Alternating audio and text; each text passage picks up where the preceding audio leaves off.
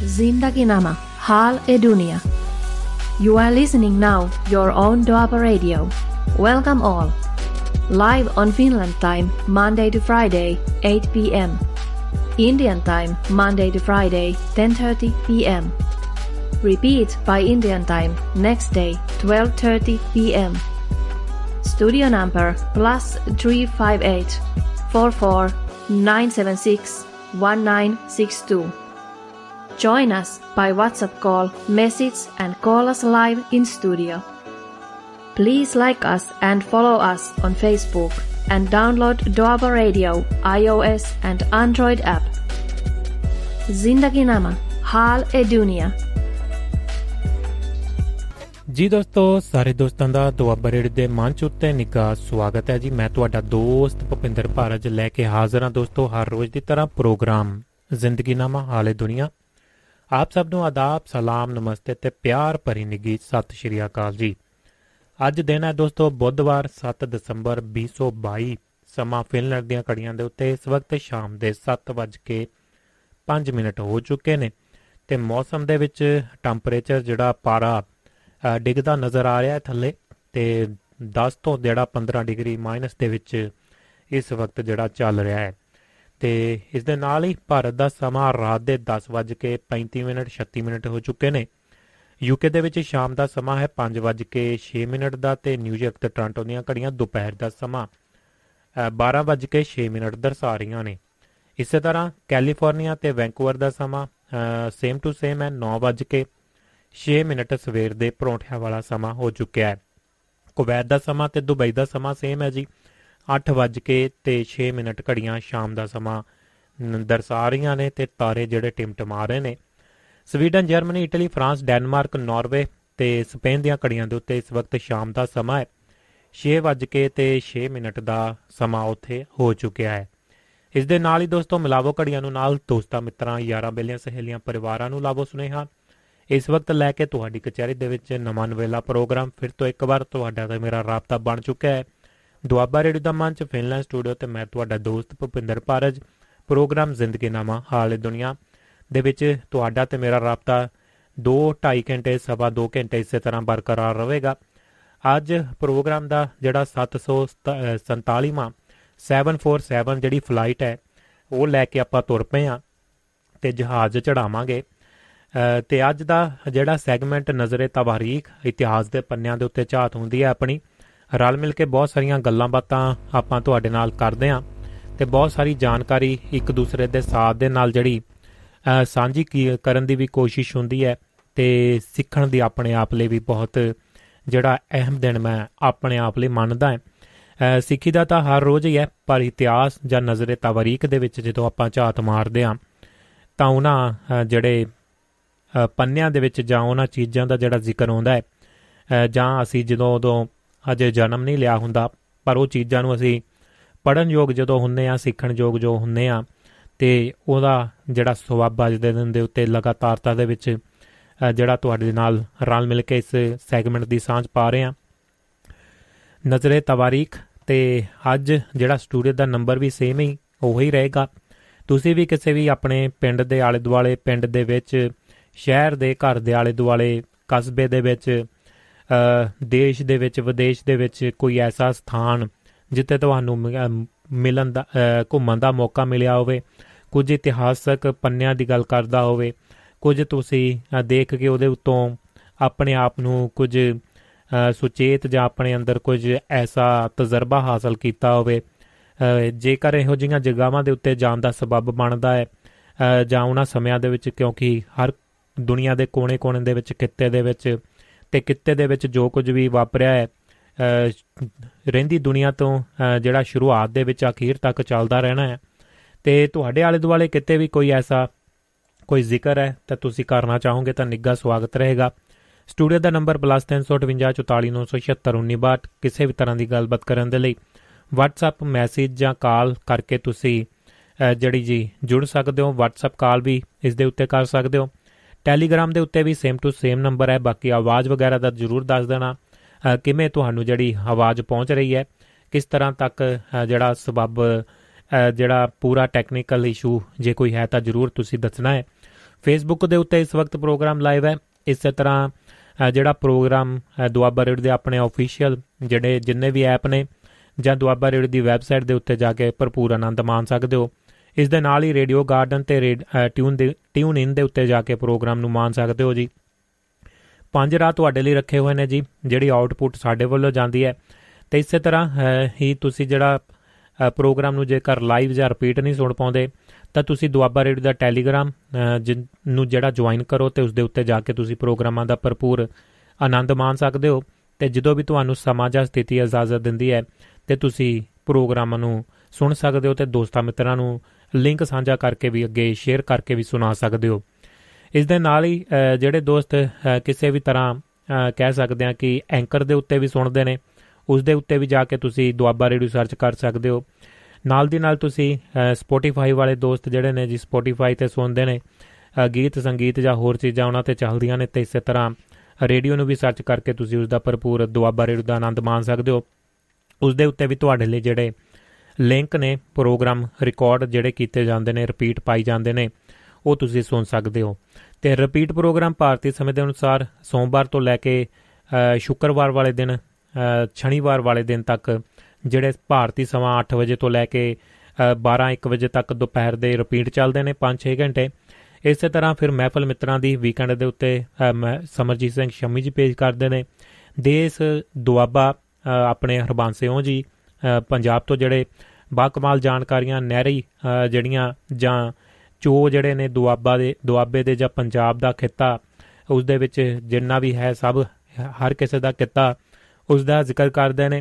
ਹੋਰ ਬਹੁਤ ਜਾਣਕਾਰੀ ਭਰਪੂਰ ਜਿਹੜੀ ਗੱਲਬਾਤ ਉਹਨਾਂ ਦੀ ਹੁੰਦੀ ਹੈ ਦੇਸ਼ ਦੁਆਬੇ ਦੀ। ਤੇ ਉਸ ਦੇ ਵਿੱਚ ਬਹੁਤ ਸਾਰਾ ਜਿਹੜਾ ਭੰਗੋਲਿਕ ਖਜ਼ਾਨਾ ਭੰਗੋਲਿਕ ਜਾਣਕਾਰੀ ਜੋ ਸਾਨੂੰ ਕਿਤਾਬਾਂ ਦੇ ਵਿੱਚ ਨਹੀਂ ਲੱਭਦੀ, ਤੇ ਉਹ ਆਪਣੀ ਜ਼ੁਬਾਨੀ ਜਿਹੜਾ ਪੇਸ਼ ਕਰਦੇ ਨੇ। ਸਮਰਜੀਤ ਸਿੰਘ ਸ਼ਮੀ ਉਹਨਾਂ ਦੇ ਨਾਲ। ਇਸੇ ਤਰ੍ਹਾਂ ਸਿਹਤ ਪ੍ਰਤੀ ਇੱਕ ਪ੍ਰੋਗਰਾਮ ਐਤਵਾਰ ਲਈ ਤੁਹਾਡੇ ਲਈ ਸ਼ੁਰੂ ਕੀਤਾ ਹੋਇਆ ਹੈ ਜੀ। ਉਹ ਲਗਾਤਾਰਤਾ ਦੇ ਵਿੱਚ ਚੱਲ ਰਿਹਾ ਹੈ। ਸੱਤੇ ਦਿਨ 24 ਘੰਟੇ ਕੁਝ ਨਾ ਕੁਝ ਤੁਹਾਡੀ ਕਚਹਿਰੀ ਦੇ ਵਿੱਚ ਲੈ ਕੇ ਪੇਸ਼ ਹੁੰਨੇ ਆ ਤੇ ਤੁਹਾਡਾ ਸਾਥ ਮਿਲ ਰਿਹਾ ਹੈ ਬਰਕਰਾਰ। ਇਸ ਦੇ ਲਈ ਵੀ ਤੁਹਾਡਾ ਵੀ ਧੰਨਵਾਦ ਹੈ ਜੀ ਤੇ ਬਹੁਤ-ਬਹੁਤ ਸ਼ੁਕਰੀਆ ਪੂਰੀ ਟੀਮ ਵੱਲੋਂ ਤੇ ਨਾਲ ਦੀ ਨਾਲ ਸਰੋਤਾ ਪਰਿਵਾਰ ਵੱਲੋਂ। ਤੇ ਜਿਹੜੇ ਦੋਸਤ ਕਿਸੇ ਵੀ ਤਰ੍ਹਾਂ ਦੀ ਐਡਵਰਟਾਈਜ਼ਮੈਂਟ ਮਸ਼ਹੂਰੀ ਜਾਂ ਪ੍ਰਮੋਸ਼ਨ ਕਰਾਉਣਾ ਚਾਹੁੰਦੇ ਨੇ, ਉਹ ਤੁਹਾਡੇ ਲਈ ਆਫਰਾਂ ਲੱਗੀਆਂ ਨੇ ਜੀ 31 ਤਰੀਕ ਦਸੰਬਰ ਦੀ ਤੱਕ, ਤੇ ਉਸ ਦੇ ਵਿੱਚ ਤੁਸੀਂ ਆਪਣਾ ਯੋਗਦਾਨ ਪਾ ਸਕਦੇ ਹੋ ਤੇ ਹੁਲਾਰਾ ਦੇ ਸਕਦੇ ਹੋ। ਤੁਹਾਡੇ ਤੇ ਸਾਡੇ ਸਾਥ ਦੇ ਨਾਲ ਕੁਝ ਨਾ ਕੁਝ ਚੰਗਾ ਉਲੀਕਣ ਦੀ ਕੋਸ਼ਿਸ਼ ਹੁੰਦੀ ਹੈ ਤੇ ਇਸੇ ਤਰ੍ਹਾਂ ਤੁਸੀਂ ਆਪਣਾ ਕਾਰੋਬਾਰ ਦੁਨੀਆ ਦੇ ਕੋਨੇ-ਕੋਨੇ ਤੱਕ ਪਹੁੰਚਾ ਸਕਦੇ ਹੋ। ਤੇ ਜਿਹੜੇ ਦੋਸਤ ਸਾਨੂੰ ਸਪੋਰਟ ਕਰਦੇ ਨੇ ਆਧਾਰੇ ਨੂੰ, ਉਹਦਾ ਦਾ ਵੀ ਬਹੁਤ-ਬਹੁਤ ਧੰਨਵਾਦ ਹੈ। ਆਪਣੀ ਕਮਾਈਆਂ ਦੇ ਵਿੱਚੋਂ ਜਿੰਨਾ ਕੁਝ ਵੀ ਕੱਢਦੇ ਆ, ਬਹੁਤ ਵੱਡੀ ਚੀਜ਼ ਹੁੰਦੀ ਹੈ, ਜਦੋਂ ਕਿਸੇ ਵੀ ਚੀਜ਼ ਨੂੰ ਹੁਲਾਰਾ ਮਿਲਦਾ ਹੈ। ਤੇ ਉਸ ਦੇ ਲਈ ਬਹੁਤ-ਬਹੁਤ ਧੰਨਵਾਦ ਸਾਰੇ ਦੋਸਤਾਂ ਦਾ ਜਿਹੜੇ ਆਪਣਾ ਯੋਗਦਾਨ ਪਾ ਰਹੇ ਨੇ। ਤੁਸੀਂ ਜਿਹੜਾ ਦੁਆਬਾ ਰੇਡੀਓ ਨੂੰ ਸਬਸਕ੍ਰਿਪਸ਼ਨ ਲਈ ਹੋਈ ਹੈ ਸਬਸਕ੍ਰਾਈਬ ਕੀਤਾ ਹੋਇਆ ਹੈ duabarradio.com PayPal ਦੇ ਜ਼ਰੀਏ ਤੁਸੀਂ ਵੀ ਕਰ ਸਕਦੇ ਹੋ। ਤੇ ਜਿਨ੍ਹਾਂ ਦੋਸਤਾਂ ਨੇ ਸਾਨੂੰ ਸਾਥ ਨਿਭਾ ਰਹੇ ਨੇ, ਉਹਨਾਂ ਦਾ ਜ਼ਿਕਰ ਕਰਦੇ ਆਂ ਹਰਵਿੰਦਰ ਜੋਹਲ ਭੈਣ ਜੀ, ਸੁਮਿਤ ਜੋਹਲ ਜੀ, ਬਲਵੀਰ ਸਿੰਘ ਸੈਣੀ ਸਾਹਿਬ, ਸਕੰਦਰ ਸਿੰਘ ਔਜਲਾ, ਸੁਰਿੰਦਰ ਕੌਰ ਮਹਾਲ ਜੀ, ਨਾਰ ਸਿੰਘ ਸੋਈ ਸਾਹਿਬ ਜਗਦੇਵ ਸੰਧੂ ਬਾਈ ਜੀ ਤੇ ਯਾਦਵਿੰਦਰ ਵਿਦੇਸ਼ਾ, ਉਹਨਾਂ ਦਾ ਬਹੁਤ ਬਹੁਤ ਧੰਨਵਾਦ ਹੈ ਜੀ। ਇਸੇ ਤਰ੍ਹਾਂ ਤੁਸੀਂ ਵੀ ਕਿਸੇ ਵੀ ਤਰ੍ਹਾਂ ਦੀ ਪ੍ਰੋਮੋਸ਼ਨ ਐਡਵਰਟਾਈਜ਼ਮੈਂਟ ਮਸ਼ਹੂਰੀ ਜਾਂ ਮਾਈਕ ਸਹਾਇਤਾ ਕਰਨਾ ਚਾਹੁੰਦੇ ਹੋ ਤਾਂ ਤੁਹਾਡਾ ਨਿੱਘਾ ਸਵਾਗਤ ਹੈ, ਜਾਣਕਾਰੀ ਲੈ ਸਕਦੇ ਹੋ। ਤੇ ਬਹੁਤ ਹੀ ਵਾਜਬ ਜੀਆਂ ਕੀਮਤਾਂ ਰੱਖੀਆਂ ਨੇ ਸਿਰਫ ਆਈ ਚਲਾਈ ਵਾਲੀ ਗੱਲ ਹੁੰਦੀ ਹੈ। ਇਸ ਦੇ ਨਾਲ ਜੇਬਾਂ ਭਰਨ ਦੀ ਜਾਂ ਭਰਾਉਣ ਦੀ ਕੋਈ ਗੱਲ ਨਹੀਂ ਹੈ, ਕਿਉਂਕਿ ਜਿੰਨਾ ਕੁਝ ਵੀ ਆਪਾਂ ਮੰਚ ਦੇ ਉੱਤੇ ਕਰਦੇ ਆ ਸਭ ਇੱਕ ਦੂਸਰੇ ਦੇ ਸਾਥ ਦੇ ਨਾਲ ਰਲ ਮਿਲ ਕੇ ਤੇ ਕੁਝ ਹਿੱਸਾ ਆਪਣੇ ਵੱਲੋਂ ਤੇ ਕੁਝ ਤੁਸੀਂ ਪਾਉਂਦੇ ਹੋ। ਤੇ ਇਸ ਦੇ ਨਾਲ ਹੀ ਫਿਰ ਆਪਾਂ ਨੇ ਬਰਕਰਾਰ ਜਿਹੜਾ ਪਿਛਲੇ ਸਮੇਂ ਤੋਂ ਲਗਾਤਾਰਤਾ ਦੇ ਵਿੱਚ ਤੁਹਾਡੇ ਨਾਲ ਆਵਾਜ਼ ਦੀ ਦੁਨੀਆ ਦੇ ਵਿੱਚ ਜਿੰਨਾ ਵੀ ਯੋਗਦਾਨ ਪਾ ਸਕਦੇ ਆ ਜੀ, ਪਾ ਰਹੇ ਆ ਫੇਸਬੁੱਕ ਦੇ ਉੱਤੇ ਪ੍ਰੋਗਰਾਮ ਲਾਈਵ ਚੱਲ ਰਿਹਾ ਹੈ ਤੇ ਦੋਸਤਾਂ ਮਿੱਤਰਾਂ ਤੱਕ ਸਾਂਝਾ ਕਰ ਸਕਦੇ ਹੋ। ਸਰਬਜੀਤ ਕੌਰ ਜੀ ਨੇ ਸਤਿ ਸ਼੍ਰੀ ਅਕਾਲ ਭੇਜ ਦਿੱਤੀ ਹੈ। ਹਰਵਿੰਦਰ ਜੋਹਲ ਭੈਣ ਜੀ, ਸਤਿ ਸ਼੍ਰੀ ਅਕਾਲ ਭੇਜ ਰਹੇ ਨੇ ਜੀ ਯੂ ਐਸ ਏ ਤੋਂ। ਸਤਿ ਸ਼੍ਰੀ ਅਕਾਲ। ਸਕੰਦਰ ਸਿੰਘ ਔਜਲਾ ਸਾਹਿਬ ਨੇ ਵੀ ਭੇਜੀ ਹੈ ਯੂ ਐਸ ਏ ਤੋਂ। ਮਨਜੀਤ ਮਾਨ ਸਾਹਿਬ ਜੁੜੇ ਹੋਏ ਨੇ ਜੀ। ਸਤਿ ਸ਼੍ਰੀ ਅਕਾਲ ਬਾਈ ਜੀ। ਸਾਰੇ ਹੀ ਦੁਆਬਾ ਰੇਡੀਓ ਪਰਿਵਾਰ ਨੂੰ ਜਿੰਨੇ ਵੀ ਦੋਸਤ ਸੁਣ ਰਹੇ ਨੇ ਜੀ ਸਾਰਿਆਂ ਨੂੰ ਸਤਿ ਸ਼੍ਰੀ ਅਕਾਲ ਭੇਜੀ ਹੈ ਇਸੇ ਤਰ੍ਹਾਂ ਤੁਹਾਡੇ ਮੈਸੇਜ ਜਿਹੜੇ WhatsApp ਦੇ ਉੱਤੇ ਵੀ ਆ ਰਹੇ ਨੇ ਜੀ, ਬਲਵਿੰਦਰ ਸਿੰਘ ਜੀ ਕੈਨੇਡਾ ਤੋਂ ਜੁੜ ਚੁੱਕੇ ਨੇ, ਸਤਿ ਸ਼੍ਰੀ ਅਕਾਲ ਉਹਨਾਂ ਨੇ ਭੇਜੀ ਹੈ ਤੇ ਨਾਲ ਦੀ ਨਾਲ ਜਿੰਨੇ ਵੀ ਦੋਸਤ ਹੋਰ ਜੁੜੀ ਜਾਣਗੇ ਜੀ, ਉਹਨਾਂ ਦੇ ਸੁਨੇਹੇ ਜ਼ਰੂਰ ਸਾਂਝੇ ਕਰਾਂਗੇ। ਪਰ ਉਸ ਤੋਂ ਪਹਿਲਾਂ ਜਿਹੜੀਆਂ ਜਾਣਕਾਰੀਆਂ ਤੁਹਾਡੇ ਲਈ ਸਾਂਝੀਆਂ ਕੀਤੀਆਂ ਨੇ ਉਸ ਦੇ ਲਈ ਸੁਣਨ ਦੇ ਲਈ ਵੀ ਧੰਨਵਾਦ ਜੀ। ਤੇ ਇੱਕ ਛੋਟਾ ਜਿਹਾ ਬ੍ਰੇਕ ਲੈ ਕੇ ਨਾਲ ਦੀ ਨਾਲ ਫਿਰ ਕਰਦੇ ਆਂ ਆਗਾਜ਼ ਜ਼ਿੰਦਗੀ ਨਾਮਾ ਹਾਲੇ ਦੁਨੀਆ ਦਾ। ਤੇ ਫਿਰ ਉਸ ਤੋਂ ਬਾਅਦ ਚੱਲਾਂਗੇ ਜੀ ਸਭ ਤੋਂ ਪਹਿਲਾਂ ਖਬਰਾਂ ਦੇ ਉੱਤੇ, ਦੁਨੀਆ ਦੇ ਕੋਨੇ-ਕੋਨੇ ਦੇ ਵਿੱਚ ਕੀ ਕੁਝ ਵਾਪਰ ਰਿਹਾ, ਕੀ ਕੁਝ ਵਿਚਰ ਰਿਹਾ ਹੈ। ਤੇ ਨਾਲ ਦੀ ਨਾਲ ਫਿਰ ਨਜ਼ਰੇ ਤਵਾਰੀਖ ਦੀ ਗੱਲ ਕਰਾਂਗੇ ਤੇ ਸ਼ੁਰੂਆਤ ਕਰਾਂਗੇ 7 ਦਸੰਬਰ ਵਾਲੇ ਦਿਨ ਤੋਂ। ਅੱਜ ਦੇ ਦਿਨ ਦੇ ਵਿੱਚ ਕੀ ਕੁਝ, ਕਿੱਥੇ-ਕਿੱਥੇ ਵੱਖਰੇ-ਵੱਖਰੇ ਦੁਨੀਆ ਦੇ ਹਿੱਸੇ ਦੇ ਵਿੱਚ ਕੀ ਕੁਝ ਵਾਪਰਿਆ ਹੈ, ਜੰਗਾਂ ਜੋ ਵੀ ਹੋਈਆਂ ਨੇ, ਜਾਂ ਹਰ ਖਿੱਤੇ ਦੇ ਵਿੱਚ ਕੁਝ ਨਾ ਕੁਝ ਜਿਹੜੇ ਉਹਨਾਂ ਦੇ ਨੁਮਾਇੰਦੇ ਹੁੰਦੇ ਨੇ ਖਿੱਤਿਆਂ ਦੇ, ਜਾਂ ਯੋਗਦਾਨ ਪਾਇਆ ਹੈ ਆਪਣਾ ਉਹਨਾਂ ਨੇ, ਆਪਣੇ ਉਸ ਸਮੇਂ ਦੇ ਵਿੱਚ ਉਹਨਾਂ ਦਾ ਜ਼ਿਕਰ ਕਰਾਂਗੇ। ਤੇ ਫਿਰ ਨਜ਼ਰੇ ਤਵਾਰੀਖ ਦੇ ਵਿੱਚ ਜਾ ਕੇ ਹੋਰ ਬਹੁਤ ਸਾਰੀਆਂ ਗੱਲਾਂ ਬਾਤਾਂ ਅੱਜ ਜਾਣਕਾਰੀ ਭਰਪੂਰ ਕਰਾਂਗੇ। ਤੇ ਦਵਿੰਦਰ ਭਾਰਤ ਜੀ, ਸਤਿ ਸ਼੍ਰੀ ਅਕਾਲ ਕਹਿ ਰਹੇ ਨੇ ਜੀ ਆਨੂ ਜੀ ਨਿੱਘਾ ਸਵਾਗਤ ਹੈ। ਸਾਰੇ ਦੋਸਤਾਂ ਦਾ ਲੋ ਫਿਰ ਕਰਦੇ ਆਂ ਆਗਾਜ਼। ਜ਼ਿੰਦਗੀ ਨਾਮਾ ਹਾਲ ਦੁਨੀਆ ਦਾ। ਤੇ ਬਹੁਤ ਸਾਰੇ ਦੋਸਤ ਲਾਈਕ ਵੀ ਕਰ ਰਹੇ ਨੇ ਜੀ ਤੇ ਸ਼ੇਅਰ ਵਾਲਾ ਜਰੂਰ ਇੱਕ ਬਟਨ ਹੈ ਜੀ। ਫੇਸਬੁੱਕ ਦੇ ਉੱਤੇ ਤੁਸੀਂ ਸ਼ੇਅਰ ਜਰੂਰ ਕਰ ਦਿਆ ਕਰੋ ਪ੍ਰੋਗਰਾਮ ਨੂੰ ਨਾਲ ਦੇ ਨਾਲ ਤਾਂ ਕਿ ਦੋਸਤਾਂ ਮਿੱਤਰਾਂ ਤੱਕ ਵੀ ਪਹੁੰਚਦਾ ਹੋ ਜਾਏ ਪ੍ਰੋਗਰਾਮ ਤੇ ਇਸੇ ਤਰ੍ਹਾਂ ਜਿਹੜਾ ਬਜ਼ੁਰਗਾਂ ਨੂੰ ਜਰੂਰ ਨਾਲ ਜੋੜਿਆ ਕਰੋ। ਘਰ ਇੱਕ ਐਕਸਟਰਾ ਫੋਨ ਤੁਹਾਡੇ ਕੋਲ ਪਿਆ ਆ ਤੁਸੀਂ ਚਲਾਉਂਦੇ ਨਹੀਂ ਹੈ, ਤਾਂ ਉਹਨੂੰ ਯੂਜ਼ ਕਰ ਲਿਆ ਕਰੋ ਜੀ। ਵਾਈਫਾਈ ਤੁਹਾਡੇ ਹਰ ਘਰ ਦੇ ਵਿੱਚ ਆ ਚਾਹੇ ਦੇਸ਼ਾਂ ਦੇ ਵਿੱਚ ਤੇ ਚਾਹੇ ਵਿਦੇਸ਼ਾਂ ਦੇ ਵਿੱਚ। ਤੇ ਇੱਕ ਫੋਨ ਦੇ ਉੱਤੇ ਦੁਆਬਾ ਰੇਡੀਓ ਦੀ ਐਪ ਡਾਊਨਲੋਡ ਕਰ ਦਿਓ। ਤੇ ਪੈਸਾ ਕੋਈ ਨਹੀਂ ਲੱਗਣਾ, ਕੋਈ ਖਰਚਾ ਨਹੀਂ ਕਰਨਾ। ਜੋ ਕੁਝ ਵੀ ਤੁਹਾਡੇ ਕੋਲ ਲੱਗਾ ਹੈ, ਤੁਹਾਡੇ ਕੋਲ ਪਿਆ ਹੈ, ਅਲਮਾਰੀਆਂ 'ਚ ਉਦਾਂ ਹੀ ਵਿੱਚ ਰੱਖਿਆ ਹੋਇਆ ਹੈ, ਸਾਂਭ ਕੇ ਉਸ ਨੂੰ ਇੱਕ ਬਾਬਿਆਂ ਦੇ ਲਈ ਤੇ ਬੀਬੀਆਂ ਦੇ ਲਈ ਸਾਡੇ ਘਰਾਂ ਦੇ ਵਿੱਚ ਜ਼ਰੂਰ ਫੋਨ ਨੂੰ ਜਿਹੜਾ ਚਲਾ ਕੇ ਤਾਂ ਛੱਡ ਦਿਆ ਕਰੋ ਜੀ, ਤਾਂ ਕਿ ਉਹਨਾਂ ਦਾ ਵੀ ਸਮਾਂ ਜਿਹੜਾ ਚੰਗਾ ਗੱਲਾਂ ਬਾਤਾਂ ਸੁਣਦੇ ਸੁਣਦੇ ਲੰਘਦਾ ਜਾਵੇ। ਤੇ ਕਿਉਂਕਿ ਆਪਾਂ ਤਾਂ ਕੰਮਾਂ ਤੇ ਚਲੇ ਜਾਂਦੇ ਆ ਤੇ ਆਪਣਾ ਤਾਂ ਸਮਾਂ ਬਤੀਤ ਹੋ ਜਾਂਦਾ ਹੈ, ਪਰ ਉਹ ਜਿਹੜੇ ਇਕੱਲਾਪਣ ਘਰ ਦੇ ਵਿੱਚ ਮਹਿਸੂਸ ਕਰਦੇ ਨੇ ਤੇ ਉਹਨਾਂ ਦਾ ਜਿਹੜਾ ਇਹ ਸਮਾਂ ਹੈ, ਉਹ ਚੰਗਾ ਬੀਤ ਜਾਂਦਾ ਹੈ। ਲੋ ਕਰਦੇ ਆਂ ਗਾ ਜ਼ਿੰਦਗੀ ਨਾਮਾ ਹਾਲ ਦੁਨੀਆ ਦੇ ਤੇ ਅੱਜ ਦਾ ਸੈਗਮੈਂਟ ਹੋਵੇਗਾ ਨਜ਼ਰੇ ਤਵਾਰੀਖ, ਪਰ ਉਸ ਤੋਂ ਪਹਿਲਾਂ ਖਬਰਾਂ ਦੀ ਲੈਣੇ ਆਸਾਰ ਕੀ ਕਹਿੰਦੀਆਂ ਨੇ? ਅੱਜ ਦਾ ਜ਼ਿੰਦਗੀ ਨਾਮਾ ਕੀ ਕਹਿੰਦਾ ਹੈ? ਤੇ ਇੱਕ ਛੋਟਾ ਜਿਹਾ ਬ੍ਰੇਕ ਬ੍ਰੇਕ ਤੋਂ ਬਾਅਦ ਫਿਰ ਚੱਲਦੇ ਆਂ ਜੀ। ਉਡਨ ਦਸਤੇ ਨੂੰ ਸੌਂਪ ਦਿੱਤਾ ਗਿਆ ਹੈ, ਜਿਸ ਦੀ ਰਿਪੋਰਟ ਆਉਣ ਮਗਰੋਂ ਹੀ ਇਹ ਮੀਟਰ ਲਾਉਣ ਸੰਬੰਧੀ ਫੈਸਲਾ ਲਿਆ ਜਾਵੇਗਾ। ਮਹਿਕਮੇ ਨੂੰ ਖਦਸ਼ਾ ਹੈ ਕਿ ਲੋਕ ਇੱਕ ਇਮਾਰਤ ਦੇ ਵਿੱਚ 2 ਮੀਟਰ ਲਗਵਾ ਕੇ ਸਕੀਮ ਦਾ ਨਜਾਇਜ਼ ਫਾਇਦਾ ਚੁੱਕ ਰਹੇ ਨੇ। ਉਡਨ ਦਸਤਾ ਇਹ ਜਾਂਚ ਕਰੇਗਾ ਕਿ ਹੁਣ ਤੱਕ ਮੀਟਰ ਨਿਯਮਾਂ ਦੇ ਅਨੁਸਾਰ ਲੱਗੇ ਹਨ ਜਾਂ ਨਹੀਂ। ਸਾਬਕਾ ਜਥੇਦਾਰ ਗਿਆਨੀ ਇਕਬਾਲ ਸਿੰਘ ਤਨਖਾਹੀਆ ਕਰਾਰ ਤਖਤ ਸ੍ਰੀ ਪਟਨਾ ਸਾਹਿਬ ਪ੍ਰਬੰਧਕੀ ਬੋਰਡ ਦੇ ਵਿਵਾਦ ਦੇ ਮਾਮਲੇ ਦੇ ਵਿੱਚ ਅੱਜ ਸ੍ਰੀ ਅਕਾਲ ਤਖਤ ਸਾਹਿਬ ਤੋਂ ਪੰਜ ਸਿੰਘ ਸਹਿਬਾਨ ਵੱਲੋਂ ਸਾਬਕਾ ਜਥੇਦਾਰ ਗਿਆਨੀ ਇਕਬਾਲ ਸਿੰਘ ਨੂੰ ਤਨਖਾਹੀਆ ਕਰਾਰ ਦੇ ਦਿੱਤਾ ਗਿਆ ਹੈ। ਜਦੋਂ ਕਿ ਪ੍ਰਬੰਧਕੀ ਬੋਰਡ ਦੇ ਤਿੰਨ ਮੈਂਬਰਾਂ ਨੂੰ ਤਨਖਾਹ ਲਾਈ ਗਈ ਹੈ ਤੇ ਇਹਨਾਂ ਤੋਂ ਇਲਾਵਾ ਬੋਰਡ ਦੇ ਇੱਕ ਮੈਂਬਰ ਨੂੰ ਉੱਥੋਂ ਦੇ ਪੰਜ ਪਿਆਰਿਆਂ ਵੱਲੋਂ ਲਾਈ ਗਈ ਤਨਖਾਹ ਨੂੰ ਪੂਰਾ ਕਰਨ ਦੇ ਲਈ ਆਦੇਸ਼ ਦਿੱਤੇ ਗਏ ਨੇ। ਬੱਬੂ ਮਾਨ ਅਤੇ ਮਨਕੀਰਤ ਔਲਖ ਤੋਂ ਮਾਨਸਾ ਦੇ ਵਿੱਚ ਵਿਸ਼ੇਸ਼ ਜਾਂਚ ਟੀਮ ਨੇ ਪੁੱਛ ਪੜਤਾਲ ਕੀਤੀ ਹੈ ਮਰਹੂਮ ਪੰਜਾਬੀ ਗਾਇਕ ਸਿੱਧੂ ਮੂਸੇਵਾਲਾ ਕਤਲ ਕੇਸ ਸੰਬੰਧੀ ਅੱਜ ਐਸਆਈਟੀ ਸਾਹਮਣੇ ਨਾਮਵਰ ਪੰਜਾਬੀ ਗਾਇਕ ਬੱਬੂ ਮਾਨ ਅਤੇ ਮਨਕੀਰਤ ਔਲਖ ਪੇਸ਼ ਹੋਏ ਨੇ, ਜਿਨ੍ਹਾਂ ਤੋਂ ਸੀਆਈਏ ਸਟਾਫ ਮਾਨਸਾ ਵਿਖੇ ਪੁੱਛ ਪੜਤਾਲ ਕੀਤੀ ਗਈ ਹੈ। ਇਸ ਸਮੇਂ ਪੁਲਿਸ ਦੇ ਸੀਨੀਅਰ ਅਧਿਕਾਰੀ ਮੌਜੂਦ ਸਨ ਤੇ ਇਸ ਤੋਂ ਪਹਿਲਾਂ ਮਾਨਸਾ ਪੁਲਿਸ ਵੱਲੋਂ ਪ੍ਰਸਿੱਧ ਪੰਜਾਬੀ ਗਾਇਕ ਬੱਬੂ ਮਾਨ ਤੇ ਮਨਕੀਰਤ ਔਲਖ ਸਮੇਤ ਹੋਰਾਂ ਨੂੰ ਵੀ ਪੁੱਛ ਪੜਤਾਲ ਲਈ ਤਲਬ ਕੀਤਾ ਗਿਆ ਸੀ। ਮਾਨਸਾ ਦੇ ਸੀਨੀਅਰ ਪੁਲਿਸ ਅਧਿਕਾਰੀਆਂ ਨੇ ਇਹਨਾਂ ਗਾਇਕਾਂ ਤੋਂ ਅੱਜ ਕੀਤੀ ਪੁੱਛ ਪੜਤਾਲ ਦੀ ਵੀ ਪੁਸ਼ਟੀ ਕੀਤੀ ਹੈ। ਭਾਜਪਾ ਕੋਰ ਕਮੇਟੀ ਨੂੰ ਵੀ ਦਲ ਬਦਲੂਆਂ ਦਾ ਰੰਗ ਚੜਿਆ ਹੈ। ਭਾਜਪਾ ਨੇ ਪੰਜਾਬ ਦੇ ਵਿੱਚ ਆਪਣੇ ਜਥੇਬੰਦਕ ਢਾਂਚੇ ਦੇ ਗਠਨ ਤੋਂ ਬਾਅਦ ਪਾਰਟੀ ਦੀਆਂ ਅਹਿਮ ਕਮੇਟੀਆਂ ਦੇ ਵਿੱਚ ਵੀ ਨਿਯੁਕਤੀਆਂ ਦਾ ਐਲਾਨ ਕਰ ਦਿੱਤਾ ਹੈ। ਭਗਵਾ ਪਾਰਟੀ ਨੇ ਜਥੇਬੰਦਕ ਢਾਂਚੇ ਦੀ ਤਰਜ਼ ਤੇ ਹੀ ਕੋਰ ਕਮੇਟੀ ਅਤੇ ਹੋਰਨਾਂ ਕਮੇਟੀਆਂ ਦੇ ਵਿੱਚ ਕਾਂਗਰਸ ਅਤੇ ਸ਼੍ਰੋਮਣੀ ਅਕਾਲੀ ਦਲ ਛੱਡ ਕੇ ਭਾਜਪਾ ਦੇ ਵਿੱਚ ਸ਼ਾਮਲ ਹੋਣ ਵਾਲੇ ਆਗੂਆਂ ਨੂੰ ਨੁਮਾਇੰਦਗੀ ਦਿੱਤੀ ਹੈ। ਪਾਰਟੀ ਦੇ ਕੇਂਦਰੀ ਆਗੂਆਂ ਨੇ ਸੂਬਾਈ ਪ੍ਰਧਾਨ 2024 ਦੀਆਂ ਲੋਕ ਸਭਾ ਚੋਣਾਂ ਤੋਂ ਪਹਿਲਾਂ ਪੰਜਾਬ ਦੇ ਵਿੱਚ ਭਾਜਪਾ ਨੂੰ ਪੈਰਾਂ ਸਿਰ ਕਰਨ ਦੇ ਲਈ ਕਾਂਗਰਸ ਦੇ ਦੋ ਸਾਬਕਾ ਆਗੂਆਂ, ਕੈਪਟਨ ਅਮਰਿੰਦਰ ਸਿੰਘ ਤੇ ਸੁਨੀਲ ਜਾਖੜ ਦੇ ਪ੍ਰਭਾਵ ਅਤੇ ਸੰਬੰਧਾਂ ਦਾ ਪੂਰਾ ਫਾਇਦਾ ਲੈਣ ਦੀ ਹਦਾਇਤ ਕੀਤੀ ਹੈ। ਦਿੱਲੀ ਨਗਰ ਨਿਗਮ ਚੋਣਾਂ, ਦਿੱਲੀ ਨਗਰ ਨਿਗਮ ਐਮਸੀਡੀ ਦੇ 250 ਵਾਰਡਾਂ ਦੀਆਂ ਚੋਣਾਂ ਦੇ ਲਈ ਵੋਟਾਂ ਦੀ ਗਿਣਤੀ ਜਾਰੀ ਜਿਹੜੀ ਮੁਕੰਮਲ ਹੋ ਚੁੱਕੀ ਹੈ। ਤੇ ਉਸ ਤੋਂ ਬਾਅਦ ਜਿਹੜਾ 134 ਆਮ ਆਦਮੀ ਪਾਰਟੀ ਨੇ ਤੇ ਭਾਰਤੀ ਜਨਤਾ ਪਾਰਟੀ ਭਾਜਪਾ ਨੇ 104 ਕਾਂਗਰਸ ਨੇ 9 ਤੇ ਹੋਰਾਂ ਨੇ 3 ਸੀਟਾਂ ਤੇ ਜਿੱਤ ਦਰਜ ਕੀਤੀ ਹੈ। ਬਹੁਤਿਆਂ ਲਈ 126 ਸੀਟਾਂ ਦੀ ਲੋੜ ਸੀ। ਦਿੱਲੀ ਵਾਸੀਆਂ ਨੂੰ ਵਧਾਈ ਦਿੱਤੀ ਗਈ ਹੈ ਸ਼ਹਿਰ ਦੀ ਹਾਲਤ ਸੁਧਾਰਨ ਦੇ ਲਈ ਕੇਂਦਰ ਤੇ ਪ੍ਰਧਾਨ ਮੰਤਰੀ ਦਾ ਆਸ਼ੀਰਵਾਦ ਵੀ ਚਾਹੀਦਾ ਹੈ, ਕਹਿਣਾ ਹੈ ਕੇਂਜਰੀਵਾਲ ਹੋਣਾ ਦਾ। ਦਿੱਲੀ ਦੇ ਮੁੱਖ ਮੰਤਰੀ ਅਰਵਿੰਦ ਕੇਂਜਰੀਵਾਲ ਨੇ ਦਿੱਲੀ ਵਾਸੀਆਂ ਨੂੰ ਨਗਰ ਨਿਗਮ ਜਿੱਤ ਦੇ ਲਈ ਜਿਹੜੀਆਂ ਚੋਣਾਂ ਦੇ ਵਿੱਚੋਂ ਵਧਾਈ ਦਿੱਤੀ ਹੈ ਤੇ ਧੰਨਵਾਦ ਕੀਤਾ ਹੈ। ਉਹਨਾਂ ਕਿਹਾ ਕਿ ਦਿੱਲੀ ਦੀ ਹਾਲਤ ਸੁਧਾਰਨ ਦੇ ਲਈ ਭਾਜਪਾ ਤੇ ਕਾਂਗਰਸ ਦਾ ਸਹਿਯੋਗ ਅਤੇ ਕੇਂਦਰ ਤੇ ਪ੍ਰਧਾਨ ਮੰਤਰੀ ਦਾ ਆਸ਼ੀਰਵਾਦ ਵੀ ਚਾਹੀਦਾ ਹੈ। ਉਹਨਾਂ ਕਿਹਾ ਕਿ ਲੋਕਾਂ ਦੀਆਂ ਉਮੀਦਾਂ ਤੇ ਖਰਾ ਉਤਰਨ ਦੀ ਕੋਸ਼ਿਸ਼ ਕਰਨਗੇ। ਤੇ ਦਿੱਲੀ ਨੂੰ ਬਿਹਤਰ ਬਣਾਉਣ ਦੇ ਲਈ ਹੋਰ ਪਾਰਟੀਆਂ ਦੇ ਨਾਲ ਚੱਲਣ ਦੀ ਵੀ ਅਪੀਲ ਕਰਨਗੇ। ਮੁੱਖ ਮੰਤਰੀ ਨੇ ਚੋਣਾਂ ਦੇ ਵਿੱਚ ਜਿੱਤ ਦਰਜ ਕਰਨ ਵਾਲੇ ਆਪ ਭਾਜਪਾ, ਕਾਂਗਰਸ ਤੇ ਆਜ਼ਾਦ ਉਮੀਦਵਾਰਾਂ ਨੂੰ ਵਧਾਈ ਵੀ ਦਿੱਤੀ ਹੈ। 2016 ਦੇ ਵਿੱਚ ਕੀਤੀ ਨੋਟਬੰਦੀ ਬਾਰੇ ਸਾਰਾ ਰਿਕਾਰਡ ਪੇਸ਼ ਕੀਤਾ ਜਾਵੇ, ਸੁਪਰੀਮ ਕੋਰਟ ਦਾ ਕੇਂਦਰ ਤੇ ਆਰਬੀਆਈ ਨੂੰ ਹੁਕਮ ਦਿੱਤਾ ਗਿਆ ਹੈ। ਸੁਪਰੀਮ ਕੋਰਟ ਨੇ ਕੇਂਦਰ ਅਤੇ ਭਾਰਤੀ ਰਿਜ਼ਰਵ ਬੈਂਕ ਆਰਬੀਆਈ ਨੂੰ ਸਰਕਾਰ ਦੇ 2016 ਦੇ ਨੋਟਬੰਦੀ ਦੇ ਫੈਸਲੇ ਦੇ ਨਾਲ ਸੰਬੰਧਿਤ ਰਿਕਾਰਡ ਪੇਸ਼ ਕਰਨ ਦਾ ਨਿਰਦੇਸ਼ ਦਿੱਤਾ ਹੈ। ਇਸ ਦੇ ਨਾਲ ਹੀ ਸੁਪਰੀਮ ਕੋਰਟ ਨੇ ਨੋਟਬੰਦੀ ਬਾਰੇ ਕੇਂਦਰ ਦੇ 2016 ਦੇ ਫੈਸਲੇ ਨੂੰ ਚੁਣੌਤੀ ਦੇਣ ਵਾਲੀਆਂ ਪਟੀਸ਼ਨਾਂ ਤੇ ਵੀ ਫੈਸਲਾ ਸੁਰੱਖਿਅਤ ਰੱਖ ਲਿਆ ਹੈ। ਭਾਰਤ ਜਲਦ ਅਜਿਹੀ ਲੂ ਦਾ ਜਿਹੜਾ ਸਾਹਮਣਾ ਕਰੇਗਾ, ਜੋ ਇਨਸਾਨ ਦੀ ਬਰਦਾਸ਼ਤ ਤੋਂ ਬਾਹਰ ਹੋਵੇਗੀ, ਵਿਸ਼ਵ ਬੈਂਕ ਦੀ ਰਿਪੋਰਟ ਹੈ।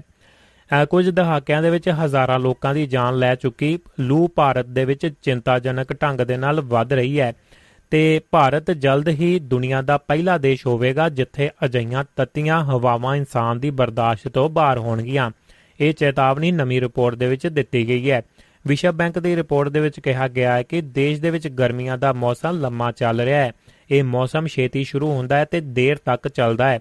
ਰਿਪੋਰਟ ਦੇ ਵਿੱਚ ਕਿਹਾ ਗਿਆ ਕਿ ਅਪ੍ਰੈਲ 2022 ਦੇ ਵਿੱਚ ਭਾਰਤ ਦੇ ਵਿੱਚ ਸਮੇਂ ਤੋਂ ਪਹਿਲਾਂ ਲੂ ਦੀ ਲਪੇਟ ਦੇ ਵਿੱਚ ਆ ਗਿਆ ਤੇ ਜਿਸ ਦੇ ਨਾਲ ਆਮ ਜੀਵਨ ਠੱਪ ਹੋ ਗਿਆ ਤੇ ਰਾਜਧਾਨੀ ਨਵੀਂ ਦਿੱਲੀ ਦੇ ਵਿੱਚ ਤਾਪਮਾਨ 46 ਡਿਗਰੀ ਸੈਲਸੀਅਸ ਤੱਕ ਪਹੁੰਚ ਗਿਆ ਮਾਰਚ ਦੇ ਮਹੀਨੇ ਦੇ ਵਿੱਚ ਤਾਪਮਾਨ ਦੇ ਵਿੱਚ ਰਿਕਾਰਡ ਦਾ ਵਾਧਾ ਹੋਇਆ ਤੇ ਇਹ ਇਤਿਹਾਸ ਦੇ ਵਿੱਚ ਸਭ ਤੋਂ ਗਰਮ ਮਾਰਚ ਮਹੀਨੇ ਵਜੋਂ ਉੱਭਰਿਆ ਗਿਆ ਉੱਭਰੇਗਾ। ਰਿਪੋਰਟ ਦੇ ਅਨੁਸਾਰ G20 ਕਲਾਈਮੇਟ ਰਿਸਕ ਐਟਲਸ ਨੇ 2021 ਦੇ ਵਿੱਚ ਚੇਤਾਵਨੀ ਦਿੱਤੀ ਸੀ ਕਿ ਜੇਕਰ ਕਾਰਬਨ ਨਿਕਾਸ ਉੱਚਾ ਰਹਿੰਦਾ ਹੈ ਤਾਂ 2036 ਤੇ 2065 ਦੇ ਵਿਚਕਾਰ ਭਾਰਤ ਦੇ ਵਿੱਚ ਲੂ ਜਿਹੜੀ ਹੈ 25 ਗੁਣਾ ਵੱਧ ਰਹਿਣੀ, ਰਹਿਣ ਦੀ ਉਮੀਦ ਹੋਵੇਗੀ। ਟਰੰਪ ਆਰਗੇਨਾਈਜੇਸ਼ਨ ਟੈਕਸ ਚੋਰੀ ਦੇ ਵਿੱਚ ਮਦਦ ਕਰਨ ਦੇ ਲਈ ਦੋਸ਼ੀ ਕਰਾਰ ਕਰ ਦਿੱਤੇ ਗਏ। ਅਮਰੀਕਾ ਦੇ ਸਾਬਕਾ ਰਾਸ਼ਟਰਪਤੀ ਡੋਨਾਲਡ ਟਰੰਪ ਦੀ ਕੰਪਨੀ ਟਰੰਪ ਆਰਗੇਨਾਈਜੇਸ਼ਨ ਤੇ ਮੈਨਹੰਟਨ ਦੇ ਵਿੱਚ ਅਪਾਰਟਮੈਂਟਸ ਅਤੇ ਲਗਜ਼ਰੀ ਕਾਰਾਂ ਵਰਗੇ ਬੇਲੋੜੇ ਭੱਤਿਆਂ ਦੇ ਨਾਂ ਤੇ ਟੈਕਸ ਤੋਂ ਬਚਣ ਦੇ ਵਿੱਚ ਅਧਿਕਾਰੀਆਂ ਦੀ ਮਦਦ ਕਰਨ ਦੇ ਲਈ ਟੈਕਸ ਧੋਖਾਧੜੀ ਦਾ ਦੋਸ਼ੀ ਠਹਿਰਾਇਆ ਗਿਆ ਹੈ। ਜਿਊਰੀ ਨੇ ਟਰੰਪ ਆਰਗੇਨਾਈਜੇਸ਼ਨ ਦੀਆਂ ਦੋ ਕਾਰਪੋਰੇਟ ਸੰਸਥਾਵਾਂ ਨੂੰ ਸਾਰੇ 17 ਮਾਮਲਿਆਂ ਦੇ ਵਿੱਚ ਦੋਸ਼ੀ ਕਰਾਰ ਦਿੱਤਾ ਹੈ। ਇਸ ਦੇ ਵਿੱਚ ਸਾਜ਼ਿਸ਼ ਰਚਨ ਅਤੇ ਕਾਰੋਬਾਰ ਦੇ ਝੂਠੇ ਰਿਕਾਰਡ ਦੇਣ ਜਿਹੜੇ ਪੇਸ਼ ਕਰਨ ਦੇ ਮਾਮਲੇ ਸ਼ਾਮਲ ਹਨ ਤੇ ਇਸ ਦੇ ਵਿੱਚ ਟਰੰਪ ਖਿਲਾਫ ਕੋਈ ਮਾਮਲਾ ਨਹੀਂ ਹੈ। ਸਮਾਗਮ ਦੇ ਵਿੱਚ ਖਾਲਿਸਤਾਨੀ ਝੰਡਾ ਲਹਿਰਾਨ ਜਾਣ ਤੋਂ ਭਾਰਤ ਜਿਹੜਾ ਫਿਕਰਮੰਦ ਹੋਇਆ ਹੈ। ਮੈਲਬਰਨ ਦੇ ਵਿੱਚ ਭਾਰਤੀ ਭਾਈਚਾਰੇ ਦੇ ਸਮਾਗਮ ਦੇ ਵਿੱਚ ਖਾਲਿਸਤਾਨੀ ਝੰਡੇ ਲਹਿਰਾਉਣ ਤੋਂ ਪਰੇਸ਼ਾਨ ਭਾਰਤ ਸਰਕਾਰ ਨੇ ਆਸਟ੍ਰੇਲੀਆ ਦੇ ਵਿੱਚ ਸਿੱਖ ਵੱਖਵਾਦੀਆਂ ਦੇ ਉਭਾਰ ਨੂੰ ਲੈ ਕੇ ਆਸਟ੍ਰੇਲੀਆ ਵਿੱਚ ਸਰਕਾਰ ਦੇ ਸਿਖਰਲੇ ਅਧਿਕਾਰੀਆਂ ਨੂੰ ਚੌਕਸ ਕੀਤਾ ਹੈ ਤੇ ਭਾਰਤ ਨੇ ਇਹ ਪੇਸ਼ਕਦਮੀ ਅਜਿਹੇ ਮੌਕੇ ਕੀਤੀ ਹੈ ਜਦੋਂ ਪ੍ਰਧਾਨ ਮੰਤਰੀ ਨਰਿੰਦਰ ਮੋਦੀ ਅਗਲੇ ਦਿਨਾਂ ਦੇ ਵਿੱਚ ਕੁਆਡ ਚਾਰ ਮੁਲਕੀ ਸਮੂਹ ਜਿਹੜਾ ਹੈ, ਆਗੂਆਂ ਦੀ ਮੀਟਿੰਗ ਲਈ ਆਸਟ੍ਰੇਲੀਆ ਜਾ ਰਹੇ ਹਨ। ਅਮਰੀਕੀ ਅਦਾਲਤ ਨੇ ਸਾਊਦੀ ਪ੍ਰਿੰਸ ਖਿਲਾਫ ਕਤਲ ਦੇ ਮੁਕੱਦਮੇ ਨੂੰ ਕੀਤਾ ਹੈ ਖਾਰਜ। ਬਾਈਡਨ ਪ੍ਰਸ਼ਾਸਨ ਨੇ ਜ਼ੋਰ ਦੇ ਕੇ ਕਿਹਾ ਸੀ ਕਿ ਕਰਾਊਨ ਪ੍ਰਿੰਸ ਨੂੰ ਇਸ ਮਾਮਲੇ ਦੇ ਵਿੱਚ ਮੁਕੱਦਮੇ ਤੋਂ ਕਾਨੂੰਨੀ ਤੌਰ ਤੇ ਛੋਟ ਪ੍ਰਾਪਤ ਸੀ। ਡਿਸਟ੍ਰਿਕਟ ਆਫ ਕੋਲੰਬੀਆ ਦੇ ਜੱਜ ਜੌਨ ਡੀ ਬੇਟਸ ਨੇ ਪ੍ਰਿੰਸ ਮੁਹੰਮਦ ਨੂੰ ਮੁਕੱਦਮੇ ਤੋਂ ਬਚਾਉਣ ਦੇ ਲਈ ਅਮਰੀਕੀ ਸਰਕਾਰ ਦੇ ਮਤੇ ਨੂੰ ਕਬੂਲ ਕਰ ਲਿਆ ਜੱਜ ਬੇਟਸ ਦਾ ਕਹਿਣਾ ਸੀ ਕਿ ਖਸ਼ੋਗੀ ਦੇ ਕਤਲ ਦੇ ਵਿੱਚ ਉਹਨਾਂ ਦੀ ਮਿਲੀ ਭੁਗਤ ਦੇ ਦੋਸ਼ ਹੈਰਾਨੀਜਨਕ ਸਨ ਤੇ ਸਾਊਦੀ ਅਰਬ ਦੇ ਅਧਿਕਾਰੀਆਂ ਦੀ ਇੱਕ ਟੀਮ ਨੇ 2018 ਦੇ ਵਿੱਚ ਇਸਤਾਂਬੁਲ ਇਸਤਾਨਬੁਲ ਦੇ ਵਿੱਚ ਵੰਜ ਦੂਤਾਵਾਸ ਦੇ ਅੰਦਰ ਖਸ਼ੋਗੀ ਦਾ ਕਤਲ ਕਰ ਦਿੱਤਾ ਸੀ। ਵਾਸ਼ਿੰਗਟਨ ਪੋਸਟ ਦੇ ਇੱਕ ਕਾਲਮ ਨਿਵਾ ਕਾਲਮ ਨਵੀਸ ਖਸ਼ੋਗੀ ਨੇ ਸਾਊਦੀ ਅਰਬ ਦੇ ਸ਼ਾਸਕ ਪ੍ਰਿੰਸ ਮੁਹੰਮਦ ਦੇ ਸਖਤ ਤਰੀਕਿਆਂ ਦੀ ਨਿੰਦਾ ਕੀਤੀ ਸੀ। ਫੋਰਬਸ ਦੀ 100 ਸਭ ਤੋਂ ਸ਼ਕਤੀਸ਼ਾਲੀ ਔਰਤਾਂ ਦੀ ਸੂਚੀ ਦੇ ਵਿੱਚ ਵਿੱਤ ਮੰਤਰੀ ਸੀਤਾ ਰਮਨ ਜਿਹੜੇ ਸਮੇਤ 6 ਭਾਰਤੀ ਸ਼ਾਮਲ ਕੀਤੇ ਗਏ। ਫੋਰਬਸ ਦੀ ਵਿਸ਼ਵ ਦੀਆਂ 100 ਸਭ ਤੋਂ ਸ਼ਕਤੀਸ਼ਾਲੀ ਔਰਤਾਂ ਦੀ ਸੂਚੀ ਦੇ ਵਿੱਚ ਵਿੱਤ ਮੰਤਰੀ ਨਿਰਮਲਾ ਸੀਤਾਰਮਨ ਸੀਤਾਰਮਨ ਬਾਇਓਕਾਮ ਦੀ ਕਾਰਜਕਾਰੀ ਤੇ ਚੇਅਰਪਰਸਨ ਕਿਰਨ ਮਜਮਦਾਰ ਸ਼ਾ ਅਤੇ ਨਿਆਕਾ ਦੀ ਸੰਸਥਾਪਕ ਫਾਲਗੁਨੀ ਨਾਇਰ ਸਮੇਤ 6 ਭਾਰਤੀ ਸ਼ਾਮਲ ਹਨ। ਸੀਤਾਰਮਨ ਜੋ ਸੂਚੀ ਦੇ ਵਿੱਚ 36ਵੇਂ ਨੰਬਰ ਤੇ ਹਨ ਤੇ ਲਗਾਤਾਰ ਚੌਥੀ ਵਾਰ ਇਸ ਸੂਚੀ ਦੇ ਵਿੱਚ ਜਗ੍ਹਾ ਬਣਾਈ ਹੈ। ਸਾਲ 2021 ਵਿੱਚ ਉਹ 37ਵੇਂ ਤੇ 2020 ਦੇ ਵਿੱਚ 41ਵੇਂ ਅਤੇ 2019 ਦੇ ਵਿੱਚ 34ਵੇਂ ਸਥਾਨ ਤੇ ਸਨ। ਸੂਚੀ ਦੇ ਵਿੱਚ ਸ਼ਾਮਲ ਹੋਰਨਾਂ ਭਾਰਤੀਆਂ ਦੇ ਵਿੱਚ HCL ਟੈਕ ਦੀ ਚੇਅਰਪਰਸਨ ਰੋਸ਼ਨੀ ਨਾਦਰ ਮਲਹੋਤਰਾ 53 ਸਾਲਾਂ ਤੇ securities and exchange board of India SEBI the chairperson Madhabi Puri Buch 54 ਸਾਲ ਜਿਹੜੀ ਈਅਰ ਦੀ ਜੀ। ਸਟੀਲ ਅਥਾਰਟੀ ਆਫ ਇੰਡੀਆ ਦੀ ਚੇਅਰਪਰਸਨ ਜਿਹੜਾ ਸੋਮਾ ਮੰਡਲ ਤੇ ਉਹਨਾਂ ਨੇ ਜਿਹੜੇ ਸਥਾਨ ਪ੍ਰਾਪਤ ਕੀਤੇ ਨੇ। ਕੈਨੇਡਾ ਵਾਸੀਆਂ ਨੂੰ ਹਾਲੇ ਨਹੀਂ ਮਿਲੇਗੀ ਮਹਿੰਗਾਈ ਤੋਂ ਰਾਹਤ। ਖਰਚਣ ਪੈਣਗੇ ਅਜੇ ਕਾਫੀ ਡਾਲਰ। ਖੁਰਾਕੀ ਵਸਤਾਂ ਦੀਆਂ ਕੀਮਤਾਂ ਵਧਣ ਕਾਰਨ ਕੈਨੇਡਾ ਵਾਸੀਆਂ ਨੂੰ ਅਗਲੇ ਸਾਲ ਵੀ ਮਹਿੰਗਾਈ ਦੀ ਮਾਰ ਝੱਲਣੀ ਪਵੇਗੀ ਤੇ ਸਾਲ 2023 ਦੇ ਵਿੱਚ ਖੁਰਾਕੀ ਕੀਮਤਾਂ 7% ਤੱਕ ਵਧਣ ਦੀ ਸੰਭਾਵਨਾ ਜਤਾਈ ਜਾ ਰਹੀ ਹੈ। ਚਾਰ ਮੈਂਬਰੀ ਪਰਿਵਾਰ ਦਾ ਰਾਸ਼ਨ ਤੇ ਕੁੱਲ ਸਾਲਾਨਾ ਖਰਚ 16288 ਡਾਲਰ ਹੋ ਸਕਦਾ ਹੈ, ਜੋ ਇਸ ਸਾਲ ਦੇ ਨਾਲੋਂ 1065 ਡਾਲਰ ਵੱਧ ਹੈ। ਇਹ ਖੁਲਾਸਾ ਖੁਰਾਕੀ ਵਸਤਾਂ ਸੰਬੰਧੀ ਰਿਪੋਰਟ ਦੇ ਵਿੱਚ ਜਿਹੜਾ ਕੀਤਾ ਗਿਆ ਹੈ। ਯੂਕਰੇਨ ਜੰਗ ਤੋਂ ਪ੍ਰਭਾਵਿਤ ਆਪਣੇ ਵਿਦਿਆਰਥੀਆਂ ਦੀਆਂ ਸਮੱਸਿਆਵਾਂ ਦਾ ਹੱਲ ਲੱਭ ਰਿਹਾ ਹੈ। ਭਾਰਤ ਕੰਬੋਜ ਦਾ ਇਹ ਕਹਿਣਾ ਹੈ, ਭਾਰਤ ਦੇ ਵਿੱਚ ਜਿਸ ਨੇ ਸੰਘਰਸ਼, ਭਾਰਤ ਜਿਸ ਨੇ ਸੰਘਰਸ਼ ਪ੍ਰਭਾਵਿਤ ਯੂਕਰੇਨ ਤੋਂ ਆਪਣੇ 22500 ਨਾਗਰਿਕਾਂ ਦੀ ਸੁਰੱਖਿਅਤ ਵਾਪਸੀ ਕਰਵਾਈ ਆਪਣੇ ਵਿਦਿਆਰਥੀਆਂ ਦੀ ਸਿੱਖਿਆ ਤੇ ਸੰਕਟ ਦੇ ਪ੍ਰਭਾਵ ਨੂੰ ਘੱਟ ਕਰਨ ਦੇ ਲਈ। ਕਈ ਢੰਗ ਤਰੀਕੇ ਲੱਭ ਰਿਹਾ ਹੈ ਤੇ ਸੰਯੁਕਤ ਰਾਸ਼ਟਰ ਦੇ ਵਿੱਚ ਭਾਰਤ ਦੀ ਸਥਾਈ ਪ੍ਰਤੀਨਿਧੀ ਰੁਚਿਰਾ ਕੰਬੋਜ ਨੂੰ ਯੂਕਰੇਨ ਨਾਗਰਿਕਾਂ ਦੀ ਸੁਰੱਖਿਆ ਤੇ ਬੱਚਿਆਂ ਦੀ ਸਥਿਤੀ ਵਿਸ਼ੇ ਤੇ ਬੈਠਕ ਦੇ ਵਿੱਚ ਕਿਹਾ ਹੈ ਕਿ ਯੂਕਰੇਨ ਸੰਕਟ ਦਾ ਦੁਨੀਆ ਭਰ ਦੇ 75 ਲੱਖ ਬੱਚਿਆਂ ਤੇ ਗੰਭੀਰ ਪ੍ਰਭਾਵ ਪਿਆ ਹੈ। ਕੰਬੋਜ ਦਸੰਬਰ ਦੇ ਮਹੀਨੇ ਸੁਰੱਖਿਆ ਪਰਿਸ਼ਦ ਦੀ ਪ੍ਰਮੁੱਖ ਹੈ ਤੇ ਉਹਨਾਂ ਕਿਹਾ ਹੈ ਕਿ ਕੌਮਾਂਤਰੀ ਭਾਈਚਾਰੇ ਨੂੰ ਇਹ ਨਹੀਂ ਭੁੱਲਣਾ ਚਾਹੀਦਾ ਕਿ ਯੂਕਰੇਨ ਦੇ ਹਾਲਤ, ਹਾਲਾਤ ਜਿਹੜੇ ਨੇ ਭਾਰਤ ਸਮੇਤ ਵਿਦੇਸ਼ੀ ਵਿਦਿਆਰਥੀਆਂ ਨੂੰ ਵੀ ਪ੍ਰਭਾਵਿਤ ਕੀਤਾ ਹੈ। ਲੋ ਜੀ ਲੇਡੀ ਗਾਗਾ ਦੇ ਕੁੱਤੇ ਦੀ ਚੋਰੀ ਹੋਈ ਤੇ ਕਾਰਨ ਵਾਲੇ ਨੂੰ 21 ਸਾਲ ਦੀ ਕੈਦ ਹੋ ਗਈ ਹੈ। ਤੇ ਪੌਪ ਸਟਾਰ ਲੇਡੀ ਗਾਗਾ ਦੇ ਕੁੱਤੇ ਘੁਮਾਉਣ ਵਾਲੇ ਨੂੰ ਗੋਲੀ ਮਾਰ ਕੇ ਜ਼ਖਮੀ ਕਰਨ ਅਤੇ ਉਸਦੇ ਦੋ ਫ੍ਰੈਂਚ ਬੁਲਡੌਗ ਚੋਰੀ ਕਰਨ ਵਾਲੇ ਨੂੰ 21 ਸਾਲ ਕੈਦ ਦੀ ਸਜ਼ਾ ਸੁਣਾ ਦਿੱਤੀ ਗਈ ਹੈ। ਅਧਿਕਾਰੀਆਂ ਨੇ ਕਿਹਾ ਕਿ ਉਹਨਾਂ ਨੂੰ ਨਹੀਂ ਲੱਗਦਾ ਕਿ ਕੁੱਤਿਆਂ ਦੀ ਮਾਲਕ ਲੇਡੀ ਗਾਗਾ ਹੋਣ ਕਰਕੇ ਉਹਨਾਂ ਨੂੰ ਨਿਸ਼ਾਨਾ ਬਣਾਇਆ ਗਿਆ। ਉਹਨਾਂ ਕਿਹਾ ਕਿ ਫ੍ਰੈਂਚ ਬੁਲਡੌਗ ਨਸਲ ਦਾ ਕੁੱਤਾ ਹਜ਼ਾਰਾਂ ਡਾਲਰਾਂ ਦੇ ਵਿੱਚ ਵਿਕ ਸਕਦਾ ਹੈ।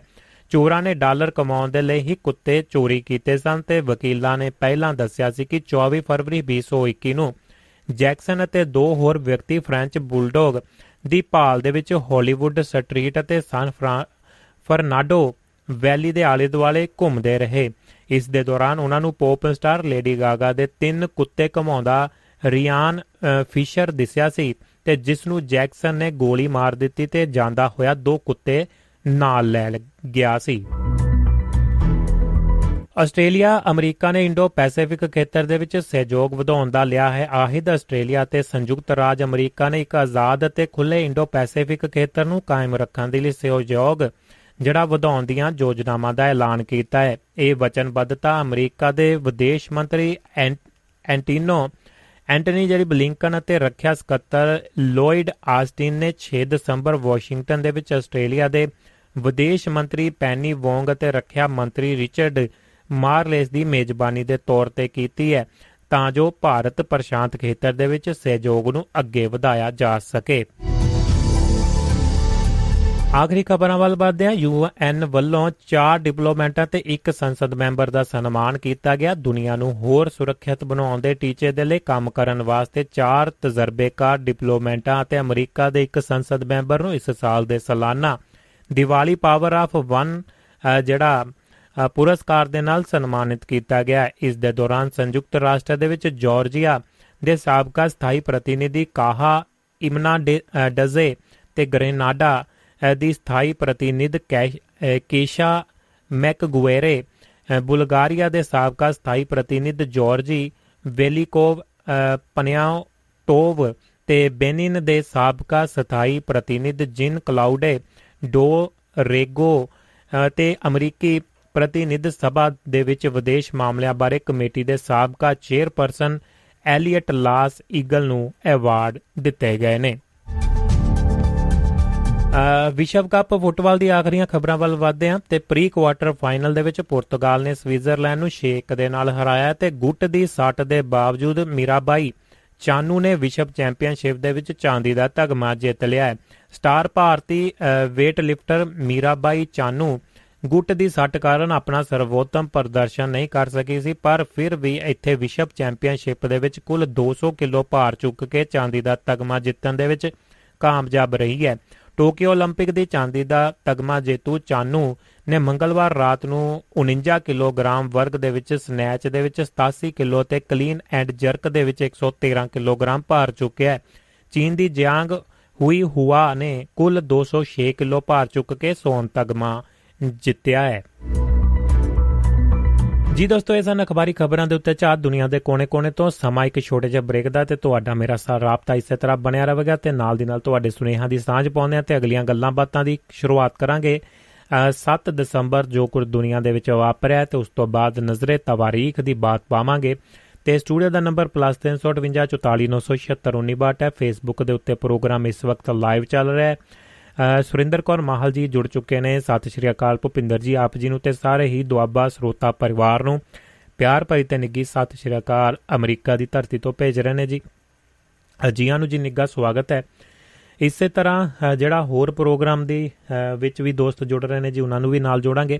ਪਰ ਉਸ ਤੋਂ ਪਹਿਲਾਂ ਇੱਕ ਛੋਟਾ ਜਿਹਾ ਬ੍ਰੇਕ ਤੇ ਬ੍ਰੇਕ ਤੋਂ ਬਾਅਦ ਤੁਹਾਡਾ ਤੇ ਮੇਰਾ ਰਾਬਤਾ ਇਸੇ ਤਰ੍ਹਾਂ ਬਰਕਰਾਰ ਰਹੇਗਾ। ਮਿਲਦੇ ਹਾਂ ਇੱਕ ਛੋਟੇ ਜਿਹੇ ਬ੍ਰੇਕ ਤੋਂ ਬਾਅਦ ਜੀ। ਦੋਸਤੋ, ਸਾਰੇ ਦੋਸਤਾਂ ਦਾ ਨਿੱਘਾ ਸਵਾਗਤ ਹੈ। ਪ੍ਰੋਗਰਾਮ ਚੱਲ ਰਿਹਾ ਜ਼ਿੰਦਗੀ ਨਾਮਾ ਹਾਲੇ ਦੁਨੀਆ ਤੁਹਾਡਾ ਤੇ ਮੇਰਾ ਰਾਬਤਾ ਫਿਰ ਤੋਂ ਬ੍ਰੇਕ ਤੋਂ ਬਾਅਦ ਬਣ ਚੁੱਕਿਆ ਹੈ। ਫੇਸਬੁੱਕ ਦੇ ਉੱਤੇ ਇਸ ਵਕਤ ਪ੍ਰੋਗਰਾਮ ਲਾਈਵ ਹੈ। ਦੁਆਬਾ ਦੇ ਅਫੀਸ਼ੀਅਲ ਵੈਬਸਾਈਟ ਦੇ ਉੱਤੇ ਇਸੇ ਤਰ੍ਹਾਂ ਦੁਆਬਾ ਦੇ ਅਫੀਸ਼ੀਅਲ ਜਿੰਨੇ ਵੀ ਐਪ ਨੇ ਜਾਂ ਥਰਡ ਪਾਰਟੀ ਐਪ ਨੇ ਰੇਡੀਓ ਗਾਰਡਨ ਜਾਂ ਤੁਸੀਂ ਟਿਊਨ ਇਨ ਦੇ ਉੱਤੇ ਜਾ ਕੇ ਪ੍ਰੋਗਰਾਮ ਦਾ ਪੂਰਾ ਪੂਰਾ ਫਾਇਦਾ ਤੇ ਸੁਣ ਸਕਦੇ ਹੋ ਤੇ ਆਨੰਦ ਮਾਣ ਸਕਦੇ ਹੋ। ਇਸ ਦੇ ਨਾਲ ਹੀ ਅੱਜ ਦੀ ਸ਼ੁਰੂਆਤ ਕਰਦੇ ਹਾਂ। ਤੁਹਾਡੇ ਨਾਲ ਅੱਜ ਦੇ ਦਿਨ ਦੇ ਵਿੱਚ ਕੀ ਕੁਝ ਵਾਪਰਿਆ ਹੈ ਤੇ ਸਾਨੂੰ ਸਪੋਰਟ ਕੀਤਾ ਹੈ ਦੁਆਬਾ ਰੇਡੀਓ ਦੇ ਮੰਚ ਨੂੰ ਜਗਦੇਵ ਸੰਧੂ ਸਾਹਿਬ, ਯਾਦਵਿੰਦਰ ਵਿਦੇਸ਼ਾ ਜੀ, ਨਾਰ ਸਿੰਘ ਸੋਈ ਸਾਹਿਬ, ਸੁਰਿੰਦਰ ਕੌਰ ਮਾਹਲ ਜੀ, ਸਿਕੰਦਰ ਸਿੰਘ ਔਜਲਾ, ਬਲਵੀਰ ਸਿੰਘ ਸੈਣੀ ਸਾਹਿਬ, ਸੁਮੀਤ ਜੋਹਲ ਜੀ ਤੇ ਹਰਵਿੰਦਰ ਜੋਹਲ ਭੈਣ ਜੀ ਦਾ ਬਹੁਤ ਬਹੁਤ ਧੰਨਵਾਦ ਹੈ ਜੀ। ਤੇ ਲੋ ਫਿਰ 7 ਦਸੰਬਰ ਦੀ ਪੌਣਿਆਂ ਬਾਅਦ ਤੁਹਾਡੇ ਨਾਲ ਤੇ ਜੇਕਰ ਪ੍ਰੋਗਰਾਮ ਚੰਗਾ ਲੱਗਦਾ ਹੈ ਤੇ ਜਰੂਰ ਅੱਗੇ ਸ਼ੇਅਰ ਕਰ ਦਿਆ ਕਰੋ। ਫੇਸਬੁੱਕ ਦੇ ਉੱਤੇ ਪ੍ਰੋਗਰਾਮ ਜਿਹੜਾ ਲਾਈਵ ਨਾਲ ਦੀ ਨਾਲ ਚੱਲਦਾ ਹੈ। ਸਟੂਡੀਓ ਦਾ ਮਾਹੌਲ ਤੇ ਜੋ ਕੁਝ ਵੀ ਅੰਦਾਜ਼ ਜਿੱਦਾਂ ਦਾ ਵੀ ਹੈ ਜੀ ਕੋਸ਼ਿਸ਼ ਕਰ ਰਹੇ ਆ ਨਾਲ ਦੀ ਨਾਲ ਕੁਝ ਚੰਗੀਆਂ ਚੀਜ਼ਾਂ ਹੋਰ ਵੀ ਆਪਣੇ ਆਪ ਨੂੰ ਨਖਾਰਨ ਦੀ ਵੀ ਤੇ ਬਣ ਠਾਣ ਕੇ ਥੋੜਾ ਜਿਹਾ ਤੁਹਾਡੇ ਸਾਹਮਣੇ ਬੈਠਣ ਦੀ ਵੀ। ਤੁਹਾਡਾ ਸਹਿਯੋਗ ਮਿਲ ਰਿਹਾ ਹੈ ਬਹੁਤ ਬਹੁਤ ਧੰਨਵਾਦ ਹੈ। ਤੇ ਪੌਂਦਿਆਂ ਫਿਰ ਬਾਤ ਅੱਜ ਦਾ ਸੈਗਮੈਂਟ ਦੀ ਕਰਦੇ ਆ ਸ਼ੁਰੂਆਤ ਨਜ਼ਰੇ ਤਵਾਰੀਖ ਦੀ ਤੇ ਨਜ਼ਰੇ ਤਵਾਰੀਖ ਦੇ ਵਿੱਚ ਅੱਜ ਦੇ ਦਿਨ ਦੀ ਬਾਤ ਪਾਉਂਦੇ ਆ ਸਭ ਤੋਂ ਪਹਿਲਾਂ 7 ਦਸੰਬਰ ਦੀ। 7 ਦਸੰਬਰ ਦਾ ਦਿਨ ਤੇ ਤੁਹਾਨੂੰ ਲੈ ਚੱਲਦੇ ਆ ਸਿੱਧਾ ਹੀ ਪਹਿਲਾਂ ਭਾਰਤ ਦਾ ਜਿਹੜਾ ਅੱਜ ਦਾ ਝੰਡਾ ਦਿਵਸ ਵੀ ਹੈ ਜੀ, ਝੰਡੇ ਦਿਵਸ ਦੇ ਵਜੋਂ ਵੀ ਅੱਜ ਦਾ ਦਿਨ ਮਨਾਇਆ ਜਾਂਦਾ ਹੈ ਭਾਰਤ ਦੇ ਵਿੱਚ। ਤੇ 1705 ਦਾ ਜ਼ਿਕਰ ਕਰੀਏ ਸਾਕਾ ਚਮਕੌਰ ਸਾਹਿਬ ਦੇ ਵਿੱਚ ਸਿੱਖਾਂ ਅਤੇ ਸ਼ਾਹੀ ਫੌਜਾਂ ਵਿਚਕਾਰ ਲੜਾਈ ਹੋਈ ਸੀ 7 ਦਸੰਬਰ 1705 ਦੇ ਵਿੱਚ। 1705 ਦੇ ਵਿੱਚ ਹੀ ਗੁਰੂ ਗੋਬਿੰਦ ਸਿੰਘ ਸਾਹਿਬ ਨੇ ਮਾਸ਼ੀਵਾੜਾ ਦੇ ਜੰਗਲ ਦੇ ਵਿੱਚ ਜੰਗਲਾਂ ਦੇ ਵਿੱਚ ਪਹੁੰਚੇ ਸਨ। ਤੇ 1715 ਦੇ ਵਿੱਚ ਬੰਦਾ ਸਿੰਘ ਬਹਾਦਰ ਗੁਰਦਾਸ ਨੰਗਲ ਦੀ ਗੜੀ ਦੇ ਵਿੱਚੋਂ ਗ੍ਰਿਫਤਾਰ ਕੀਤਾ ਗਿਆ ਸੀ। 1941 ਪਰਲ ਹਾਰਬਰ ਉੱਤੇ ਹਮਲਾ ਤੇ ਜਾਪਾਨ ਦੇ 200 ਜਹਾਜ਼ਾਂ ਨੇ ਹਵਾਈ ਦੇ ਨੇੜੇ ਇੱਕ ਟਾਪੂ ਉਆਹੋ ਦੇ ਵਿੱਚ ਪਰਲ ਹਾਰਬਰ ਤੇ ਖੜੇ ਅਮਰੀਕੀ ਜਹਾਜ਼ ਤੇ ਹਮਲਾ ਕਰ ਦਿੱਤਾ ਸੀ। 7 ਦਸੰਬਰ ਵਾਲੇ ਦਿਨ ਤੇ ਅੱਜ ਦੇ ਦਿਨ ਦੇ ਉੱਤੇ ਹੀ 1972 ਦੇ ਵਿੱਚ ਅਪੋਲੋ 17 ਜਿਹੜਾ ਚੰਦ ਮਿਸ਼ਨ ਨੂੰ ਸ਼ੁਰੂਆਤ ਕੀਤੀ ਗਈ ਸੀ ਤੇ 1982 ਦੇ ਵਿੱਚ ਅਮਰੀਕਾ ਦੀ ਸਟੇਟ ਟੈਕਸਸ ਦੇ ਵਿੱਚ ਕਾਤਲ, ਜਿਹੜਾ ਚਾਰਲਸ ਬਰੂਕ ਜੂਨੀਅਰ, ਜਿਸ ਨੂੰ ਅਦਾਲਤ ਨੇ ਸਾਜੇ ਜਿਹੜਾ ਸਜ਼ਾਏ ਮੌਤ ਸੁਣਾਈ ਸੀ, ਨੂੰ ਜ਼ਹਿਰ ਦਾ ਟੀਕਾ ਲਾ ਕੇ ਖਤਮ ਕੀਤਾ ਗਿਆ ਸੀ ਤੇ ਫਾਂਸੀ ਦੀ ਥਾਂ ਟੀਕਾ ਲਾ ਕੇ ਮਾਰਨ ਦਾ ਇਹ ਪਹਿਲਾ ਐਕਸ਼ਨ ਕੀਤਾ ਗਿਆ ਸੀ। 1988 ਦੇ ਵਿੱਚ ਆਰਮੇਨੀਆ ਦੇ ਵਿੱਚ ਰਿਪਬਲਿਕ ਵਿੱਚ ਇੱਕ ਭੂਚਾਲ ਜਿਹੜਾ ਪੁਚਾਲ ਦੇ ਨਾਲ 1 ਲੱਖ ਲੋਕ ਮਾਰੇ ਗਏ ਸਨ। ਇਸੇ ਤਰ੍ਹਾਂ ਅੱਜ ਦੇ ਦਿਨ ਦੇ ਵਿੱਚ ਖਿੱਤਿਆਂ ਦੇ ਵਿੱਚ ਤੇ ਕਿੱਤਿਆਂ ਦੇ ਵਿੱਚ ਬਹੁਤ ਸਾਰਾ ਸਹਿਯੋਗ ਆਪਣਾ ਆਪਣਾ ਪਾ ਕੇ ਤੇ ਦੁਨੀਆ ਨੂੰ ਅਲਵਿਦਾ ਕਹਿ ਗਏ ਉਹਨਾਂ ਦਾ ਜ਼ਿਕਰ ਕਰਦੇ ਆ ਜਾਨੀ ਕਿ ਅੱਜ ਦੇ ਦਿਨ ਦੇ ਉੱਤੇ ਜਿਨ੍ਹਾਂ ਲੋਕਾਂ ਦਾ ਜਨਮ ਦਿਨ ਹੈ। 1770 ਦੇ ਵਿੱਚ ਜਰਮਨੀ ਸੰਗੀਤਕਾਰ ਸਨ, ਪਿਆਨੋ ਵਾਦਕ ਲੁਡਵਿੰਗ ਵਾਨ ਬਿਊਥੋਵਨ ਦਾ ਜਿਹੜਾ ਜਨਮ ਹੋਇਆ। ਜਾਪਾਨੀ ਲੇਖਕ ਲੇਖਕਾ 1878 ਦੇ ਵਿੱਚ ਕਵਿਤਰੀ ਸ਼ਾਂਤੀ ਪਸੰਦ ਸਮਾਜਿਕ ਕਾਰਕੁਨ ਸਨ। ਅਕੀਕੋ ਯੂਸਾਨੋ ਦਾ ਜਨਮ ਹੋਇਆ।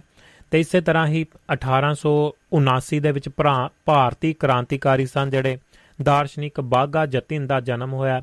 1899 ਦੇ ਵਿੱਚ ਫਰਾਂਸੀਸੀ ਦਾਰਸ਼ਨਿਕ ਨਾਟਕਕਾਰ, ਸੰਗੀਤਕਾਰ, ਆਲੋਚਕ ਅਤੇ ਈਸਾਈ ਅਸਤਿਤਵਾਦੀ ਜਿਹੜਾ ਗਾਬਰੀਅਲ ਮਾਰਸੇਲ ਦਾ ਜਨਮ ਹੈ। 1909 ਦੇ ਵਿੱਚ ਬੁਲਗਾਰੀਆ ਦੇ ਕਵੀ ਕਮਿਊਨਿਸਟ ਅਤੇ ਇਨਕਲਾਬੀ ਨਿਕੋਲਾ ਵਾਪਤ ਸਾਰਵੋ ਦਾ ਜਨਮ ਹੋਇਆ ਸੀ ਤੇ 1923 ਦੇ ਵਿੱਚ ਪਾਕਿਸਤਾਨੀ ਉਰਦੂ ਗਲਪ ਲੇਖਕ ਇੰਤਜ਼ਾਰ ਹੁਸੈਨ ਦਾ ਜਨਮ ਹੈ ਜੀ। 1928 ਦੇ ਵਿੱਚ ਅਮਰੀਕੀ ਭਾਸ਼ਾ ਵਿਗਿਆਨੀ ਸਨ, ਬੋਧ ਵਿਗਿਆਨੀ, ਦਾਰਸ਼ਨਿਕ ਤੇ ਇਤਿਹਾਸਕਾਰ ਸਨ, ਨੋਮ ਚੋਮਸਕੀ ਦਾ ਜਨਮ ਹੋਇਆ 1939 ਦੇ ਵਿੱਚ ਪੰਜਾਬੀ ਕਵੀ ਗਜ਼ਲਗੋ ਅਤੇ ਲੇਖਕ ਸਨ ਅਜਾਇਬ ਹੁੰਦਲ ਦਾ ਜਨਮ ਹੋਇਆ ਹੈ।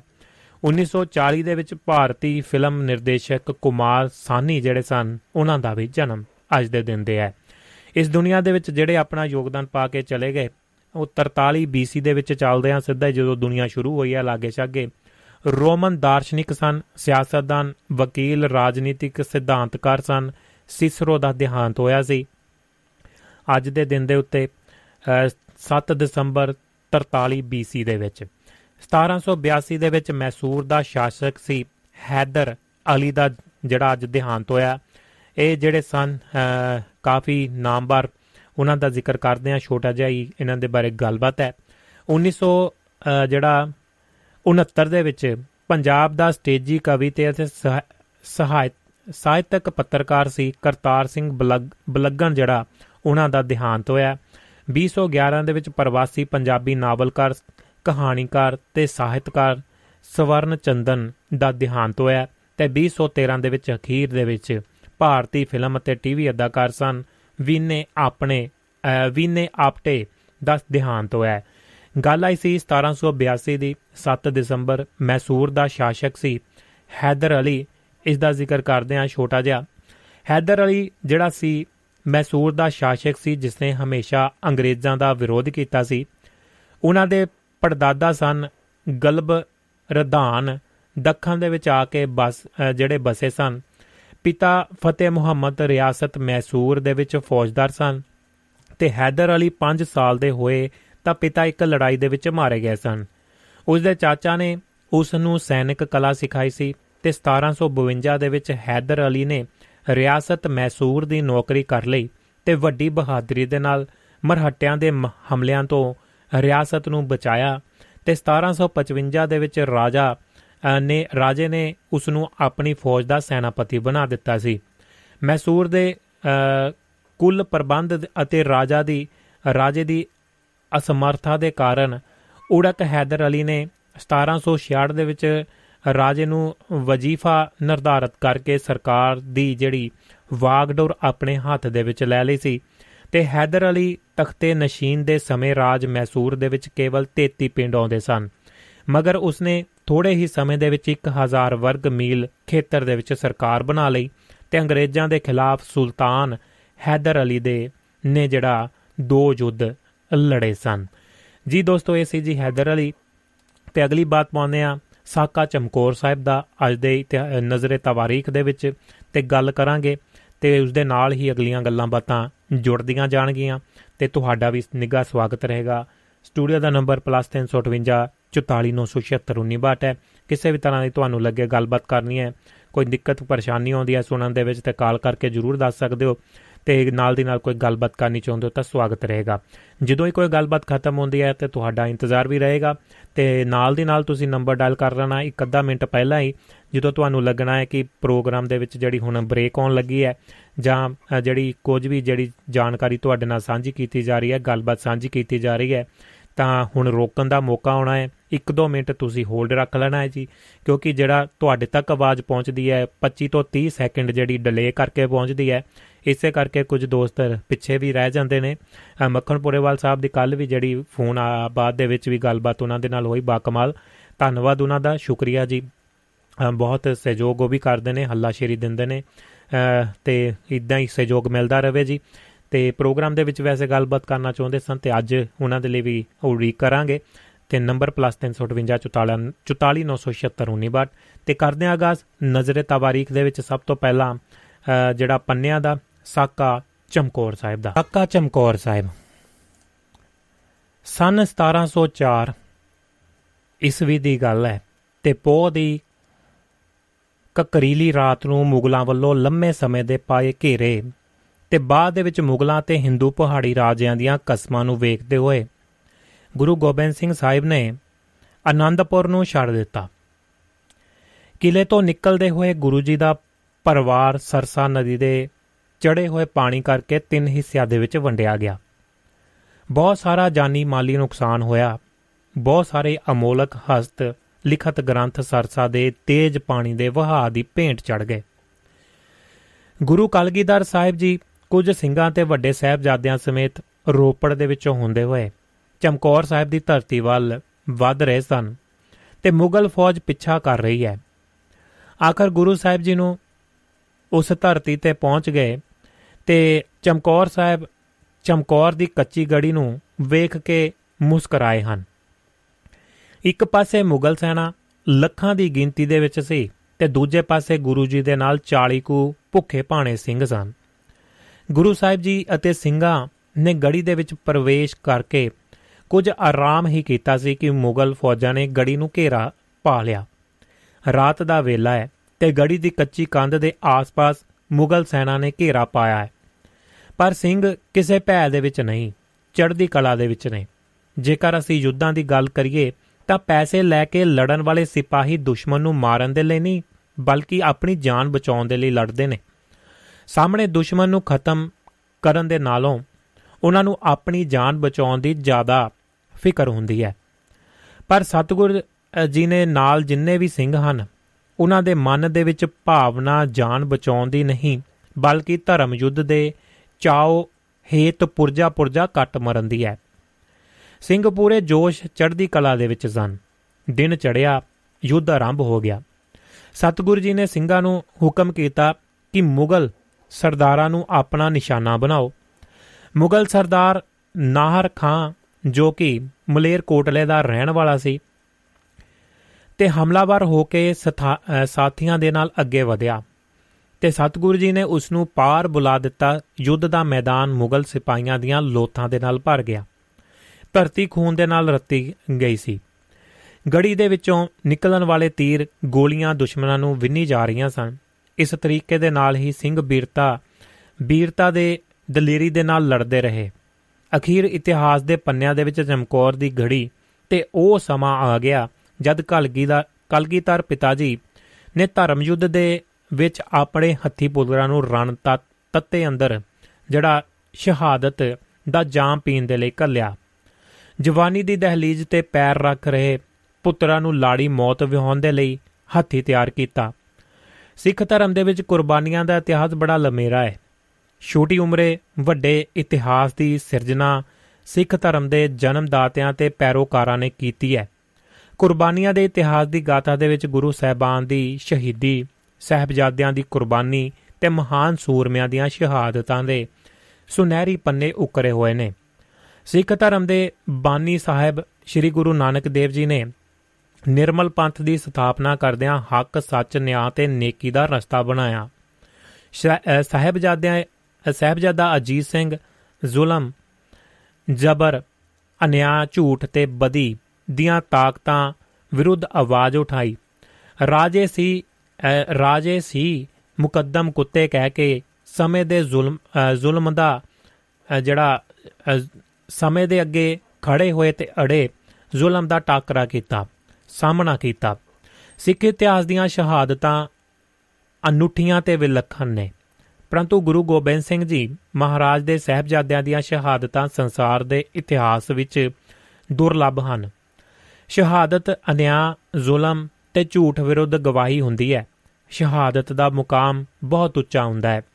ਇਸ ਨੂੰ ਪ੍ਰਾਪਤ ਕਰਨ, ਕਰਨਾ ਤੇ ਨਿਭਾਉਣਾ ਨਿਭਾ ਹੋਣਾ ਸਰਲ ਨਹੀਂ ਗੱਲ ਹੁੰਦੀ। ਸ਼ਹਾਦਤ ਐਸੀ ਮਰਨੀ ਹੈ ਜੋ ਮਰਦਾ ਹੈ। ਉਹ ਜਨਮ ਮਰਨ ਤੋਂ ਮੁਕਤ ਹੋ ਜਾਂਦਾ ਹੈ। ਰਨ ਮਹਿ ਜੂਝ ਕੇ ਸ਼ਹਾਦਤਾਂ ਵੀ ਸਿੱਖ ਇਤਿਹਾਸ ਦੇ ਵਿੱਚ ਹੋਈਆਂ ਤੇ ਅਸਹਿ ਤੇ ਅਕਹਿ ਕਸ਼ਟ ਸਹਾਰਦਿਆਂ ਹੋਇਆ ਬਲੀਦਾਨ ਵੀ ਸਿੱਖਾਂ ਨੇ ਕੀਤੇ। ਰਨ ਦਿੱਤੇ ਝੂਝ ਕੇ ਜਿਹੜਾ ਸ਼ਹਾਦਤਾਂ ਦੇ ਇਤਿਹਾਸ ਦੇ ਵਿੱਚ ਚਮਕੌਰ ਦੀ ਧਰਤੀ ਬੜੀ ਭਾਗਾ ਭਰੀ ਹੈ ਜਿਸ ਨੂੰ ਮਹਾਨ ਤੀਰਥ ਮੰਨਿਆ ਜਾਂਦਾ ਹੈ। ਅੱਲਾ ਯਾਰ ਖਾਂ ਦੇ ਸ਼ਬਦਾਂ ਦੇ ਵਿੱਚ ਚਮਕੌਰ ਦੀ ਜੰਗ ਦੁਨੀਆ ਦੇ ਇਤਿਹਾਸ ਦੇ ਵਿੱਚ ਬੇਜੋੜ ਤੇ ਅਸਵਾਈ ਜੰਗ ਮੰਨੀ ਜਾਂਦੀ ਹੈ। ਇੱਕ ਪਾਸੇ 40 ਦੇ ਕਰੀਬ ਭੁੱਖੇ ਭਾਣੇ, ਦੂਜੇ ਪਾਸੇ ਲੱਖਾਂ ਦੀ ਜਿਹੜੇ ਕੁਮੰਦ ਦੇ ਵਿੱਚ ਮੁਗਲ। ਕੱਚੀ ਗੜੀ, ਭੁੱਖੇ ਢਿੱਡ, ਨਾ ਗੋਲਾ ਬਾਰੂਦ, ਬਸ ਕੋਲ ਤੇਗਾ, ਤਲਵਾਰਾਂ ਬਰਛੇ ਸਨ। ਦੁਸ਼ਮਣ ਦਾ ਮੁਕਾਬਲਾ ਕਰਨਾ ਸੀ, ਪਰ ਨੀਲੇ ਦਾ ਪਰ ਨੀਲੇ ਦਾ ਸ਼ਾਹ ਅਸਵਾਰ ਬਾਜਾਂ ਵਾਲਾ ਨਾਲ ਸੀ, ਫਿਰ ਡਰ ਕਿਸ ਦਾ ਸੀ? ਬੁਲੰਦ ਹੌਸਲੇ ਦੇ ਨਾਲ ਰਣ ਤੱਤੇ ਖਾਲਸਾ ਝੂਜਣ ਲੱਗ ਪਏ ਤੇ ਭਾਰੀ ਯੁੱਧ ਦੇ ਵਿੱਚ ਖਾਲਸਾ ਦੁਸ਼ਮਣ ਦੀ ਚਾਲ ਨੂੰ ਪਛਾੜ ਰਿਹਾ। ਸਿੰਘ ਕਾਲ ਰੂਪ ਬਣ ਗਏ ਸਨ, ਯੋਧੇ ਖੁਮਾਰੀ ਦੇ ਵਿੱਚ ਝੂਮ-ਝੂਮ ਵਾਰ ਕਰ ਰਹੇ ਸਨ। ਸਿੱਖ ਯੋਧੇ ਮਨ ਹੀ ਮਨ ਦੇ ਵਿੱਚ ਸੋਚ ਰਹੇ ਸਨ ਕਿ ਪਾਤਸ਼ਾਹ ਆਪਣੇ ਦੋਵੇਂ ਲਖਤੇ ਜ਼ਿਕਰ ਲੈ ਕੇ ਗੜੀ ਦੇ ਵਿੱਚੋਂ ਨਿਕਲ ਜਾਣ। ਪਰ ਉਹਨਾਂ ਨੇ ਇਸ ਦਾ ਪ੍ਰਗਟਾਵਾ ਪਾਤਸ਼ਾਹ ਕੋਲ ਕੀਤਾ। ਸਾਹਿਬਾ ਨੇ, ਸਾਹਿਬ ਨੇ ਜਿਹੜਾ ਕਿਹਾ, ਤੁਸੀਂ ਸਾਰੇ ਮੇਰੇ ਲਿਖਤੇ ਜ਼ਿਕਰ ਹੋ। ਮੇਰੇ ਲਈ ਸਭ ਇੱਕੋ ਹੋ। ਸਾਰੇ ਮੇਰੇ ਪੁੱਤਰ ਹੋ। ਪਾਤਸ਼ਾਹ ਨੇ ਖਾਲਸੇ ਨੂੰ ਮੁਖਾਤਿਬ ਹੁੰਦਿਆਂ ਕਿਹਾ, ਗੁਰੂ ਨਾਨਕ ਦੇ ਘਰ ਦੀ ਰੱਖਿਆ ਦੇ ਲਈ ਸਾਰਾ ਪਰਿਵਾਰ ਵਾਰਿਆ ਜਾ ਰਿਹਾ ਹੈ। ਜਿੱਥੇ ਤੁਸੀਂ ਸ਼ਹੀਦੀਆਂ ਪਾ ਰਹੇ ਹੋ, ਉੱਥੇ ਹੀ ਇਹ ਬੱਚੇ ਵੀ ਸ਼ਹੀਦ ਹੋਣਗੇ। ਭਾਰੀ ਜੰਗ ਹੋ ਰਹੀ ਸੀ। ਸਹਿਬਜ਼ਾਦਾ ਅਜੀਤ ਸਿੰਘ ਦੇ ਦਿਲ ਦੇ ਵਿੱਚ ਯੁੱਧ ਚਾਓ ਉੱਠ ਰਿਹਾ ਸੀ ਤੇ ਦਿੱਲੀ ਦਿਲੀ ਭਾਵਨਾ ਲੈ ਕੇ ਦਸਮ ਪਿਤਾ ਨੂੰ ਜੰਗ ਦੇ ਵਿੱਚ ਜੂਝ ਕੇ ਯੁੱਧ ਚਾਓ ਪੂਰਾ ਕਰਨ ਦੀ ਅਰਜ਼ ਕੀਤੀ ਸੀ। ਹਜ਼ੂਰ ਪਿਤਾ ਜੀ ਦੀਆਂ ਅਸੀਸਾਂ ਲੈ ਕੇ ਪੰਜ ਸਿੰਘਾਂ ਦੇ ਨਾਲ ਸਹਿਬਜ਼ਾਦਾ ਅਜੀਤ ਸਿੰਘ ਮੈਦਾਨੇ ਜੰਗ ਗਏ। ਕਮਸਾਨ ਦਾ ਯੁੱਧ ਕੀਤਾ, ਜੈਕਾਰਿਆਂ ਦੀ ਗੂੰਜ ਦੇ ਵਿੱਚ ਲਲਕਾਰ ਦੇ ਸਿੰਘ, ਸਿੱਖ ਸੂਰਬੀਰਾਂ ਨੇ ਅਨੇਕਾਂ ਵੈਰੀਆਂ ਨੂੰ ਮੌਤ ਦੇ ਘਾਟ ਘਾਟ ਉਤਾਰਿਆ। ਆਖਰੀ ਦਮ ਤੱਕ ਜੂਝਦੇ ਰਹੇ ਤੇ ਬਾਕੀ ਸਿੰਘਾਂ ਸਮੇਤ ਸਹਿਬਜ਼ਾਦਾ ਅਜੀਤ ਸਿੰਘ ਜਿਹੜੇ ਵਿਸ਼ਾਦਾਤ ਦਾ ਜਿਹੜੇ ਉਹ ਵੀ ਸ਼ਹਾਦਤ ਦਾ ਜਾਮ ਪੀ ਗਏ। ਵੱਡੇ ਵੀਰ ਨੂੰ ਜੰਗ ਦੇ ਵਿੱਚ ਸ਼ਹੀਦ ਹੁੰਦੇ ਵੇਖ ਸਹਿਬਜ਼ਾਦਾ ਜੁਝਾਰ ਸਿੰਘ ਦਾ ਖੂਨ ਵੀ ਖੋਲ ਰਿਹਾ ਸੀ ਤੇ ਵੈਰੀ ਦੇ ਨਾਲ ਦੋ ਹੱਥ ਕਰਨ ਦੇ ਲਈ ਗੁਰਪਿਤਾ ਪਾਸੋਂ ਆਗਿਆ ਮੰਗੀ। ਨੰਨੀ ਜਿੰਦ ਉੱਤੇ ਦੁਸ਼ਮਣ ਦੀ ਭੀੜ ਦਾ ਭੀੜ ਆ ਚਪਟੀ ਸਹਿਬਜ਼ਾਦਾ ਜੁਝਾਰ ਸਿੰਘ ਜੁਝਾਰੀ ਵੀਰਤਾ ਦੇ ਨਾਲ ਦੁਸ਼ਮਣਾਂ ਦੇ ਆਹੂ ਲਾਉਂਦੇ ਹੋਏ ਸ਼ਹਾਦਤ ਨੂੰ ਪਰਵਾਨ ਚੜ ਗਏ ਤੇ ਸਾਕਾ ਚਮਕੌਰ, ਜਿੱਥੇ ਸਾਡੇ ਕੁਰਬਾਨੀਆਂ ਭਰੇ ਇਤਿਹਾਸ ਦਾ ਪ੍ਰਤੀਕ ਹੈ, ਉਥੇ ਸਿੱਖ ਨੌਜਵਾਨ ਜੋ ਆਪਣੇ ਮਾਨ ਮਤੇ ਇਤਿਹਾਸ ਨੂੰ ਭੁੱਲ ਰਹੇ ਨੇ ਉਹਨਾਂ ਲਈ ਪ੍ਰੇਰਣਾ ਸਰੋਤ ਵੀ ਹੈ ਕਿ ਕਿਵੇਂ ਸਿੱਖ ਧਰਮ ਦੀਆਂ ਦੀ ਆਨ ਤੇ ਸ਼ਾਨ ਦੇ ਲਈ ਉਹ ਆਪਾ ਵਾਰ ਗਏ। ਇਹ ਸਾਕਾ ਨੌਜਵਾਨਾਂ ਨੂੰ ਆਪਣੇ ਮਨਾਂ ਅੰਦਰ ਝਾਤੀ ਮਾਰਨ ਦੀ ਯਾਦ ਦਿਵਾਉਂਦਾ ਹੈ ਕਿ ਆਪਣੇ ਹਮ ਉਮਰ ਵੱਡੇ ਵੀਰਾਂ ਸਹਿਬਜ਼ਾਦਿਆਂ ਦੀ ਕੁਰਬਾਨੀ ਨੂੰ ਤੱਕੋ, ਆਪਣੇ ਵਿਰਸੇ ਦੀ ਪਛਾਣ ਕਰਨਾ ਹੀ ਸਾਡਾ ਚਮਕੌਰ ਦੇ ਸ਼ਹੀਦਾਂ ਪ੍ਰਤੀ ਸੱਚੀ ਸ਼ਰਧਾਂਜਲੀ ਹੈ। ਧਰਮੀ ਸੂਰਿਆਂ ਦੀਆਂ ਸ਼ਹਾਦਤਾਂ ਦੇ ਕਾਰਨ ਚਮਕੌਰ ਸਾਹਿਬ ਦੀ ਕੱਚੀ ਗੜੀ ਇਤਿਹਾਸ ਦੇ ਪੰਨਿਆਂ ਦੇ ਵਿੱਚ ਰਹਿੰਦੀ ਦੁਨੀਆ ਤੱਕ ਪੱਕੀ ਹੋ ਗਈ। ਸਾਨੂੰ ਸਾਰਿਆਂ ਨੂੰ ਚਮਕੌਰ ਸਾਹਿਬ ਦੀ ਇਸ ਪਾਵਨ ਧਰਤੀ ਤੇ ਧਰਮ ਯੁੱਧ ਲਈ ਆਪਾ ਨਿਸ਼ਾਵਰ ਕਰਨ ਵਾਲਿਆਂ ਨੂੰ ਪ੍ਰਣਾਮ ਕਰਨ ਦੇ ਲਈ ਜ਼ਰੂਰ ਜਾਣਾ ਚਾਹੀਦਾ ਹੈ। ਅਤੇ ਪੰਥ ਦੀ ਚੜ੍ਹਦੀ ਕਲਾ ਦੇ ਲਈ ਸ੍ਰੀ ਗੁਰੂ ਗੋਬਿੰਦ ਸਿੰਘ ਜੀ ਵੱਲੋਂ ਦਿੱਤੀਆਂ ਗਈਆਂ ਕੁਰਬਾਨੀਆਂ ਨੂੰ ਸਾਹਮਣੇ ਰੱਖ ਕੇ ਫੈਸਲੇ ਲੈਣੇ ਚਾਹੀਦੇ ਨੇ। ਅਖੀਰ ਦੇ ਵਿੱਚ ਚਮਕੌਰ ਸਾਹਿਬ ਦੀ ਪਾਵਨ ਧਰਤੀ ਦੇ ਸਮੂਹ ਸ਼ਹੀਦਾਂ ਨੂੰ ਦਿਲੋਂ ਪ੍ਰਣਾਮ ਕਰਦਾ ਹਾਂ। ਦਿਲੋਂ ਪ੍ਰਣਾਮ ਕਰਦਾ ਦੋਸਤੋ ਐਸੀ ਜੀ ਗੱਲਬਾਤ ਤੇ ਨਾਲ ਦੀ ਨਾਲ ਅਗਲੀ ਗੱਲਬਾਤ ਵੀ ਸ਼ੁਰੂ ਕਰਾਂਗੇ ਤੇ ਦੋ ਪਲ ਤੁਹਾਡੀ ਵੇਟ ਵੀ ਕਰਦੇ ਹਾਂ। ਸਟੂਡੀਓ ਦਾ ਨੰਬਰ +358 ਹੈ। ਕਿਸੇ ਵੀ ਤਰ੍ਹਾਂ ਦੀ ਗੱਲਬਾਤ ਕਰਨੀ ਚਾਹੁੰਦੇ ਹੋ ਤਾਂ ਨਿੱਘਾ ਸਵਾਗਤ ਹੈ। ਅਗਲੀ ਗੱਲਬਾਤ ਕਰਾਂਗੇ ਵਿਸ਼ੇਸ਼ ਉਹਨਾਂ ਦਾ ਸਮਾਗਮ ਵੀ ਚੱਲਿਆ ਚੱਲ ਰਹੇ ਨੇ ਤੇ ਧਰਮ ਸਿੰਘ ਫੱਕਰ ਤੇ ਬੂਟਾ ਸਿੰਘ ਮਾਨਸਾ ਉਹਨਾਂ ਨੂੰ ਯਾਦ ਕਰਦਿਆਂ ਉਹਨਾਂ ਦੀ ਗੱਲ ਕਰਾਂਗੇ। ਜਸਵੰਤ ਚਾਲ ਮੱਤੀ ਉਹਨਾਂ ਦੀ ਕਲਮ ਦੇ ਵਿੱਚੋਂ। ਪਰ ਤੁਹਾਡਾ ਵੀ ਇੰਤਜ਼ਾਰ ਰਹੇਗਾ। ਇੱਕ ਛੋਟਾ ਜਿਹਾ ਬ੍ਰੇਕ ਲੈਂਦੇ ਆ ਬ੍ਰੇਕ ਤੋਂ ਬਾਅਦ ਅਗਲੀਆਂ ਗੱਲਾਂ ਬਾਤਾਂ ਕਰਾਂਗੇ ਜੀ। ਇਹਨਾਂ ਬਾਰੇ ਵੀ ਬੂਟਾ ਸਿੰਘ ਮਾਨਸਾ ਤੇ ਧਰਮ ਸਿੰਘ ਫੱਕਰ ਉਹਨਾਂ ਦੇ ਬਾਰੇ। ਤੁਹਾਡੇ ਨਾਲ ਸਾਂਝ ਜਿਹੜੀ ਪਾਵਾਂਗੇ। ਪਰ ਉਸ ਤੋਂ ਪਹਿਲਾਂ ਇੱਕ ਛੋਟਾ ਜਿਹਾ ਬ੍ਰੇਕ ਜੀ ਦੋਸਤੋ ਲੋ ਜੀ ਬਾਤ ਪਾਉਨੇ ਅਗਲੀ ਸਭ ਦਾ, ਫਿਰ ਤੋਂ ਇੱਕ ਵਾਰ ਨਿੱਘਾ ਸਵਾਗਤ ਹੈ ਬ੍ਰੇਕ ਤੋਂ ਬਾਅਦ। ਤੇ ਧਰਮ ਸਿੰਘ ਫੱਕਰ ਤੇ ਬੂਟਾ ਸਿੰਘ ਮਾਨਸਾ, ਉਹਨਾਂ ਨੂੰ ਯਾਦ ਕਰਦੇ ਆ ਗੱਲ ਸੁਣਾਉਂਦੇ ਆ ਤੁਹਾਨੂੰ। ਜਸਵੰਤ ਚਾਹਲ ਮੱਤੀ ਹੁਣੀ ਲਿਖਦੇ ਨੇ, ਜ਼ਿਲ੍ਹਾ ਮਾਨਸਾ ਦੇ ਪਿੰਡ ਦਲੇਲ ਸਿੰਘ ਵਾਲਾ ਦੇ ਵਿੱਚ 18 ਮਾਰਚ 1902 ਨੂੰ ਦਸਤਕਾਰ ਹੀਰਾ ਸਿੰਘ ਦੇ ਘਰ ਧਰਮ ਸਿੰਘ ਫੱਕਰ ਦੇ ਜਨਮ ਲਿਆ ਸੀ। ਧਰਮ ਸਿੰਘ ਫੱਕਰ ਦੇ ਦਾਦਾ ਸੁਖਾ ਸਿੰਘ ਨੇੜਲੇ ਪਿੰਡ ਬੁਰਜ ਹਰੀ ਦੇ ਵਿੱਚ ਰਹਿੰਦੇ ਸਨ ਤੇ ਧਰਮ ਸਿੰਘ ਨੂੰ ਬਰਨਾਲਾ ਨੇੜਲੇ ਹੰਡਿਆਇਆ ਦੇ ਵਿੱਚ ਮੁੱਢਲੀ ਵਿੱਦਿਆ ਹਾਸਲ ਕਰਨ ਦੇ ਲਈ ਸਕੂਲ ਪਾਇਆ ਗਿਆ ਸੀ। ਹੰਡਿਆਏ ਧਰਮ ਦੇ ਸਿੰਘ ਦੇ ਭੈਣ ਵਿਆਹੀ ਹੋਈ ਸੀ। ਫਿਰ ਧਰਮ ਸਿੰਘ ਨੂੰ ਵਾਪਸ ਪਿੰਡ ਦੇ ਵਿੱਚ ਆਉਣਾ ਪੈ ਗਿਆ। ਉਹਨਾਂ ਦੀ ਮਾਤਾ ਪ੍ਰੇਮ ਕੌਰ ਨੇ ਉਹਨਾਂ ਨੂੰ ਖਿਆਲੇ ਪੜਨੇ ਪਾਇਆ ਸੀ। ਘੋਰ ਕਠਿਨਾਈਆਂ ਸਨ ਤੇ ਅਤ ਦੀ ਗਰੀਬੀ ਦੇ ਬਾਵਜੂਦ ਧਰਮ ਸਿੰਘ ਨੇ ਪੰਜਾਬੀ, ਉਰਦੂ, ਹਿੰਦੀ ਪੜ੍ਹਨੀ ਸਿੱਖੀ ਸੀ। 12-13 ਸਾਲ ਦੀ ਉਮਰ ਦੇ ਵਿੱਚ ਘਰ ਦੇ ਵਿੱਚ ਗਰੀਬੀ ਤੋਂ ਨਿਰਾਸ਼ ਹੋ ਕੇ ਮਜਬੂਰਨ ਰੋਜ਼ਗਾਰ ਦੀ ਤਲਾਸ਼ ਦੇ ਲਈ ਆਪਣੇ ਮਾਮਾ ਜੀ ਨਾਲ ਇਰਾਕ ਚਲੇ ਗਏ ਸਨ। ਇਰਾਕ ਦੇ ਵਿੱਚ ਧਰਮ ਸਿੰਘ ਨੇ ਅਪ੍ਰੈਲ 1919 ਦੇ ਵਿੱਚ ਜਲਿਆਂ ਵਾਲੇ ਬਾਗ ਦੇ ਸਾਕੇ ਦੀ ਖਬਰ ਪੜ੍ਹੀ ਸੀ।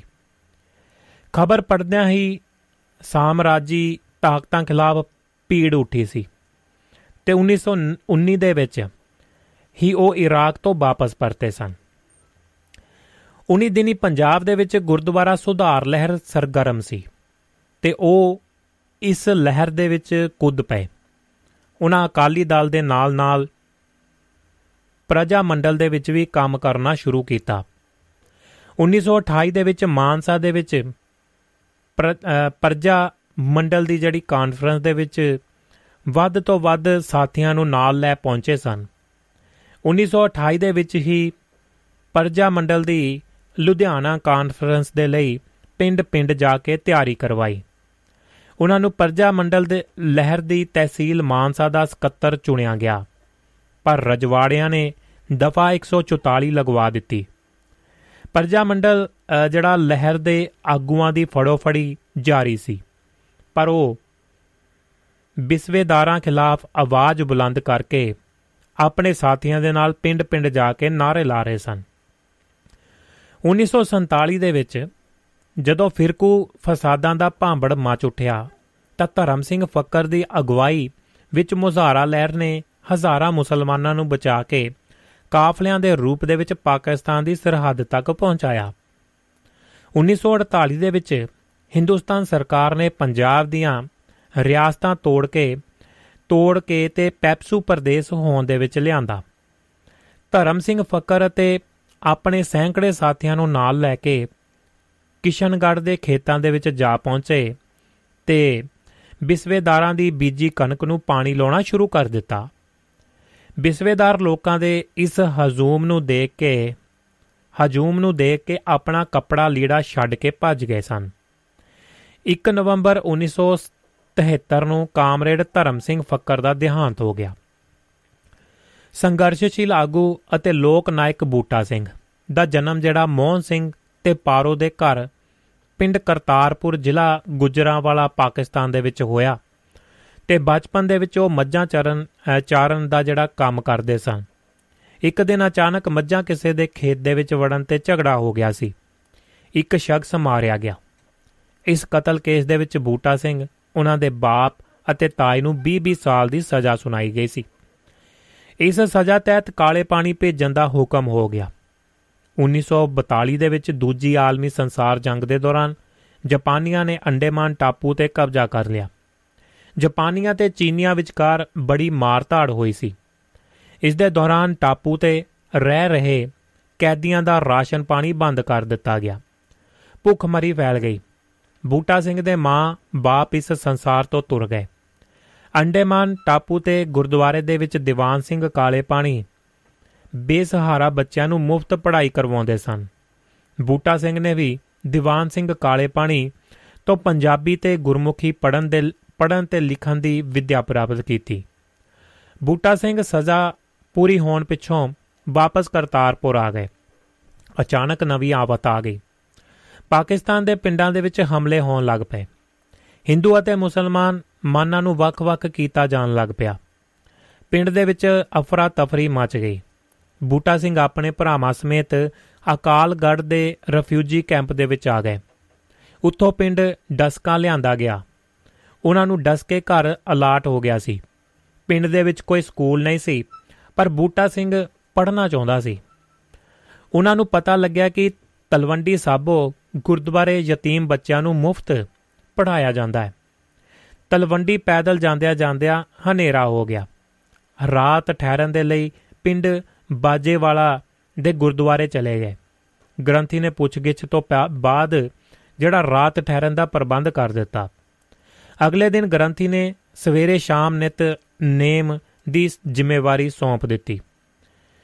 ਗੁਰਦੁਆਰੇ ਪਰਜਾ ਮੰਡਲ ਦੇ ਆਗੂਆਂ ਦਾ ਆਉਣਾ ਜਾਣਾ ਸੀ ਤੇ ਰਾਤ ਨੂੰ ਸਟੱਡੀ ਸਕੂਲ ਲਾਇਆ ਜਾਂਦਾ ਸੀ। ਬੂਟਾ ਸਿੰਘ ਸਵੇਰੇ ਸ਼ਾਮ ਨੇਤਾਵਾਂ ਨੂੰ ਰੋਟੀ ਪਾਣੀ ਛਕਾਉਂਦੇ ਤੇ ਰਾਤ ਨੂੰ ਸਟੱਡੀ ਆਪਣੀ ਸਕੂਲਾਂ ਦਾ ਵਿੱਚ ਭਾਗ ਲੈਂਦੇ। ਇੱਥੇ ਹੀ ਉਹਨਾਂ ਦਰਸ਼ਨ ਸਿੰਘ ਅਵਾਰਾ ਦੀ ਕਿਤਾਬ ਬਗਾਵਤ ਪੜ੍ਹੀ ਸੀ। ਇਹ ਕਿਤਾਬ ਪੜ੍ਹ ਕੇ ਉਹਨਾਂ ਦਾ ਝੁਕਾਓ ਇਨਕਲਾਬੀ ਵਿਚਾਰਾਂ ਵੱਲ ਵੱਧ ਗਿਆ। 1952 ਦੇ ਵਿੱਚ ਅਸੈਂਬਲੀ ਚੋਣਾਂ ਦੌਰਾਨ ਬੂਟਾ ਸਿੰਘ ਨੇ ਆਪਣੀ ਉਮਰ ਲੋਕ ਸੰਘਰਸ਼ ਦੇ ਲੇਖੇ ਲਾਉਣ ਦਾ ਆਇਦ ਕਰ ਲਿਆ। 1954 ਦੇ ਵਿੱਚ ਪੈਪਸੂ ਅਸੈਂਬਲੀ ਚੋਣਾਂ ਦੇ ਦੌਰਾਨ ਜਗੀਰ ਸਿੰਘ ਜੋਗਾ ਤੇ ਧਰਮ ਸਿੰਘ ਫੱਕਰ ਚੋਣ ਮੈਦਾਨ ਦੇ ਵਿੱਚ ਸਨ। ਬੂਟਾ ਸਿੰਘ ਨੂੰ ਇਨਕਲਾਬੀ ਡਰਾਮਾ ਪਾਰਟੀ ਦੇ ਵਿੱਚ ਸ਼ਾਮਲ ਕੀਤਾ ਗਿਆ। 1954 1957 1967 ਤੇ 1977 ਤੱਕ ਲਗਾਤਾਰ ਵਿਧਾਨ ਸਭਾ ਚੋਣਾਂ ਦੇ ਦੌਰਾਨ ਡਰਾਮਾ ਪਾਰਟੀ ਦੇ ਵਿੱਚ ਕੰਮ ਕੀਤਾ। 1980 ਦੇ ਵਿੱਚ ਪੰਜਾਬ ਦੇ ਵਿੱਚ ਮੱਧਕਾਲੀ ਚੋਣਾਂ ਦਾ ਐਲਾਨ ਹੋ ਗਿਆ।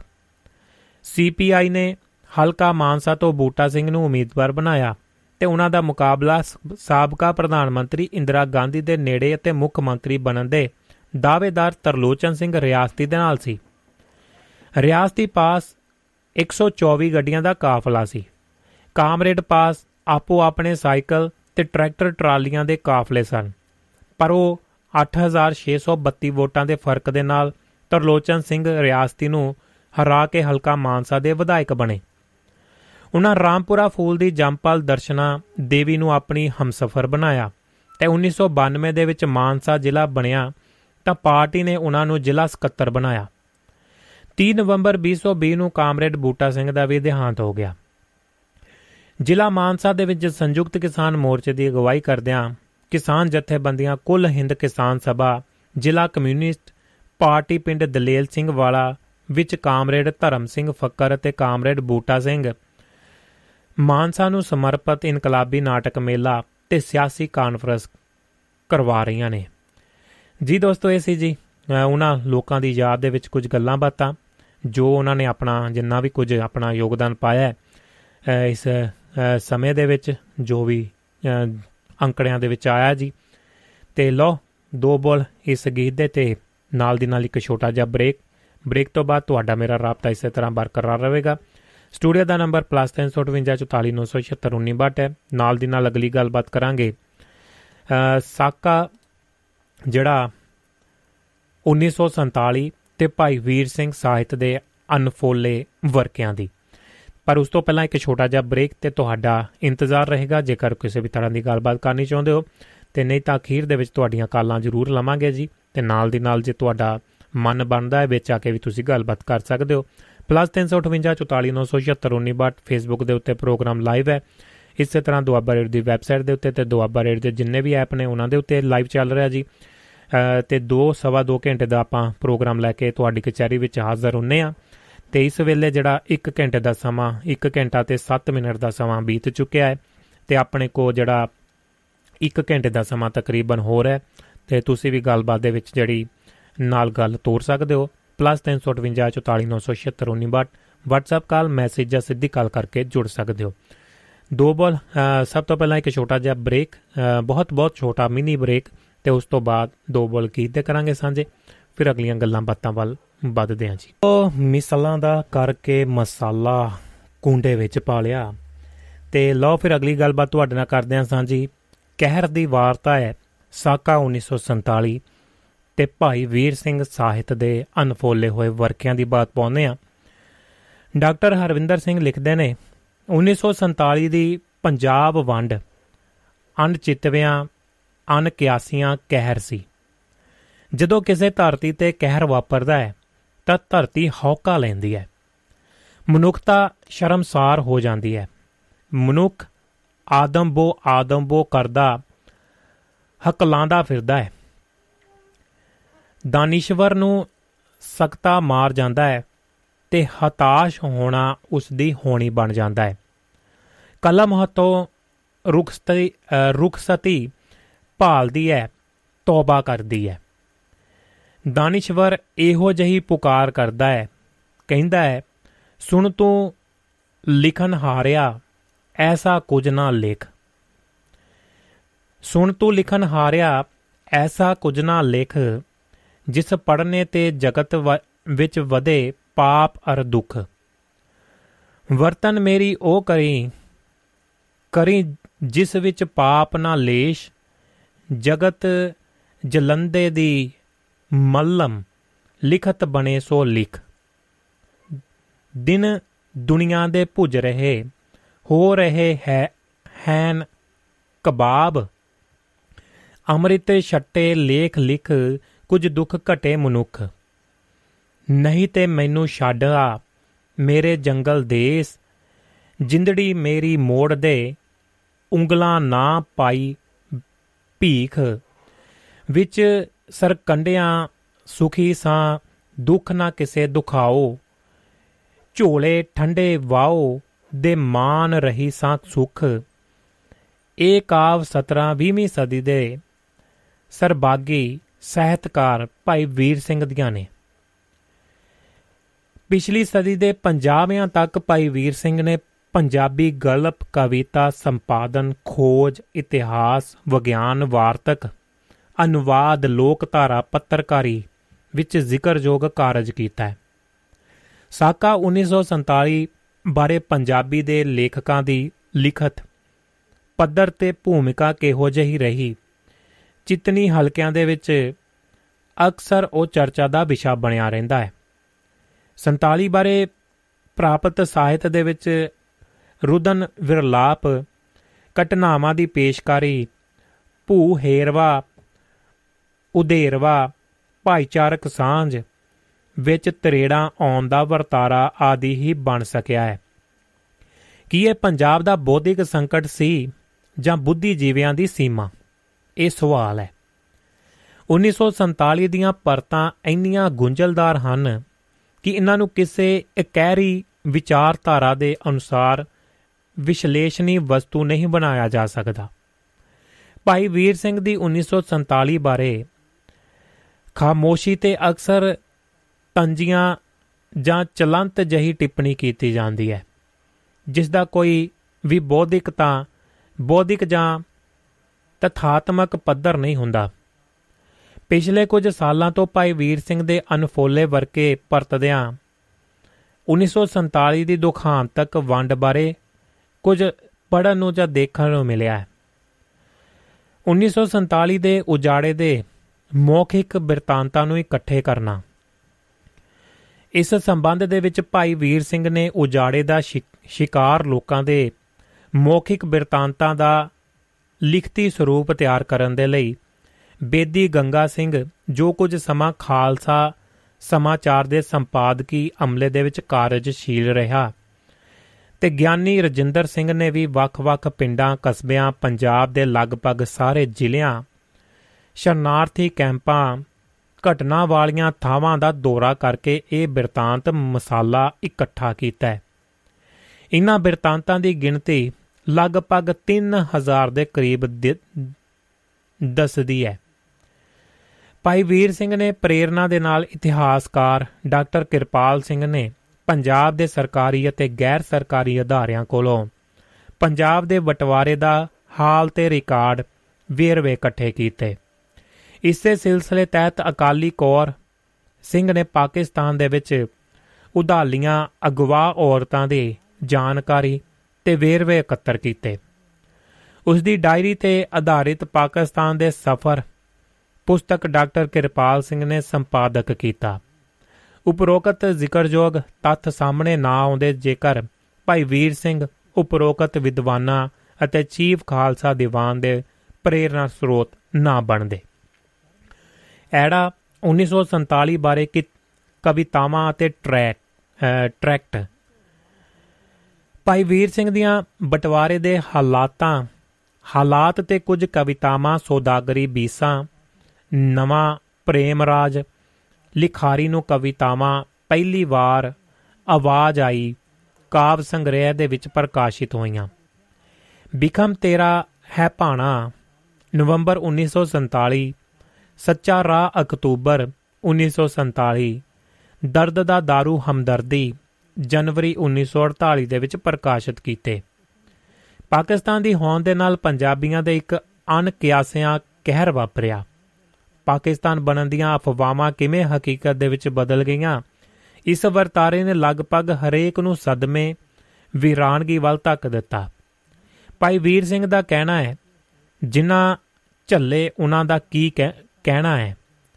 ਜਿਨ੍ਹਾਂ ਝੱਲੇ ਉਹਨਾਂ ਦਾ ਕੀ ਕਹਿਣਾ ਹੈ, ਜਿਨ੍ਹਾਂ ਦੇਖੇ ਉਹਨਾਂ ਦੇ ਦੁੱਖ ਰੋਣੇ ਸੁਣੇ ਨਹੀਂ ਜਾਂਦੇ। ਜਿਨ੍ਹਾਂ ਨੇ ਸੁਣੇ ਉਹਨਾਂ ਦੀਆਂ ਅੱਖੀਆਂ ਨਹੀਂ ਸੁੱਕਦੀਆਂ। ਭਾਣਾ ਬਿਖਮ ਤੇਰਾ ਹੈ ਭਾਣਾ।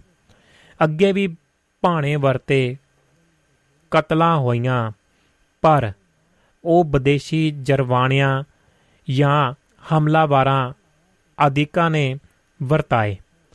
ਹੁਣ ਤਾਂ ਹਮਸਾਇਆਂ ਤੇ ਭਰਾਵਾਂ ਨੇ ਹੀ ਕਹਿਰ ਵਰਤਾ ਕੱਢੇ ਨੇ। ਹਾਂ, ਵਾੜਾ ਨੇ ਹੀ ਖੇਤਾਂ ਦੀ ਰਾਖੀ ਨਾ ਕੀਤੀ। ਕਿਸ ਕਿਸ ਦਾ ਗਿਲਾ ਕਰੀਏ। ਕਿਸ ਕਿਸ ਕਸ਼ਟ ਦਾ ਜ਼ਿਕਰ ਕਰੀਏ। ਕਿਸ ਕਿਸ ਕਹਿਰ ਦੀ ਵਰਤੀ ਦਾ ਹਾਲ ਕਰੀਏ? ਕਹੀਏ, ਮਾਰੇ ਕੌਣ ਗਏ ਜਿਨ੍ਹਾਂ ਨੇ ਕਦੀ ਰਾਜ, ਉਪਦਰਵ ਦਾ ਕੰਮ ਸੀ ਨਹੀਂ ਕੀਤਾ? ਕਿਸੇ ਨੂੰ ਦੁੱਖ ਨਹੀਂ ਸੀ ਦਿੱਤਾ, ਕੋਈ ਜ਼ੁਰਮ ਨਹੀਂ ਸੀ ਕਮਾਇਆ। ਬੇਫਿਕਰ ਘਰਾਂ ਵਿੱਚ ਬੈਠਿਆਂ ਤੇ ਕਹਿਰ ਨਾਜ਼ਰ, ਨਾਜ਼ਲ ਹੋ ਗਿਆ ਦੁੱਖ ਦੀ ਦਾਸਤਾਨ ਜਿੰਨੀ ਫਰੋਲੀਏ ਤੇ ਲਿਖੀਏ, ਅਮੂਕ ਦੀ ਹੈ ਤੇ ਦੁੱਖ ਹੀ ਛੇੜਦੀ ਹੈ। ਪਰ ਸਭ ਤੋਂ ਵੱਡਾ ਦੁੱਖ ਸੋ ਹੈ। ਉਹ ਹੈ ਸੁਰਤਾਂ ਦੀ ਤਬਾਹੀ ਦਾ ਦੁੱਖ। ਦੁੱਖ ਹੋਵੇ ਤਾਂ ਦਰਦ ਕੀਕੂ ਨਾ ਹੋਵੇ। ਦਰਦ ਹੋਵੇ ਤਾਂ ਰੋਣਾ ਤੇ ਸ਼ਿਕਵਾ, ਸ਼ਿਕਾਇਤ ਕਿਵੇਂ ਨਾ ਹੋਵੇ। ਸ਼ਿਕਵੇ ਤੇ ਰੋਣਾ ਹੋਵੇ ਤਾਂ ਸੁਰਤ ਕਿਵੇਂ ਨਾ ਟਵੇ। ਸੁਰਤ ਟਵੇ ਤਾਂ ਮੁੜ ਸੰਭਾਲਾਂ ਕੀਕੂ ਹੋਵੇ। ਫਿਰ ਤਾਂ ਸਾਰਾ ਕੁਝ ਹੀ ਸਮਾਪਤ ਹੋ ਗਿਆ। ਉਪਰੋਕਤ ਟਰੈਕਟ ਦੇ ਵਿੱਚ ਭਾਈ ਵੀਰ ਸਿੰਘ ਦੀ ਵਾਰਤਕ ਦ੍ਰਿਸ਼ਟੀ, ਭਾਵੁਕਤਾ ਤੇ ਬੋਧਿਕਤਾ ਨੂੰ ਮੁਖਾਤਿਬ ਹੈ। ਸੁਰਤਾਂ ਦੀ ਤਬਾਹੀ ਦਾ ਫਿਕਰ ਕਰਦਿਆਂ ਭਾਈ ਵੀਰ ਸਿੰਘ ਦੀ ਇੱਛਾ ਹੈ ਕਿ ਸਾਡੀ ਗਵਾਚੀ ਹੋਈ ਸੁਰਤ ਟਿਕਾ ਦੇ ਵਿੱਚ ਆ ਜਾਵੇ, ਜੇਕਰ ਪੰਜਾਬੀਆਂ ਸਿੱਖਾਂ ਦੀ ਖਿੰਡੀ ਹੋਈ ਸੁਰਤ ਨੂੰ ਸੰਭਾਲਿਆ ਜਾਵੇ, ਤਾਂ ਹੀ ਆਪਣੇ, ਆਪਣੀ ਭਾਈਚਾਰਕ ਸਾਂਝ, ਪੰਥਕ ਏਕਤਾ, ਵਿਛੜਿਆਂ ਦੇ ਮੇਲੇ ਹੋਂਦ ਅਤੇ ਹਸਤੀ ਨੂੰ ਕਾਇਮ ਕਰਨ ਦੇ ਲਈ ਰਾਜਨੀਤਿਕ ਤੌਰ ਤੇ ਸਜਗ ਹੋ ਸਕਣਗੇ। 1947 ਦੇ ਨਾਲ ਸੰਬੰਧਿਤ ਭਾਈ ਵੀਰ ਸਿੰਘ ਦੇ ਕੁਝ ਅਨਪ੍ਰਕਾਸ਼ਿਤ ਤੇ ਪ੍ਰਕਾਸ਼ਿਤ ਸਿਆਸੀ ਲੇਖ ਮਿਲਦੇ ਨੇ। ਇਹਨਾਂ ਲੇਖਾਂ ਦੀ ਦ੍ਰਿਸ਼ਟੀ ਪੰਜਾਬ ਦੇ ਇਤਿਹਾਸ ਦੇ ਵਿੱਚ 1946 ਤੇ 47 ਦੇ ਵਿੱਚ ਵਾਪਰੀਆਂ ਘਟਨਾਵਾਂ, ਮੁਸਲਿਮ ਲੀਗ ਅਕਾਲੀ ਕਾਂਗਰਸ ਜਨ ਸੰਘ ਦੀਆਂ ਸਿਆਸੀ ਪੇਚ, ਪੇਚੀਦਗੀਆਂ ਨਵੇਂ ਰਾਸ਼ਟਰ ਦੀ ਬੰਤਰ ਅਤੇ ਸਿੱਖ ਨੇਤਾਵਾਂ ਦੀ ਭੂਮਿਕਾ ਤੇ ਤੋਖਲਿਆਂ ਦਾ ਗਹਿਰਾ ਵਿਸ਼ਲੇਸ਼ਣ ਹੈ। ਕਿਊਮੀਨਲ ਐਵਾਰਡ ਦੇ ਡੰਗੇ ਹਿੰਦੂ ਸਿੱਖ ਮੁਸਲਮਾਨ ਆਪੋ ਆਪਣੇ ਤੁਅਸਬ ਨੂੰ ਸਾਹਮਣੇ ਰੱਖ ਕੇ ਬਸਤੀਵਾਦੀ ਹਕੂਮਤ ਤੋਂ ਸੁਰੱਖਿਅਤ। ਸਿਰਫ ਇੰਨਾ ਕੁ ਕਿ ਜੋ ਮਿਲਦਾ ਹੈ ਲੈ ਲਵੋ, ਮਹਿਸੂਸ ਕਰ ਰਹੇ ਸਨ। ਇਨ੍ਹਾਂ ਹਿੱਤਾਂ ਦੀ ਖਾਤਰ ਆਪਣੇ ਸਾਂਝੇ ਦੁਸ਼ਮਣ ਨੂੰ ਪਛਾਣਨ ਦੀ ਬਜਾਏ ਪੰਜਾਬ ਦੇ ਦੂਸਰੇ ਭਾਈਚਾਰਿਆਂ ਤੇ ਮਜਬਾਂ ਨੂੰ ਵਿਰੋਧ ਦੀ ਨਜ਼ਰ ਦੇ ਨਾਲ ਦੇਖ ਰਹੇ ਸਨ। ਇਸ ਖਹਿਬਾਜੀ ਵਾਲੇ ਮਾਹੌਲ ਦੇ ਵਿੱਚ ਘਟਨਾਵਾਂ ਅਤੇ ਪ੍ਰਤੀਕਰਮ ਇੰਨੀ ਤੇਜ਼ੀ ਦੇ ਨਾਲ ਹੋ ਰਹੇ ਸਨ ਕਿ ਰਾਜਨੀਤਿਕ ਪਾਰਟੀਆਂ ਦਾ ਕੋਈ ਵੀ ਕਦਮ ਸਿਧਾਂਤਕ ਤੌਰ ਦੇ ਉੱਤੇ ਸਥਿਰ ਨਹੀਂ ਸੀ। ਕਮਿਊਨਲ ਅਵਾਰਡ ਦੀ ਸਿਆਸੀ ਸਤਰੰਜ ਨੇ ਜਿੱਥੇ ਹਿੰਦੂ, ਸਿੱਖ ਅਤੇ ਮੁਸਲਮਾਨਾਂ ਦੇ ਵਿੱਚ ਬੇਚੈਨੀ ਪੈਦਾ ਕੀਤੀ, ਉੱਥੇ ਹਿੰਦ ਦੀਆਂ ਅਸ਼ੂਤ ਦਮਿਤ ਜਾਤੀਆਂ ਇਸ ਮਸਲੇ ਤੇ ਸੰਤੁਸ਼ਟ ਜਾਪਦੀਆਂ ਸਨ। ਪੰਜਾਬ ਦੀ ਅਕਾਲੀ ਪਾਰਟੀ ਨੇ ਇਸ ਅਵਾਰਡ ਦੇ ਖਿਲਾਫ ਡਟਣ ਦਾ ਐਲਾਨ ਕੀਤਾ, ਪਰ ਆਪਣੀ ਸੁਹਿਰਦਤਾ ਦੀ ਘਾਟ ਅਤੇ ਬੇ, ਬਿਆਨ, ਬਿਆਨਬਾਜ਼ੀ ਤੋਂ ਅਗਾਹ ਕੁਝ ਵੀ ਨਾ ਕਰ ਸਕੇ। ਭਾਈ ਵੀਰ ਸਿੰਘ ਨੇ ਅਖੰਡ ਹਿੰਦੁਸਤਾਨ ਦੇ ਵਿੱਚੋਂ ਸਿੱਖ ਸਟੇਟ ਮੰਗਣਾ ਤੇ ਪਾਕਿਸਤਾਨ ਦੀ ਮੰਗ ਨੂੰ ਨਾਕਾਬਲੇ ਬਰਦਾਸ਼ਤ ਆਖਿਆ। ਉਸਨੇ ਅਕਾਲੀਆਂ ਦੀ ਅਨਸਰਟਨ ਪੋਲਿਟਿਕਸ ਅਨਿਸ਼ਚਿਤ ਸੇਧਹੀਨ ਸਿਆਸਤ ਬਾਰੇ ਲਿਖਿਆ ਹੈ। ਉਹ ਅਕਾਲੀ ਕਦੀ ਕਮਿਊਨਲ ਅਵਾਰਡ ਦੇ ਵਿਰੋਧੀ ਅਤੇ ਕਦੇ ਪੱਖੀ, ਕਦੇ ਪਾਕਿਸਤਾਨ ਦੇ ਵਿਰੋਧੀ ਤੇ ਕਦੇ ਉਹ ਕਦਮ ਚਾਉਣੇ ਜਿਸ ਦੇ ਨਾਲ ਪਾਕਿਸਤਾਨ ਸਿਰੇ ਚੜੇ ਕਦੇ ਕਾਂਗਰਸ ਦੀ ਸ਼ਰਨ ਦੇ ਵਿੱਚ ਅਖੰਡ ਹਿੰਦੁਸਤਾਨ ਦੇ ਹਾਮੀ ਤੇ ਸਿੱਖ ਸਟੇਟ ਦਾ ਖਿਆਲ ਘੜ ਕੇ ਧੂਆਂ, ਧਾਰ, ਲੇਖ ਲਿਖਣੇ, ਤਾਂ ਤੇ ਸਾਰਾ ਜ਼ੋਰ ਲਗਾਉਣਾ ਸ਼ੁਰੂ ਕਰ ਦੇਣਾ। ਇਸ ਨਵੀਂ ਖੇਲ ਦੇ ਵਿੱਚ ਕੇਵਲ ਅਕਾਲੀ ਖਿਆਲ ਕੰਮ ਕਰ ਰਿਹਾ ਹੈ। ਹਿੰਦ ਦੀ ਜੇ ਘੱਟ ਗਿਣਤੀ ਵਾਲਾ, ਵਾਲੀ ਕੌਮ, ਹਿੰਦ ਦੀ ਜੇ ਘੱਟ ਗਿਣਤੀ ਵਾਲੀ ਕੌਮ ਆਪਣੇ ਲਈ ਵੱਖਰੀ ਰਿਆਸਤ ਮੰਗੇਗੀ। ਉਹ ਪਾਕਿਸਤਾਨ ਦੀ ਵਿਰੋਧਤਾ ਕੀਕੂ ਕਰ ਸਕੇਗੀ। ਗੋਆ ਆਪਣੇ ਲਈ, ਗੋਆ ਆਪਣੇ ਲਈ ਵੱਖਰੀ ਰਿਆਸਤ ਮੰਗਣਾ ਪਾਕਿਸਤਾਨ ਨੂੰ ਕਾਇਮ ਕਰਨਾ ਹੈ। ਭਾਈ ਵੀਰ ਸਿੰਘ ਦਾ ਇਹ ਨੁਕਤਾ ਅਕਾਲੀਆਂ ਦੀ ਉਸ ਰਾਜਨੀਤੀ ਵੱਲ ਇਸ਼ਾਰਾ ਕਰਦਾ ਹੈ, ਜਿਸ ਦੇ ਵਿੱਚ ਨਿਸ਼ਚੈ ਅਤੇ ਪ੍ਰਤੀਬੱਧਤਾ ਦੀ ਘਾਟ ਹੈ। ਅਕਾਲੀਆਂ ਤੇ ਵਿਅੰਗ ਇਸ ਲਈ ਕਰਦਾ ਹੈ ਕਿ ਉਹ ਪੰਜਾਬ ਅਤੇ ਸਿੱਖ ਮੰਗਾਂ ਦੇ ਨਾਲ ਬਾ ਵਾਸਤਾ ਸਨ। ਭਾਈ ਵੀਰ ਸਿੰਘ ਦਾ ਇਹ ਖਿਆਲ ਵੰਡ ਤੋਂ ਪਹਿਲਾਂ ਤੇ ਬਾਅਦ ਤੱਕ ਕਾਇਮ ਰਿਹਾ। ਉਸ ਦਾ ਫਿਕਰ ਸਿੱਖ ਸਰੋਕਾਰਾਂ ਦੇ ਨਾਲ ਸੰਬੰਧਿਤ ਤੇ ਹਿੰਦੁਸਤਾਨ ਦੇ ਵੱਡੇ ਵੰਡੇ ਜਾਣ ਦੇ ਵਿਰੁੱਧ ਸੀ। ਪਹਿਲਾ ਪ੍ਰਭਾਵ ਸੀ ਕਿ ਸਿੱਖਾਂ ਨੂੰ ਹਿੰਦੁਸਤਾਨ ਦੀ ਨਵੀਂ ਬਣੀ ਸਰਕਾਰ ਦੇ ਵਿੱਚ ਅਲੈਦਗੀ ਦਾ ਪ੍ਰਭਾਵ ਛੱਡ ਕੇ ਮਿਲਵਰਤਨ ਕਰਨਾ ਚਾਹੀਦਾ ਹੈ ਤੇ ਨਿਰਪੱਖ ਸਰਕਾਰ ਦਾ ਹਿੱਸਾ ਬਣਦੇ ਹੋਏ ਵੀ ਆਪਣੀ ਪੰਥਕ ਹਸਤੀ ਕਾਇਮ ਰੱਖਣੀ ਚਾਹੀਦੀ ਹੈ। ਉਸ ਸਮੇਂ ਹਿੰਦੁਸਤਾਨ ਸਮਾਜ ਦੇ ਵਿੱਚ ਚੱਲ ਰਹੀ ਫਿਰਕੂ ਸਿਆਸਤ ਦੇ ਨਕਾਰਾਤਮਕ ਪ੍ਰਭਾਵਾਂ ਤੋਂ ਵਾਕਿਫ ਹੁੰਦਿਆਂ ਭਾਈ ਵੀਰ ਸਿੰਘ ਇਸ ਗੱਲ ਤੇ ਜ਼ੋਰ ਦੇ ਰਿਹਾ ਸੀ ਕਿ ਅਜਿਹੀ ਸਿਆਸਤ ਵਿਸ਼ਾਲ ਹਿੰਦੁਸਤਾਨ ਦੀ ਏਕਤਾ ਬਣਾਈ ਰੱਖਣ ਦੇ ਵਿੱਚ ਰੁਕਾਵਟ ਹੋ ਸਕਦੀ ਹੈ। ਉਹ ਤਾਕੀਦ ਕਰਦਾ ਹੈ ਕਿ ਸੋਵੀਅਤ ਯੂਨੀਅਨ ਦੀ ਰਾਜ ਬੰਤਰ ਤੋਂ ਸਿੱਖਣਾ ਚਾਹੀਦਾ ਹੈ ਕਿ ਵੱਖ-ਵੱਖ ਨਸਲਾਂ, ਭਾਸ਼ਾਵਾਂ, ਧਰਮਾਂ ਦੇ ਲੋਕ ਨਵੇਂ ਉਸ ਦਾ ਹਿੱਸਾ ਹਨ ਜਿੱਥੇ ਉਹਨਾਂ ਦੀਆਂ ਭਾਸ਼ਾਵਾਂ, ਸੱਭਿਆਚਾਰ ਅਤੇ ਵਿਸ਼ਵਾਸ ਦੀ ਪੂਰਨ ਬਹਾਲੀ ਹੈ। ਤੇ ਭਾਈ ਵੀਰ ਸਿੰਘ ਦਾ ਇਹ ਨੁਕਤਾ ਆਜ਼ਾਦ ਹਿੰਦੁਸਤਾਨ ਪਰਫੁੱਲਤ ਹੋ ਰਹੀ ਫਿਰਕੂ ਵਿਚਾਰਧਾਰਾ ਵੱਲ ਇਸ਼ਾਰਾ ਕਰਦਾ ਹੈ। ਭਾਈ ਵੀਰ ਸਿੰਘ ਚੀਫ ਖਾਲਸਾ ਦੀਵਾਨ ਦੇ ਮੋਢੀ ਸੰਸਥਾਪਕਾਂ ਅਤੇ ਸਲਾਹਕਾਰਾਂ ਵਿੱਚੋਂ ਪ੍ਰਮੁੱਖ ਸਨ। ਦੀਵਾਨ ਸਮੇਂ ਸਮੇਂ ਸਿੱਖ ਸਰੋਕਾਰਾਂ ਅਤੇ ਮੰਗਾਂ ਨੂੰ ਉਠਾਉਣ ਵਾਲੀ ਸਭਾ ਰਹੀ ਹੈ ਭਾਵੇਂ ਦੀਵਾਨ ਦੀ ਵਿਚਾਰਧਾਰਾ ਅੰਗਰੇਜ਼ੀ ਹਕੂਮਤ ਦੇ ਵਫਾਦਾਰਾਂ, ਵਫਾਦਾਰ ਸਿੱਖਾਂ ਵਾਲੀ ਮੰਨੀ ਗਈ। ਜਦੋਂ ਪਾਕਿਸਤਾਨ ਬਣਾਉਣ ਤੇ ਪੰਜਾਬ ਨੂੰ ਵੰਡਣ ਵਾਲੀ ਮੰਗ ਜ਼ੋਰ ਫੜ ਰਹੀ ਸੀ, ਉਸ ਵੇਲੇ ਦੀਵਾਨ ਦੇ ਪ੍ਰਤੀਨਿਧਾਂ ਨੇ ਅੰਗਰੇਜ਼ੀ ਹਕੂਮਤ ਨੂੰ ਪਾਕਿਸਤਾਨ ਦੇ ਮਤੇ ਵਿਰੁੱਧ ਤੇ ਸਿੱਖ ਮੰਗਾਂ ਦੇ ਲਈ ਇੱਕ ਮੈਮੋਰੰਡਮ ਸੌਂਪਿਆ ਸੀ। ਅਨੁਮਾਨ ਹੈ ਕਿ ਇਸ ਯਾਦ ਪੱਤਰ ਦੇ ਇਬਾਰਤ ਭਾਈ ਵੀਰ ਸਿੰਘ ਨੇ ਲਿਖੀ। ਇਸ ਯਾਦ ਪੱਤਰ ਦਾ ਤਰਜਮਾ ਅਪ੍ਰੈਲ 1946 ਦੇ ਖਾਲਸਾ ਸਮਾਚਾਰ ਦੇ ਵਿੱਚ ਛਾਪਿਆ। ਇਸ ਯਾਦ ਪੱਤਰ ਦੀ ਇੱਕ ਪ੍ਰਮੁੱਖ ਮੱਦ ਇਹ ਸੀ ਕਿ ਹਿੰਦੁਸਤਾਨ ਦੀ ਏਕਤਾ ਨੂੰ ਜਿਉਂ ਦਾ ਤਿਉਂ ਕਾਇਮ ਰੱਖਿਆ ਜਾਵੇ। ਹਿੰਦੁਸਤਾਨ ਦੀ ਸਿਆਸਤ ਦੇ ਵਿੱਚ ਪਿਛਲੇ 2 ਦਹਾਕਿਆਂ ਤੋਂ ਸੰਪਰਦਾਇਕਤਾ ਦੇ ਆਧਾਰ ਤੇ ਚੋਣਾਂ ਹੋ ਰਹੀਆਂ ਹਨ। ਇਸ ਫਿਰਕੇਵਾਰਨਾ ਚੋਣਾਂ ਸਦਕਾ ਪਾਕਿਸਤਾਨ ਦੀ ਮੰਗ ਜ਼ੋਰ ਫੜ ਰਹੀ ਹੈ। ਇੱਕ ਪਾਕਿਸਤਾਨ ਦੀ ਮੰਗ ਮੰਨਣ ਦੇ ਨਾਲ ਹੋਰ ਪਤਾ ਨਹੀਂ ਕਿੰਨੇ ਪਾਕਿਸਤਾਨ ਕਾਇਮ ਕਰਨ ਦੇ ਰਾਹ ਤੁਰਨਗੇ।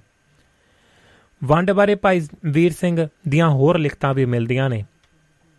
ਇਸੇ ਸਿਲਸਿਲੇ ਤਹਿਤ ਭਾਈ ਵੀਰ ਸਿੰਘ ਦਾ ਪ੍ਰੇਮ ਸੰਦੇਸ਼ ਨਾਂ ਦਾ ਲਘੂ ਲੇਖ ਮਿਲਦਾ ਹੈ। ਪਰ ਪ੍ਰੇਮ ਸੰਦੇਸ਼ ਦੇ ਸਰਲੇਖ ਹੇਠ ਵੱਡਾ ਲੇਖ ਨਵੰਬਰ 1948 ਦੇ ਵਿੱਚ ਖਾਲਸਾ ਸਮਾਚਾਰ ਦੇ ਵਿੱਚ ਚੀਫ ਖਾਲਸਾ ਦੀਵਾਨ ਦੇ ਪ੍ਰਧਾਨ ਸਰਦਾਰ ਸ਼੍ਰੀ ਮੰਗਲ ਸਿੰਘ ਦੇ ਨਾਂ ਹੇਠ ਪ੍ਰਕਾਸ਼ਿਤ ਹੋਇਆ। ਭਾਈ ਵੀਰ ਸਿੰਘ ਦੇ ਇਸ ਲੇਖ ਦੀ ਹੱਥ ਲਿਖਤ ਕਾਪੀ ਲੇਖਕ ਕੋਲ ਮਹਿਫੂਜ਼ ਹੈ। ਇਸ ਲੇਖ ਦੀ ਪ੍ਰਮੁੱਖ ਸਰ ਸੁਰ ਪੰਥ ਦੇ ਵਿੱਚ ਪਈ ਫੁੱਟ, ਆਪਸੀ ਭਾਈਚਾਰਕ ਸਾਂਝ, ਵਿਦਵਾਨ ਸੱਜਣਾ ਨੂੰ ਅਪੀਲ ਕਿ ਉਹ ਹਿੰਦੀ, ਉਰਦੂ ਅਤੇ ਅੰਗਰੇਜ਼ੀ ਦੇ ਅਖਬਾਰਾਂ ਦੇ ਵਿੱਚ ਪ੍ਰਚਾਰ ਕਰਨ ਕਿ ਆਮ ਹਿੰਦੀ ਜਨਤਾ ਸਰਕਾਰ ਅਤੇ ਹਿੰਦੂ ਕਰਮਚਾਰੀਆਂ ਦੇ ਤੋਖਲੇ ਦੂਰ ਕਰਨ ਕਿ ਸਿੱਖ ਫਿਰਕੂ ਝੰਡਾ ਖੜਾ ਕਰਕੇ ਨਫ਼ਰਤ ਦੇ ਪ੍ਰਚਾਰਕ ਨਹੀਂ ਬਣਨਾ ਚਾਹੁੰਦੇ। ਪਰ ਸਿੱਖ ਆਪਣੀ ਹੋਂਦ ਕੌਮੀ ਹਸਤੀ ਕਾਇਮ ਰੱਖਣ ਦੇ ਲਈ ਯਤਨਸ਼ੀਲ ਹਨ। ਉਹਨਾਂ ਨੂੰ ਬਹੁ ਗਿਣਤੀ ਦੇ ਵਿੱਚ ਜਜ਼ਬ, ਹੋਣਾ ਅਤੇ ਇੱਕ ਸੰਪਰਦਾਇਕ ਫਿਰਕੇ ਤੱਕ ਸੁੰਗੜ ਜਾਣਾ ਪ੍ਰਵਾਨ ਨਹੀਂ ਕਰਨਗੇ।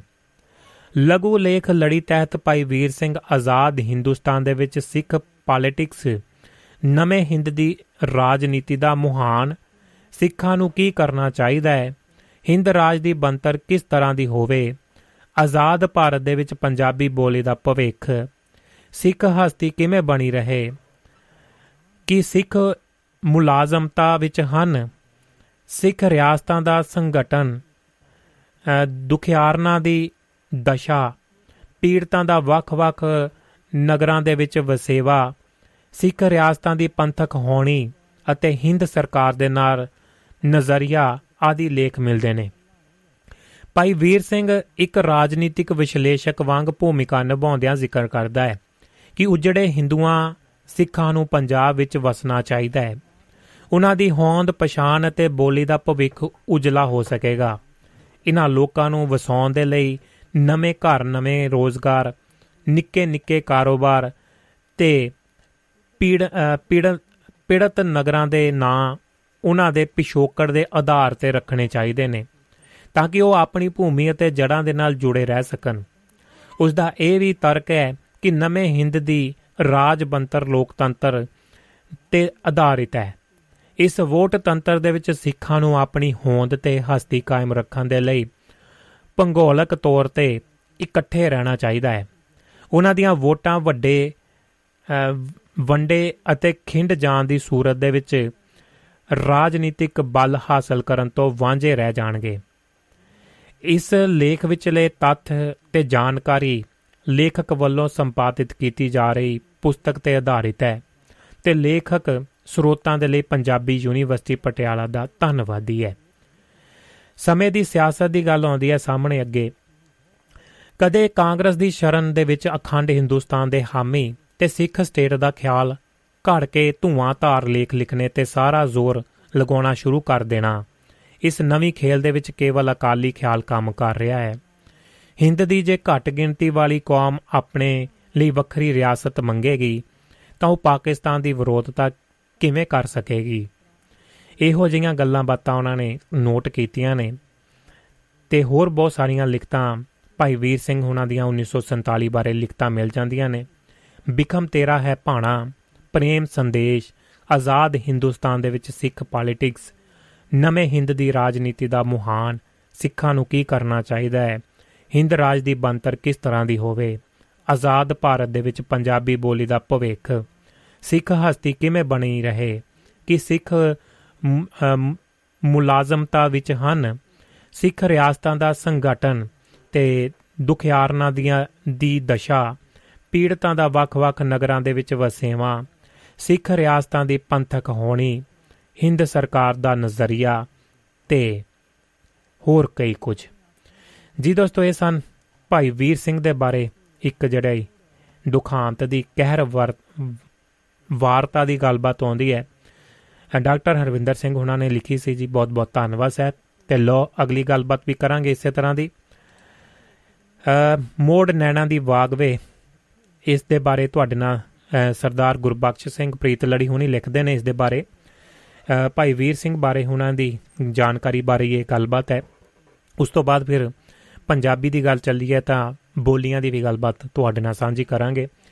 ਤੇ ਸਟੂਡੀਓ ਦਾ ਨੰਬਰ +35844961962 ਹੈ। ਤੁਹਾਡੇ ਸੁਨੇਹੇ ਵੀ ਆ ਰਹੇ ਨੇ, ਉਹਨਾਂ ਦਾ ਵੀ ਸਵਾਗਤ ਕਰਦੇ ਆਂ ਇੱਕ ਛੋਟਾ ਜਿਹਾ ਬ੍ਰੇਕ ਵੀ ਲਵਾਂਗੇ ਤੇ ਤੁਹਾਡੇ ਸੁਨੇਹੇ ਲੈ ਕੇ ਪਹਿਲਾਂ ਸਤਿ ਸ਼੍ਰੀ ਅਕਾਲ ਕਹਿ ਰਹੇ ਨੇ ਜੀ। ਗੁਰਮੇਲ ਦਾਦੂ ਜੀ ਜੁੜੇ ਹੋਏ ਨੇ ਸਤਿ ਸ਼੍ਰੀ ਅਕਾਲ ਜੀ। ਜੀ ਆਨੂ ਜੀ ਨਿੱਘਾ ਸਵਾਗਤ ਹੈ।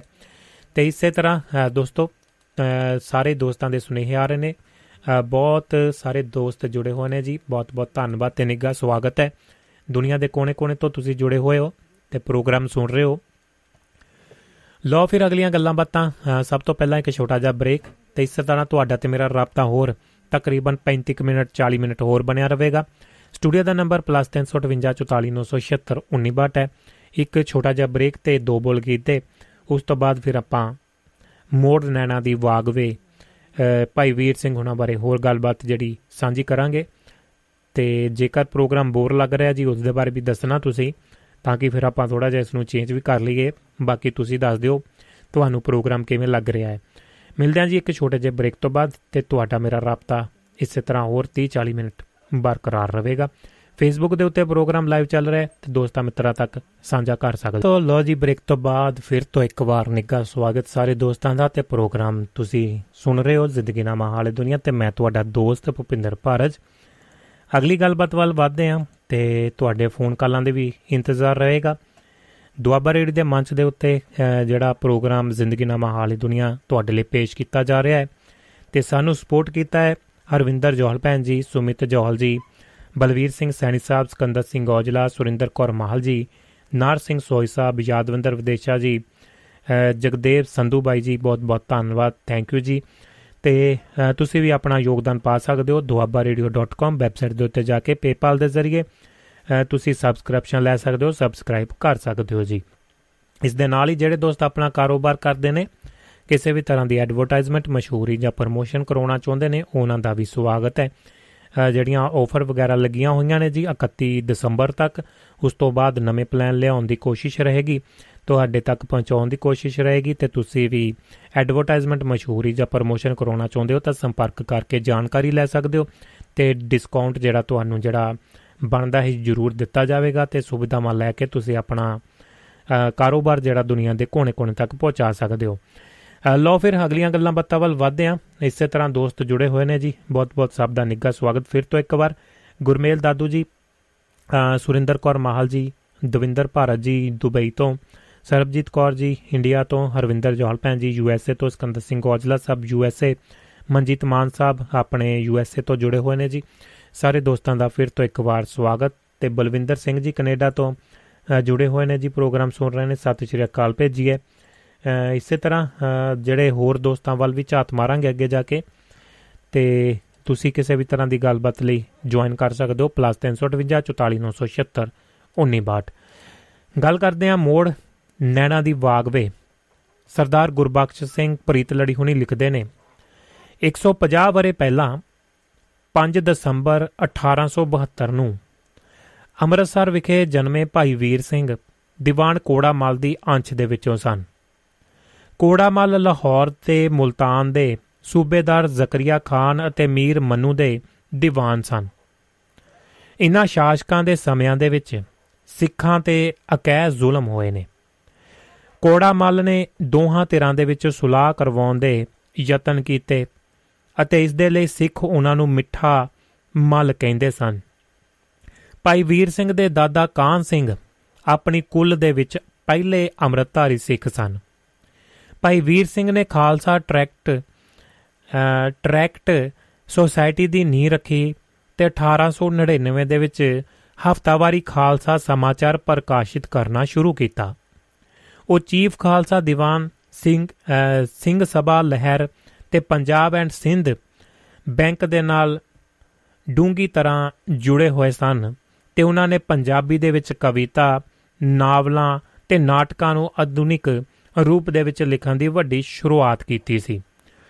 ਲੋ ਦੋਸਤੋ, ਇਸ ਦੇ ਨਾਲ ਇੱਕ ਕਾਲਰ ਜੁੜੇ ਨੇ ਆਪਣੇ ਨਾਲ, ਉਹਨਾਂ ਦਾ ਸਵਾਗਤ ਕਰਦੇ ਆਂ ਫਿਰ ਆਪਾਂ ਅਗਲੀ ਗੱਲਬਾਤ ਜਿਹੜੀ ਸਰਦਾਰ ਗੁਰਬਖਸ਼ ਸਿੰਘ ਪ੍ਰੀਤ ਲੜੀ ਉਹਨਾਂ ਦੀ ਬਾਕਮਾਲ ਜਾਣਕਾਰੀ ਦੇ ਵਿੱਚੋਂ ਸਾਂਝਾ, ਇਹ ਉਹਨਾਂ ਦੀ ਕਲਮ ਦੇ ਵਿੱਚੋਂ ਮੋੜ ਨੈਣਾ ਦੀ ਵਾਗਵੇ ਦਾ ਜ਼ਿਕਰ ਕਰਾਂਗੇ।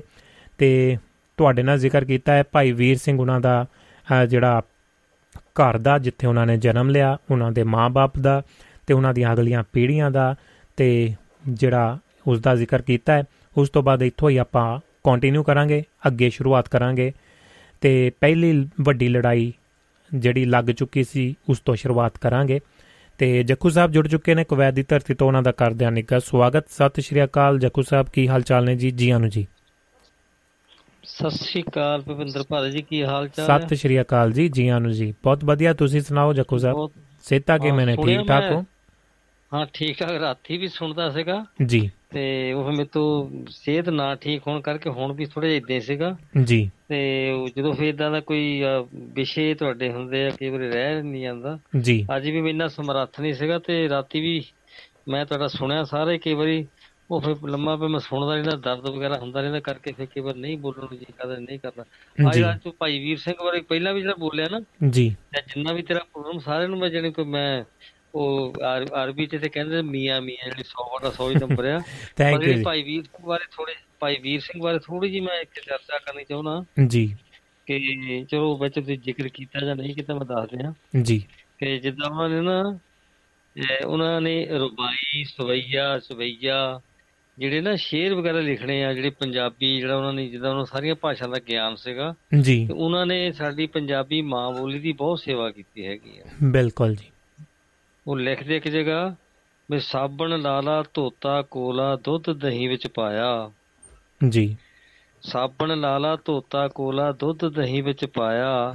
ਰੰਗ ਚਾੜਨ ਉਸ ਨੂੰ ਵੀ ਧਰਿਆ ਰੰਗ ਨਾ ਉਸ ਵਟਾਇਆ। ਵਾਹ ਜੀ।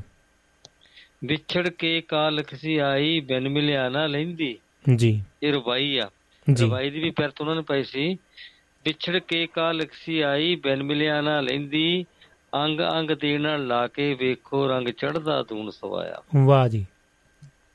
ਕਿਸੇ ਪ੍ਰਭੂ ਰੱਬ ਦੀ ਭਗਤ ਜਾਨੀ ਗੁਰੂ ਮਹਾਰਾਜ ਦੀ ਗੱਲ ਕੀਤੀ ਆ। ਜੀ। ਦੂਜੀ ਇੱਥੇ ਮੈਂ ਥੋੜਾ ਜਿਹਾ ਹੋਰ ਜ਼ਿਕਰ ਕਰ ਦਿੰਦਾ ਆ। ਥੋੜੇ ਦਿਨ ਪਹਿਲਾਂ ਤੁਸੀਂ ਭਾਈ ਕਾਨ ਸਿੰਘ ਨਾਭਾ ਹੋਣਾ ਬਾਰੇ ਬਹੁਤ ਸੋਹਣਾ ਆਪਣੇ ਵਿਚਾਰ ਰੱਖੇ ਸੀਗੇ। ਹਾਂਜੀ ਭਾਈ ਕਾਨ ਸਿੰਘ ਨਾਭਾ ਤੇ ਭਾਈ ਵੀਰ ਸਿੰਘ ਦੋਨੇ ਸਮਕਾਲੀ ਸੀ। ਸਾਡੀ ਮਾਂ ਬੋਲੀ ਪੰਜਾਬੀ ਦੀ ਸੇਵਾ ਜਿਹੜੀ ਕੀਤੀ ਇਹਨਾਂ ਨੇ। ਜਿੰਨੇ ਵੀ ਪੈਰਾਂ 'ਚ ਬਿੰਦੀਆਂ ਹੈਗੀਆਂ ਇਹਨਾਂ ਦੀ ਦੇਣ ਆ ਉਹ। ਬਿਲਕੁਲ ਜੀ। ਜਿਹੜੇ ਪਿੰਨੀਆਂ ਨੇ ਜਿੰਨੀਆਂ ਵੀ ਪੈਰਾਂ 1971 ਦੇ ਵਿੱਚ ਲੱਲੇ ਪੈਰ ਬਿੰਦੀ ਡਾਕਟਰ ਹਰਕੀਰ ਸਿੰਘ ਦੀ ਕਾਢ ਹੈ ਇਹ ਜੀ। ਜਿਹੜੇ ਪਹਿਲੇ ਨਾ ਸੱਸੇ ਪੈਰ ਬਿੰਦੀ ਸ਼ਾਹ ਬੋਲੇ ਖੱਕੇ ਪੈਰ ਬਿੰਦੀ ਜੱਜੇ ਪੈਰ ਬਿੰਦੀ ਜੀ। ਇਹ ਅਰਬੀ ਦੀ ਜਿਹੜੀ ਨਾ ਅਰਬੀ ਦੀ ਜਿਹੜੀ ਆ ਦ੍ਰਿਸ਼ਟਾਂਤ ਹੈਗਾ ਜਾਂ ਅਰਬੀ ਭਾਸ਼ਾ ਦੀ ਜਿਹੜੀ ਗੱਲਬਾਤ ਆ ਉਹ ਇਹਨਾਂ ਦੀ ਦੇਣ ਭਾਈ ਕਾਨ ਸਿੰਘ ਨਾਭਾ ਜਿਹੜਾ ਉਹਨਾਂ ਨੇ ਸਾਡਾ ਬਹੁਤ ਵੱਡੇ ਉਹਨਾਂ ਨੇ ਮਹਾਨ ਗ੍ਰੰਥ ਲਿਖੇ ਇਹਨਾਂ ਦੀ ਦੇਣ ਸੀਗੀ। ਜੀ। ਇਹ ਸੋਭਾ ਸਿੰਘ ਦੇ ਸਮਕਾਲੀ ਸੀਗੇ ਇਹ ਆਪਾਂ ਕੱਲ ਕਹਿ ਸਕਦੇ ਨਾਨਕ ਸਿੰਘ ਹੁਣੀ ਹੋ ਗਏ। ਨਹੀਂ? ਗੁਰਬਖਸ਼ ਸਿੰਘ ਪ੍ਰੀਤ ਲੜੀ ਹੋ ਗਏ ਧਨੀਰਾਮ ਚਾਤਰ ਹੋ ਗਿਆ ਨੰਦਲਾ ਨੂਰਪੁਰੀ ਹੋ ਗਿਆ ਅਮਰਤਾ। ਪ੍ਰੀਤਮ ਮੋਹਨ ਸਿੰਘ ਪੂਰਨ ਸਿੰਘ। ਯਾਨੀ ਕਿ ਇਹਨਾਂ ਨੇ ਇਹਨਾਂ ਤੋਂ ਪ੍ਰੇਰਣਾ ਲੈ ਕੇ ਹੰਸਰਾਜ ਦੀ ਮਤਲਬ ਜੀ ਗੱਲ ਕਹਿਣਾ ਨਾਨਕ ਸਿੰਘ ਦੀ। ਜੀ। ਨਾਨਕ ਸਿੰਘ ਹੁਣੀ ਪਹਿਲਾਂ ਉਹਨਾਂ ਦਾ ਨਾਂ ਪੁਰਾਣਾ ਜਿਹੜਾ ਨਾਂ ਸੀ ਹੰਸਰਾਜ ਸੀਗਾ। ਜੀ। ਤੇ ਸਰਦਾਰ ਨਹੀਂ ਸੀ ਬਾਅਦ ਚ ਉਹਨਾਂ ਨੇ ਨਾਨਕ ਸਿੰਘ ਰੱਖਿਆ ਬੜਾ ਲੰਮਾ ਵਿਸ਼ਾ ਹੈਗਾ ਆ। ਉਹ ਵੀ ਇਹਨਾਂ ਤੋਂ ਪ੍ਰੇਰਿਤ ਹੋਏ ਸੀਗੇ। ਜੀ। ਸਾਡੀ ਜਿਹੜੀ ਮਾਂ ਬੋਲੀ ਦੀ ਜਿਹੜੀ ਨਾ ਮੁੱਢਲੀ ਹੁਣ ਜਿਹੜੀ ਜਾਣਕਾਰੀ ਜਿੱਦਾਂ ਦੱਸਿਆ ਕੱਚੀ ਖਾਲਸਾ ਦੀਵਾਨ ਹੈ ਜਾਂ ਹੋਰ ਕੁਝ ਇਹਨਾਂ ਨੇ ਕੀਤਾ ਇੰਨਾ ਇੰਨਾ ਕੁਝ ਕੀਤਾ ਜਿੱਦਾਂ ਮੈਂ ਇੱਕ ਦਿਨ ਭਾਈ ਗੁਰਮੁਖ ਸਿੰਘ ਮੁਸਾਫਰ ਦੀ ਆਪਾਂ ਗੱਲ ਕੀਤੀ ਸੀ। ਕੁਝ ਸ਼ਖਸੀਅਤਾਂ ਸਾਡੇ ਸਾਡੇ ਨਾ ਲਿਟਰੇਚਰ 'ਚ ਸਾਡੇ ਪੰਜਾਬ 'ਚ ਇਦਾਂ ਦੀਆਂ ਹੋਈਆਂ ਆ ਜੇ ਇਹਨਾਂ ਦੀ ਦੇਣ ਦਾ ਸੀ ਕੋਈ ਦੇ ਨਹੀਂ ਸਕਦੇ। ਜੀ। ਜਿਨ੍ਹਾਂ ਨੇ ਸਾਡੇ ਸਮਾਜ ਲਈ ਸਾਡੀ ਮਾਂ ਬੋਲੀ ਲਈ ਸਾਡੇ ਭਾਈਚਾਰੇ ਲਈ ਸਾਡੇ ਸਮਾਜ ਲਈ ਜੋ ਜੋ ਕਰਕੇ ਗਏ ਉਹਨਾਂ ਦੀ ਜਿਹੜੀ ਲੇਖਣੀ ਸੀ ਜਾਂ ਉਹਨਾਂ ਦੇ ਵਿੱਚ ਨਾ ਜੇ ਆਪਾਂ ਕਹਿ ਦਈਏ ਉਹਨਾਂ ਦੀ ਕਲਮ ਦੇ ਵਿੱਚ ਕੋਈ ਨਾ ਕੋਈ ਨਾ ਇੱਕ ਵਿਲੱਖਣਤਾ ਹੁੰਦੀ ਸੀਗੀ। ਜੀ ਬਿਲਕੁਲ ਜੀ। ਜਿੱਦਾਂ ਅੱਜ ਦੀ ਅੱਜ ਦੀ ਮੈਂ ਥੋੜੀ ਜਿਹੀ ਹੁਣ ਹੋਰ ਮੈਂ ਗੱਲ ਵੀ ਕਰ ਭਾਈ ਵੀਰ ਸਿੰਘ ਦੀ ਗੱਲ ਚੱਲਦੀ ਆ। ਜੀ। ਤੇ ਧਨੀਰਾਮ ਚਾਤਰਕ ਉਹਨਾਂ ਟਾਈਮਾਂ ਦੇ ਵਿੱਚ ਜੋ ਸਮਕਾਲੀ ਸੀ ਲਿਖਦਾ ਆ ਵੀ ਕੋਈ ਚਾਚੇ ਦਾ ਜਵਾਈ ਕੋਈ ਮਾਮੇ ਦਾ ਜਵਾਈ ਕੋਈ ਸਾਂਢੂ ਕੋਈ ਸਾਲਾ ਕੋਈ ਸਾਲੇ ਦਾ ਵੀ ਸਾਲਾ। ਵਾਹ ਜੀ। ਠੇਕੇ ਸਾਂਭੇ ਇਹਨਾਂ ਸਾਰੇ ਆਪ ਬੈਠਾ ਰਹੇ ਕਿਨਾਰੇ। ਕੀ ਬਾਤ ਹੈ। ਫਿਰ ਉਹਨਾਂ ਨੇ ਕਿਹਾ ਸੀ ਬਿਰਲੇ ਟਾਟੇ ਡਾਲਮੀਆਂ ਨੇ ਰਲ ਕੇ ਕਿਆ ਕੀਤਾ? ਵੱਡੇ ਵੱਡੇ ਅਖਬਾਰਾਂ ਨੂੰ ਕੁਝ ਦੇ ਕੇ ਮੁੱਲ ਲੀਤਾ। ਵਾਹ ਜੀ ਵਾਹ। ਧਨ ਵੀ ਆਪਣਾ ਧਨ ਵੀ ਆਪਣਾ ਪ੍ਰੈਸ ਵੀ ਆਪਣੀ ਬਾਕੀ ਰਹਿ ਗਏ ਕਾਮੇ। ਮੁੱਠ ਗਰਮ ਕਰ ਬੋਚ ਲਿਆ ਮੂੰਹ ਉਹਨਾਂ ਦਾ ਸੀਤਾ। ਵਾਹ ਜੀ। ਕਿਉਂਕਿ ਇਹ ਜਿਹੜੀ ਚੀਜ਼ਾਂ ਨਾ ਇਹਨਾਂ ਚੀਜ਼ਾਂ ਦਾ ਜਦੋਂ ਸਾਡਾ ਆਪਣੇ ਮੈਂ ਬਚਪਨ ਦੀ ਗੱਲ ਕਰਦੇ ਆ ਜਦੋਂ ਲਿਟਰੇਚਰ ਦੀ ਗੱਲ ਕਰਦੇ ਆ ਜੀ। ਉਹ ਸਾਡੇ ਲਈ ਜਦੋਂ ਇਹਨਾਂ ਨੂੰ ਪੜੀਦਾ ਸੀਗਾ ਤੇ ਇੱਕ ਚਾਅ ਜਿਹਾ ਚੜ ਜਾਂਦਾ ਸੀਗਾ। ਜੀ। ਜਿੱਦਾਂ ਹੁਣ ਬਾ ਇਹਦਾ ਪੰਗਮ ਚਾਤਰ ਦਾ ਬੜਾ ਹੀ ਗੀਤ ਮਸ਼ਹੂਰ ਹੋਇਆ ਆ ਗਿਆ ਵਿਸਾਖ ਚੇਤ ਗਿਆ ਲੰਘੇ। ਜਦੋਂ ਕੋਈ ਮੇਲੇ ਮਸ਼ਹਿਰੇ ਹੁੰਦੇ ਅੱਜ ਦੇਖੋ ਕਿੱਦਾਂ ਅਮਰ ਗੀਤ ਹੋ ਗਿਆ। ਜੀ। ਨਹੀਂ? ਪ੍ਰੋਫੈਸਰ ਮੋਹਨ ਸਿੰਘ ਦਾ ਨਹੀਂ ਅੱਜ ਕੋਈ ਆਇਆ ਸਾਡੇ ਵਿਹੜੇ। ਜੀ। ਅਮਰਤਾ ਪ੍ਰੀਤਮ ਦਾ ਸੀਗਾ ਅੱਜ ਆਖਾਂ ਬਾਰੇ ਸ਼ਾਹ ਨੂੰ ਕਿਤੇ ਕਬਰਾਂ ਵਿੱਚੋਂ ਬੋਲ।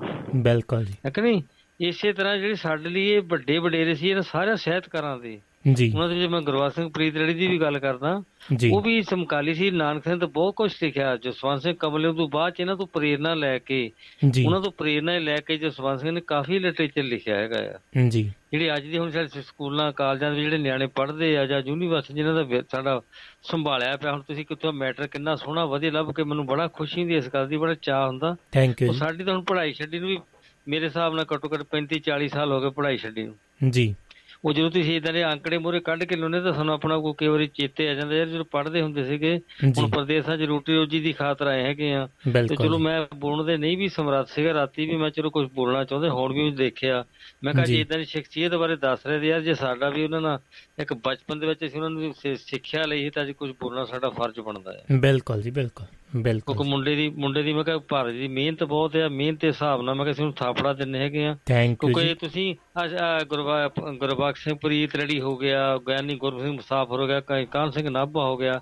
ਜਦੋਂ ਇਤਿਹਾਸ ਤੇ ਆਪਾਂ ਇਹਨਾਂ ਚੀਜ਼ਾਂ ਨੂੰ ਜਦੋਂ ਫਰੋਲਦੇ ਆ ਸਾਡਾ ਆਪਣਾ ਜਿਹੜਾ ਜੀਵਨ ਹੈ ਨਾ ਬਚਪਨ ਦਾ ਉਹ ਯਾਦ ਆ ਜਾਂਦਾ। ਬਿਲਕੁਲ ਜੀ ਤੇ ਬਹੁਤ ਸੋਹਣਾ ਲੱਗਿਆ ਮੇਰੇ ਵੱਲੋਂ ਇੰਨੀ ਕਹਾਰੀ ਤੁਸੀਂ ਕਬੂਲ ਕਰਿਓ। ਥੈਂਕ ਯੂ ਕਿਉਂਕਿ ਮੈਂ ਬੋਲਣਾ ਤਾਂ ਹੋਰ ਵੀ ਕੁਝ ਸੀਗਾ ਲੇਕਿਨ ਮੇਰੇ ਕੋਲ ਇਦਾਂ ਦੀ ਤਿਆਰੀ ਨਹੀਂ ਸੀ। ਮੈਂ ਕਿਹਾ ਜਦੋਂ ਬੋਲ ਰਿਹਾ ਨਾ। ਤੂੰ ਦੱਸਿਆ। ਜੀ। ਬਹੁਤ ਸੋਹਣਾ ਲੱਗਿਆ ਜੀ ਰਾਜੀ ਰੋਜੀ ਚੁੱਕ ਥੈਂਕ ਚੁੱਕ ਯੂ ਜੀ ਜੱਕੂ ਸਾਹਿਬ ਬਹੁਤ ਬਹੁਤ ਧੰਨਵਾਦ। ਮੇਰੇ ਤੋਂ ਕੁਝ ਸ਼ਬਦ ਇਦਾਂ ਦਾ ਬੋਲਿਆ ਗਿਆ ਨਹੀਂ, ਨਹੀਂ, ਏਦਾਂ ਦੀ ਕਾਹਲੀ ਗੱਲ। ਮੈਂ ਪੜ੍ਹਾਈ ਛੱਡੀ ਨੂੰ ਬਹੁਤ ਟਾਈਮ ਹੋ ਗਿਆ ਹੈਗਾ। ਜੀ। ਉਹਨਾਂ ਦੀ ਇੱਕ ਯਾਦ ਆਈ ਮੈਨੂੰ। ਜੀ ਥੈਂਕ ਯੂ ਜੀ ਬਹੁਤ ਬਹੁਤ ਸਾਂਝਾ ਪਾਉਣ ਲਈ ਥੈਂਕ ਯੂ ਜੀ। ਜੀ ਦੋਸਤੋ ਇਹ ਸਨ ਜੱਕੂ ਸਾਹਿਬ ਕੁਵੈਤ ਦੀ ਧਰਤੀ ਤੋਂ। ਤੇ ਤੁਸੀਂ ਵੀ ਇਸੇ ਤਰ੍ਹਾਂ ਵਿੱਚ ਆ ਸਕਦੇ ਹੋ ਜੀ ਨੰਬਰ ਡਾਇਲ ਕਰਕੇ। ਤੇ ਹੁਣ ਬਾਤ ਪਾਉਂਦੇ ਆ ਅਗਲੀ। ਇੱਥੇ ਹੀ ਸ਼ੁਰੂਆਤ ਕਰਦੇ ਹਾਂ ਜਿੱਥੇ ਆਪਾਂ ਛੱਡੀ ਸੀ। ਉਹਨਾਂ ਨੇ ਜਿਹੜਾ ਅ, ਚੀਫ ਖਾਲਸਾ ਦੀਵਾਨ ਸਿੰਘ ਸਭਾ ਲਹਿਰ ਤੇ ਪੰਜਾਬ ਐਂਡ ਸਿੰਧ ਬੈਂਕ ਦੇ ਨਾਲ ਡੂੰਗੀ ਤਰ੍ਹਾਂ ਜੁੜੇ ਹੋਏ ਸਨ ਤੇ ਉਹਨਾਂ ਨੇ ਪੰਜਾਬੀ ਦੇ ਵਿੱਚ ਕਵਿਤਾ ਨਾਵਲਾਂ ਤੇ ਨਾਟਕਾਂ ਨੂੰ ਆਧੁਨਿਕ ਰੂਪ ਦੇ ਵਿੱਚ ਲਿਖਣ ਦੀ ਵੱਡੀ ਸ਼ੁਰੂਆਤ ਕੀਤੀ ਸੀ। ਪਹਿਲੀ ਵੱਡੀ ਲੜਾਈ ਲੱਗ ਚੁੱਕੀ ਸੀ। ਮੈਂ 19ਵੇਂ ਵਰੇ ਦੇ ਵਿੱਚ ਸਾਂ ਤੇ 10ਵੀਂ ਪਾਸ ਕਰਕੇ ਕੁਝ ਸਮੇਂ ਲਈ ਕਮਸਰੇਟ ਦੇ ਵਿੱਚ ਕਲਰਕੀ ਕੀਤੀ। ਤੇ ਫਿਰ ਨੌਕਰੀ ਛੱਡ ਕੇ ਰੁੜਕੀ ਦੀ ਜਿਹੜੀ ਓਵਰਸੀਅਰ ਦੀ ਦਾਖਲੇ ਦੇ ਇਮਤਿਹਾਨ ਦੀ ਤਿਆਰੀ ਕਰ ਰਿਹਾ ਸਾਂ। ਇਸ ਤਿਆਰੀ ਦੇ ਲਈ ਮੈਂ ਆਪਣੇ ਚਾਚਾ ਜੀ, ਮੇਰੇ ਪਿਤਾ ਜੀ ਦੇ ਪਰਮ ਦੋਸਤ ਜਿਹੜੇ ਮੇਰੇ ਪਿਤਾ ਜੀ ਦੀ ਮੌਤ ਤੋਂ ਪਿੱਛੋਂ ਮੇਰੇ ਲਈ ਪਿਤਾ ਸਮਾਨ ਸਨ। ਕੋਲ ਮੁਲਤਾਨ ਦੇ ਜ਼ਿਲ੍ਹੇ ਸਿਦਨਈ ਹੈੱਡ ਵਰਕਸ ਉੱਤੇ ਗਿਆ, ਹੋਇਆ ਸਾਂ। ਚਾਚਾ ਜੀ ਨਹਿਰ ਮਹਿਕਮੇ ਦੇ ਵਿੱਚ ਐਸਡੀਓ ਸਨ ਤੇ ਇਸ ਤਰ੍ਹਾਂ ਜਿਹੜਾ ਮੇਰੀ ਤਿਆਰੀ ਦੇ ਵਿੱਚ ਬੜੇ ਸਹਾਈ ਹੋ ਸਕਦੇ ਸਨ। ਚਾਚਾ ਜੀ ਭਾਈ ਸਾਹਿਬ ਵੀਰ ਸਿੰਘ ਹੋਰਾਂ ਦੀ ਲੇ- ਲੇਖਣੀ ਦੇ ਬੜੇ ਹੀ ਡੂੰਘੇ ਪ੍ਰਸ਼ੰਸਕ ਸਨ। ਉਹਨਾਂ ਨੇ ਆਪਣੇ ਦੂਜੇ ਪੁੱਤਰ ਦਾ ਨਾਂ ਭਾਈ ਸਾਹਿਬ ਦੇ ਪ੍ਰਸਿੱਧ ਪਾਤਰ ਤੋਂ ਪ੍ਰੇਰਣਾ ਲੈ ਕੇ ਵਿਜੇ ਸਿੰਘ ਰੱਖਿਆ ਸੀ। ਉਹਨਾਂ ਮੈਨੂੰ ਭਾਈ ਸਾਹਿਬ ਦੀਆਂ ਲਿਖੀਆਂ ਦੋ ਪੁਸਤਕਾਂ ਸੁੰਦਰੀ ਤੇ ਵਿਜੇ ਸਿੰਘ ਦਿੱਤੀਆਂ। ਮੇਰੇ ਲਈ ਆਪਣੀ ਮਾਂ ਬੋਲੀ ਦੇ ਵਿੱਚ ਇਹ ਪਹਿਲੇ ਨਾਵਲ ਹੀ ਸਨ। ਲਗਭਗ ਪਹਿਲੀਆਂ ਪੁਸਤਕਾਂ ਸਨ। ਇਦੋਂ ਪਹਿਲਾਂ ਮੈਂ ਪੂਰਨ ਭਗਤ ਤੇ ਰਾਜਾ ਰਸੂਲ ਅ, ਰਾਜਾ ਰਸਾਲੂ ਦੇ ਦੋ ਕਿੱਸੇ ਹੀ ਆਪਣੀ ਮਾਤਾ ਜੀ ਕੋਲੋਂ ਲੈ ਕੇ ਪੜ੍ਹੇ ਹੋਏ ਸਨ। ਭਰ ਜਵਾਨੀ ਦੇ ਆਪਣੀ ਮਾਂ ਬੋਲੀ ਦੇ ਵਿੱਚ ਪਹਿਲੀਆਂ ਦੋ ਦਿਲ ਟੁੰਬੀਆਂ ਟੁੰਬਵੀਆਂ ਜਿਹੜੀਆਂ ਪੁਸਤਕਾਂ ਇਹਨਾਂ ਦਾ ਮੇਰੇ ਉੱਤੇ ਜ- ਅ, ਜਵਾਨੀ ਦੇ ਪਹਿਲੇ ਪਿਆਰ ਵਰਗਾ ਅਸਰ ਹੋਇਆ। ਇਹ ਮੇਰੇ ਲਈ ਬੜੀਆਂ ਚੰਗੀਆਂ ਤੇ ਸ਼ੁੱਧ ਪ੍ਰੇਰਨਾਵਾਂ ਦਾ ਸੋਮਾ ਬਣਿਆ। ਮੈਨੂੰ ਇਹਨਾਂ ਦੇ ਵਿੱਚ ਵਰਤੀ ਮਾਂ ਬੋਲੀ ਬੜੀ ਹੀ ਮਿੱਠੀ ਤੇ ਦਿਲ ਹੁਲਾਰਨ ਵਾਲੀ ਲੱਗੀ। ਮੈਂ ਇਹਨਾਂ ਦੇ ਕਈ ਭਾਗ ਦੁਹਰਾ ਦੁਹਰਾ ਕਰ ਪੜਦਾ ਰਿਹਾ। ਕਈ ਵਾਰ ਉੱਚੀ ਉੱਚੀ ਪੜ ਕੇ ਵੀ ਖੁਸ਼ੀ ਲੈਂਦਾ। ਬਹੁਤ ਚਿਰ ਭਾਈ ਸਾਹਿਬ ਮੇਰੇ ਲਈ ਨਾਇਕ ਲੇਖਕ ਰਹੇ ਤੇ ਮੈਂ ਉਹਨਾਂ ਦਾ ਬੜਾ ਨਿੱਘਾ ਪ੍ਰਸ਼ੰਸਕ ਰਿਹਾ। ਮੈਂ ਉਹਨਾਂ ਦੀਆਂ ਦੋਵੇਂ ਰਚਨਾਵਾਂ ਪੜਨ ਤੋਂ ਪਹਿਲਾਂ ਕੁਝ ਚਿੱਠੀਆਂ ਹੀ ਆਪਣੀ ਮਾਂ ਬੋਲੀ ਦੇ ਵਿੱਚ ਆਪਣੀ ਮਾਂ ਜੀ ਤੇ ਭੈਣ ਨੂੰ ਲਿਖੀਆਂ ਸਨ। ਪਰ ਇਹ ਰਚਨਾਵਾਂ ਪੜਨ ਬਾਅਦ ਮੇਰੇ ਅੰਦਰਲੇ ਖਾਮੋਸ਼ ਸੁਪਨੇ ਪ੍ਰਗਟਾਵੇ ਲਈ ਉਤਾਵਲੇ ਹੋਏ ਜਾਪਣ ਲੱਗ ਪਏ ਤੇ ਮੈਂ ਇੱਕ ਨਾਵਲ ਪ੍ਰਤਿਮਾ ਲਿਖ ਲਿਆ। ਛਾਪਣ ਦੀ ਇੱਛਾ ਦੇ ਨਾਲ ਨਹੀਂ, ਆਪਣੇ ਅਨੋਖੀਆਂ ਖਾਹਿਸ਼ਾਂ ਰੱਖਣ ਵਾਲੇ ਦਿਲ ਦਾ ਨਕਸ਼ਾ ਆਪ ਖਿੱਚ ਕੇ ਵੇਖਣ ਦੇ ਲਈ। ਇਹ ਮੇਰਾ ਪਹਿਲਾ ਸਾਹਿਤਕ ਜਨ- ਯਤਨ ਸੀ ਤੇ ਇਹਦੇ ਪ੍ਰੇਰਕ ਭਾਈ ਸਾਹਿਬ ਵੀਰ ਸਿੰਘ ਸਨ। ਇਸੇ ਆਪਣੇ ਸਾਹਿਤਕ ਜਨ- ਯਤਨ ਦਾ ਸੰਖੇਪ ਰੂਪ ਮੇਰੇ ਸੰਗ੍ਰਹਿ ਪ੍ਰੀਤ ਕਹਾਣੀਆਂ ਦੇ ਵਿੱਚ ਦਿੱਤਾ ਹੈ। ਉਸ ਸਮੇਂ ਸਾਡੀ ਬੋਲੀ ਦੇ ਵਿੱਚ ਭਾਈ ਸਾਹਿਬ ਦੀਆਂ ਲਿਖਤਾਂ ਦੇ ਛੁੱਟ ਕੋਈ ਪੜਨ ਯੋਗ ਸਮਕਾਲੀ ਸਾਹਿਤ ਨਹੀਂ ਸੀ ਹੁੰਦਾ। ਭਾਈ ਸਾਹਿਬ ਦੇ ਉੱਪਰਲੇ ਦੋ ਨਾਵਲਾਂ ਦੇ ਬਾਅਦ ਮੈਂ ਉਹਨਾਂ ਦੀਆਂ ਕਵਿਤਾਵਾਂ ਪੜ੍ਹਨੀਆਂ ਸ਼ੁਰੂ ਕੀਤੀਆਂ। ਇਹ ਵੀ ਮੇਰੇ ਲਈ ਇੱਕ ਨਵਾਂ ਤਜਰਬਾ ਸਨ। ਇਦੋਂ ਪਹਿਲਾਂ ਮੈਂ ਆਪਣੀ ਬੋਲੀ ਦੇ ਵਿੱਚ অতি ਵਧੀਆ ਲੋਕ ਗੀਤ ਹੀ ਸੁਣੇ ਹੋਏ ਸਨ। ਇਹ ਨਵੇਂ ਰੰਗ ਦੀ ਆਧੁਨਿਕ ਰੂਪ ਦੇ ਵਿੱਚ ਛੋਟੀ ਕਵਿਤਾ ਉਸ ਸਭ ਕਾਸੇ ਤੋਂ ਇੱਕ, ਇਕਲੋਤਰੀ ਸੀ। ਇਸ ਦੇ ਵਿੱਚ ਮੇਰੀ ਬੋਲੀ ਨੂੰ ਅਨੋਖੇ ਤੇ ਮਟਕਦੇ ਅੰਦਾਜ਼ ਦੇ ਵਿੱਚ ਪ੍ਰਗਟਾ ਕਿ ਰੱਬ ਦੇ ਪਿਆਰ ਨੂੰ ਆਕਾਸ਼ੀ ਨਹੀਂ, ਧਰਤੀ ਦੇ ਇਸ਼ਕ ਦਾ ਰੂਪ ਦਿੱਤਾ ਹੋਇਆ ਸੀ। ਧਰਤੀ ਦਾ ਪਿਆਰ ਮੇਰਾ ਸ਼ਿਰੋਮਣੀ ਜਜ਼ਬਾ ਹੋਣ ਕਰਕੇ ਭਾਈ ਸਾਹਿਬ ਦੀ ਮਟਕਦੀ ਕਵਿਤਾ ਨੇ ਉਦੋਂ ਮੇਰਾ ਬੜਾ ਧਿਆਨ ਖਿੱਚਿਆ। ਮੈਂ ਪਹਿਲੀ ਵੱਡੀ ਲੜਾਈ ਦੇ ਅਖੀਰਲੇ ਵਰੇ ਦੇ ਵਿੱਚ ਫੌਜ ਦੀ ਨੌਕਰੀ ਕਰਕੇ ਈਰਾਨ ਤੇ ਇਰਾਕ ਦੇ ਵਿੱਚ ਗਿਆ। ਉੱਥੇ ਮੈਂ ਦੁਨੀਆ ਦਾ ਬਹੁਤ ਸਾਰਾ ਸਾਹਿਤ ਅੰਗਰੇਜ਼ੀ ਦੇ ਵਿੱਚ ਪੜ੍ਹਿਆ। ਉੱਥੇ ਪੰਜਾਬੀ ਦੀਆਂ ਸਿਰਫ ਦੋ ਹੀ ਰਚਨਾਵਾਂ ਮੇਰੇ ਕੋਲ ਸਨ। ਇੱਕ ਗੁਰੂ ਗ੍ਰੰਥ ਸਾਹਿਬ ਜੀ ਤੇ ਦੂਜੀ ਭਾਈ ਸਾਹਿਬ ਦੀ ਪ੍ਰਸਿੱਧ ਰਚਨਾ ਰਾਣਾ ਸੁਰਤ ਸਿੰਘ। ਅੰਗਰੇਜ਼ੀ ਸਾਹਿਤ ਦੇ ਤੇ ਸਾਹਿਤਕ ਆਲੋਚਨਾ ਦੀਆਂ ਕਈ ਪੁਸਤਕਾਂ ਪੜਨ ਬਾਅਦ ਰਾਣਾ ਸੁਰਤ ਸਿੰਘ ਦਾ ਪਲਾਟ ਭਾਵੇਂ ਮੈਨੂੰ ਹੋਣ ਹਾਰ ਨਾ ਲੱਗਾ, ਪਰ ਉਹਦੀ ਜ਼ਬਾਨ ਤੇ ਜ਼ਬਾਨ ਦੇ ਕਰੂਨਾ ਭਰੇ ਪ੍ਰਗਟਾਵੇ ਨੇ ਮੇਰੇ ਉੱਤੇ ਭਾਈ ਸਾਹਿਬ ਦੀ ਪ੍ਰਤਿਭਾ ਦਾ ਬੜਾ ਡੂੰਘਾ ਅਸਰ ਪਾਇਆ। ਬਾਅਦ ਦੇ ਵਿੱਚ ਜਦੋਂ ਮੈਂ ਸਰਹੱਦੀ ਸੂਬੇ ਦੇ ਵਿੱਚ ਨੌ ਸ਼ਹਿਰੀ ਨੌ ਸ਼ਹਿਰੇ ਦੇ ਕੋਲ ਅਕਾਲੀ ਫੂਲਾ ਸਿੰਘ ਦੀ ਸਮਾਧ ਵਾਲੇ ਪਿੰਡ ਦੇ ਵਿੱਚ ਰਹਿੰਦਾ ਸਾਂ। ਉਦੋਂ ਪਿਸ਼ਾਵਰ ਦੇ ਵਿੱਚ ਸਿੱਖ ਐਜੂਕੇਸ਼ਨ, ਐਜੂਕੇਸ਼ਨਲ ਕਾਨਫਰੰਸ ਹੋਈ ਸੀ। ਮੈਂ ਵੀ ਸਵਾਗਤ ਕਮੇਟੀ ਦਾ ਮੈਂਬਰ ਸਾਂ। ਉਸ ਕਾਨਫਰੰਸ ਦੇ ਖੁੱਲੇ ਸਮਾਗਮ ਦੇ ਵਿੱਚ ਮੈਂ ਭਾਈ ਸਾਹਿਬ ਦੇ ਪਹਿਲੀ ਵਾਰੀ ਦੂਰੋਂ ਦਰਸ਼ਨ ਕੀਤੇ। ਕਾਨਫਰੰਸ ਦੇ ਵਿੱਚ ਜੁੜੇ ਲੋਕਾਂ ਦੇ ਦਿਲਾਂ ਦੇ ਵਿੱਚ ਭਾਈ ਸਾਹਿਬ ਲਈ ਮੈਂ ਅਪਾਰ ਸ਼ਰਧਾ ਵੇਖੀ। ਜਦੋਂ ਉਹ ਸੰਗੀਤ ਦੀ ਮੰਗ ਉੱਤੇ ਸੰਗਤ ਨੂੰ ਦਰਸ਼ਨ ਦੇਣ ਦੇ ਲਈ ਖੜੋਤੇ, ਤਾਂ ਸਾਰੇ ਦਰਸ਼ਕ ਹਲੂਣੇ ਗਏ ਦਿਸਦੇ ਸਨ। ਕਈ ਬੀਬੀਆਂ ਉਹਨਾਂ ਨੂੰ ਵੇਖ ਕੇ ਪਿਆਰ ਤੇ ਸ਼ਰਧਾ ਦੇ ਵਿੱਚ ਮਿਉ ਨਾ ਸਮਾਦੀਆਂ ਤੇ ਇੱਕ ਦੂਜੇ, ਦੂਜੀ ਨੂੰ ਜਫੀਆਂ ਪਾਉਂਦੀਆਂ ਸਨ। ਮੈਨੂੰ ਵੀ ਉਸੇ ਵੇਲੇ ਉਹਨਾਂ ਦੇ ਚਿਹਰੇ ਉੱਤੇ ਜਿਹੜਾ ਸ੍ਰੈ ਭਰਪੂਰਤਾ ਦਾ ਜਲਾਲ ਦਿਸਿਆ ਸੀ। ਇਸੇ ਕਾਨਫਰੰਸ ਦੇ ਵਿੱਚ ਮੈਂ ਪਹਿਲੀ ਵਾਰ ਪੰਜਾਬੀ ਦੇ ਮਹਾਨ ਕਵੀ, ਉਦੋਂ ਨੌਜਵਾਨ ਮੋਹਨ ਸਿੰਘ ਮਾਹਿਰ ਦੀ ਰੱਬ ਉੱਤੇ ਇੱਕ ਅਨੋਖੀ ਤੇ ਧੜਕਦੀ ਕਵਿਤਾ ਸੁਣੀ ਸੀ ਤੇ ਅੰਗਰੇਜ਼ੀ ਦੇ ਅਲਬੇਲੇ ਸਾਹਿਤਕਾਰ ਸਰ ਜੋਗਿੰਦਰ ਸਿੰਘ ਨੂੰ ਸੁਣਿਆ ਸੀ। ਸਤੰਬਰ 1933 ਦੇ ਵਿੱਚ ਜਦੋਂ ਮੈਂ ਪ੍ਰੀਤ ਲੜੀ ਦਾ ਪ੍ਰਕਾਸ਼ਨ ਸ਼ੁਰੂ ਕੀਤਾ, ਤਾਂ ਮੈਂ ਇਹ, ਇਹਦਾ ਪਹਿਲਾ ਪਰਚਾ ਭਾਈ ਸਾਹਿਬ ਨੂੰ ਭੇਜਿਆ ਸੀ। ਉਹਨਾਂ ਅਪਾਰ ਕਿਰਪਾ ਕੀਤੀ ਤੇ ਉਸੇ ਵੇਲੇ ਮੇਰੇ ਵਰਗੇ ਅਣਜਾਣ ਪੰਜਾਬ ਤੋਂ ਦੂਰ ਸਰਹੱਦੀ ਸੂਬੇ ਦੇ ਵਿੱਚ ਨੌ ਸ਼ਹਿਰੇ ਰਹਿੰਦੇ ਉੱਕੇ ਹੀ ਇੱਕ ਨਵੇਂ ਲੇਖਕ ਨੂੰ ਮਿਹਰਬਾਨੀ ਭਰੀ ਭਰੀਆਂ ਸ਼ੁਭ ਇਸ਼ਾਵਾਂ ਭੇਜੀਆਂ। ਪ੍ਰੀਤ ਲੜੀ ਆਪਣੇ ਮੁੱਢਲੇ 2 ਵਰਿਆਂ ਦੇ ਵਿੱਚ ਭਾਈ ਸਾਹਿਬ ਦੇ ਹੀ ਪ੍ਰੈਸ, ਵਜ਼ੀਰ ਹਿੰਦ ਪ੍ਰੈਸ ਦੇ ਵਿੱਚ ਅੰਮ੍ਰਿਤਸਰ ਦੇ ਵਿੱਚ ਛਪਦੀ ਰਹੀ। ਇਹਦੀ ਛਪਾਈ ਦੇ ਸੰਬੰਧ ਦੇ ਵਿੱਚ ਕਦੇ-ਕਦੇ ਮੈਂ ਇਸ ਪ੍ਰੈਸ ਦੇ ਵਿੱਚ ਵੀ ਜਾਂਦਾ ਸਾਂ। ਉੱਥੇ ਹੇਠਾਂ ਪ੍ਰੈਸ ਦੇ ਦਫ਼ਤਰ ਦੇ ਸਾਹਮਣੇ ਉੱਪਰਲੀ ਛੱਤ ਤੇ ਚੋਬਾਰੇ ਦੇ ਵਿੱਚ ਭਾਈ ਸਾਹਿਬ ਆਪਣੀ ਅਮੋਲਕ ਰਚਨਾ ਰਚਦੇ, ਮੈਨੂੰ ਦਿਖਾਈ ਦਿਆ ਕਰਦੇ ਸਨ। ਮੈਂ ਦੂਰੋਂ ਉਹਨਾਂ ਨੂੰ ਦੇਖ ਕੇ ਖੁਸ਼ੀ ਲੈ ਲੈਂਦਾ ਸਾਂ, ਪਰ ਮੇਰਾ, ਮੇਰੀ ਨਿਰਮਤਾ, ਨਿਰਮਾਨਤਾ ਦੇ, ਨਿਰਮਾਨਤਾ ਨੇ ਉਹਨਾਂ ਨੂੰ ਨੇੜਿਓਂ ਜਾ ਕੇ ਮਿਲਣ ਦੀ ਖੁੱਲ੍ਹ ਨਾ ਲਈ। 1937 ਦੇ ਵਿੱਚ ਲਾਹੌਰ ਦੇ ਵਿੱਚ ਇੱਕ ਸਾਂਝੇ ਸਨੇਹੀ ਪਰਿਵਾਰ ਦਾ ਘਰ ਵਿਆਹ ਉੱਤੇ ਪਹਿਲੀ ਵਾਰ ਮੈਨੂੰ ਉਹਨਾਂ ਦੇ ਨਾਲ ਰੂਬਰੂ ਹੋ ਕੇ ਮਿਲਣ ਦਾ ਸੁਭਾਗ ਜਿਹੜਾ ਪ੍ਰਾਪਤ ਹੋਇਆ। ਮਿਜ਼ਬਾਨ ਨੇ ਮੇਰਾ ਉਹਨਾਂ ਦੇ ਨਾਲ ਪਰਿਚੈ ਕਰਾਇਆ। ਉਹਨਾਂ ਹੱਸ ਕੇ ਮੇਰੇ ਵੱਲ ਲਿਖੀ ਆਪਣੀ ਚਿੱਠੀ ਨੂੰ ਯਾਦ ਕੀਤਾ। ਉਹਨਾਂ ਦੀ ਇਹ ਮਿਲਣੀ, ਇਹ ਮਹਾਪੁਰਸ਼ ਦੀ ਬੜੀ ਦਿਆਲੂ ਮਿਲਣੀ ਹਮੇਸ਼ਾ ਮੇਰੀ ਯਾਦ ਦੇ ਵਿੱਚ ਰਹੀ ਹੈ। ਉਹਨਾਂ ਵਰਿਆਂ ਦੇ ਵਿੱਚ ਮੇਰਾ, ਮੇਰੇ ਵਿਚਾਰ ਸਿੱਖ ਜਗਤ ਦੇ ਰਸੂਖ ਰੱਖਣ ਰੱਖਣ ਵਾਲੇ ਹਿੱਸੇ ਵਿੱਚ ਬੜੇ ਬਾਗੀ ਤੇ ਖਤਰਨਾਕ ਸਮਝੇ ਜਾਂਦੇ ਸਨ। ਗੁਰਦੁਆਰਿਆਂ ਤੇ ਸਿੱਖ ਅਖਬਾਰਾਂ ਦੇ ਵਿੱਚ ਮੇਰੇ ਖਿਲਾਫ ਬਹੁਤ ਕੁਝ ਆਖਿਆ ਤੇ ਲਿਖਿਆ ਜਾਂਦਾ ਸੀ।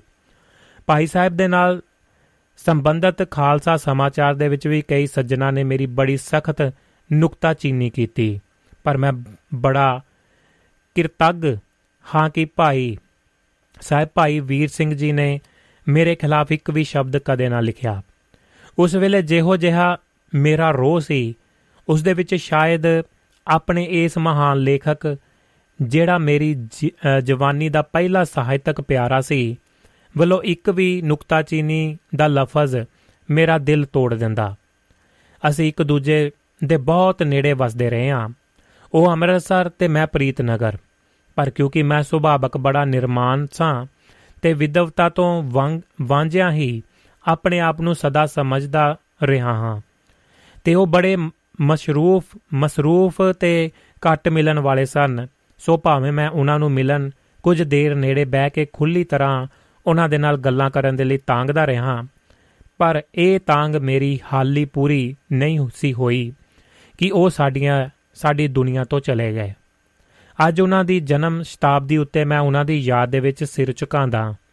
ਉਹ ਸਾਡੇ ਸਾਹਿਤ ਦੇ ਪਰਮ ਉਸਰਈਆਂ ਦੇ ਵਿੱਚੋਂ ਨੇ ਤੇ ਇਦੋਂ ਵੀ ਵੱਧ ਉਹਨਾਂ ਆਪਣੀ ਲਿਖਤ ਦੇ ਨਾਲ ਕਈ ਪੀੜ੍ਹੀਆਂ ਨੂੰ ਨੇਕੀ, ਸਾਊ ਰਹਿਣੀ ਤੇ ਚੰਗੇ ਅਮਲਾਂ ਦੇ ਲਈ ਪ੍ਰੇਰਿਆ ਹੈ।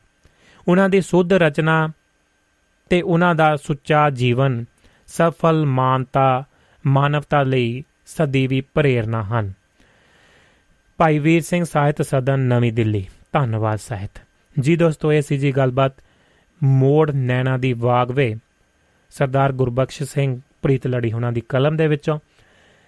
ਤੇ ਵੀਰ ਸਿੰਘ ਉਹਨਾਂ ਨੂੰ ਯਾਦ ਕਰਦੇ ਆ ਤੇ ਦੋ ਬੋਲ ਗੀਤ ਦੇ ਲਿਖਦੇ ਆ ਗੀਤ ਦੇ ਸੁਣਦੇ ਆ ਫਿਰ ਅੱਗੇ ਵਧਦੇ ਆ ਪੰਜਾਬੀ ਦੀ ਗੱਲ ਆਈ ਹੈ, ਸਮਾਂ ਵੀ ਬੜੀ ਤੇਜ਼ੀ ਦੇ ਨਾਲ ਭਜਦਾ ਜਾਂਦਾ ਹੈ ਤੇ ਗੱਲ ਤੁਹਾਨੂੰ ਸੁਣਾਉਂਦੇ ਆ ਪੜ ਅੱਖਰ ਇਹੋ ਬੁੱਝੀਏ, ਭਾਸ਼ਾਵਾਂ ਦਾ ਮਸਲਾ ਜਿਹੜਾ ਹਰ ਵੇਲੇ ਬਣਦਾ ਹੈ, ਇਸ ਦੇ ਵੱਲ ਇੱਕ ਝਾਤ ਮਾਰਨ ਦੀ ਕੋਸ਼ਿਸ਼ ਕਰਦੇ ਆ ਤੇ ਤੁਹਾਡੇ ਲਈ ਲਾਈਨਾਂ ਖੁੱਲੀਆਂ ਨੇ +358 ਸਟੂਡੀਓ ਦਾ ਨੰਬਰ ਹੈ। ਕਿਸੇ ਵੀ ਤਰ੍ਹਾਂ ਦੀ ਗੱਲਬਾਤ ਕਰਨ ਦੇ ਲਈ ਤੁਸੀਂ ਜੁੜ ਸਕਦੇ ਹੋ। +358 ਜੀ।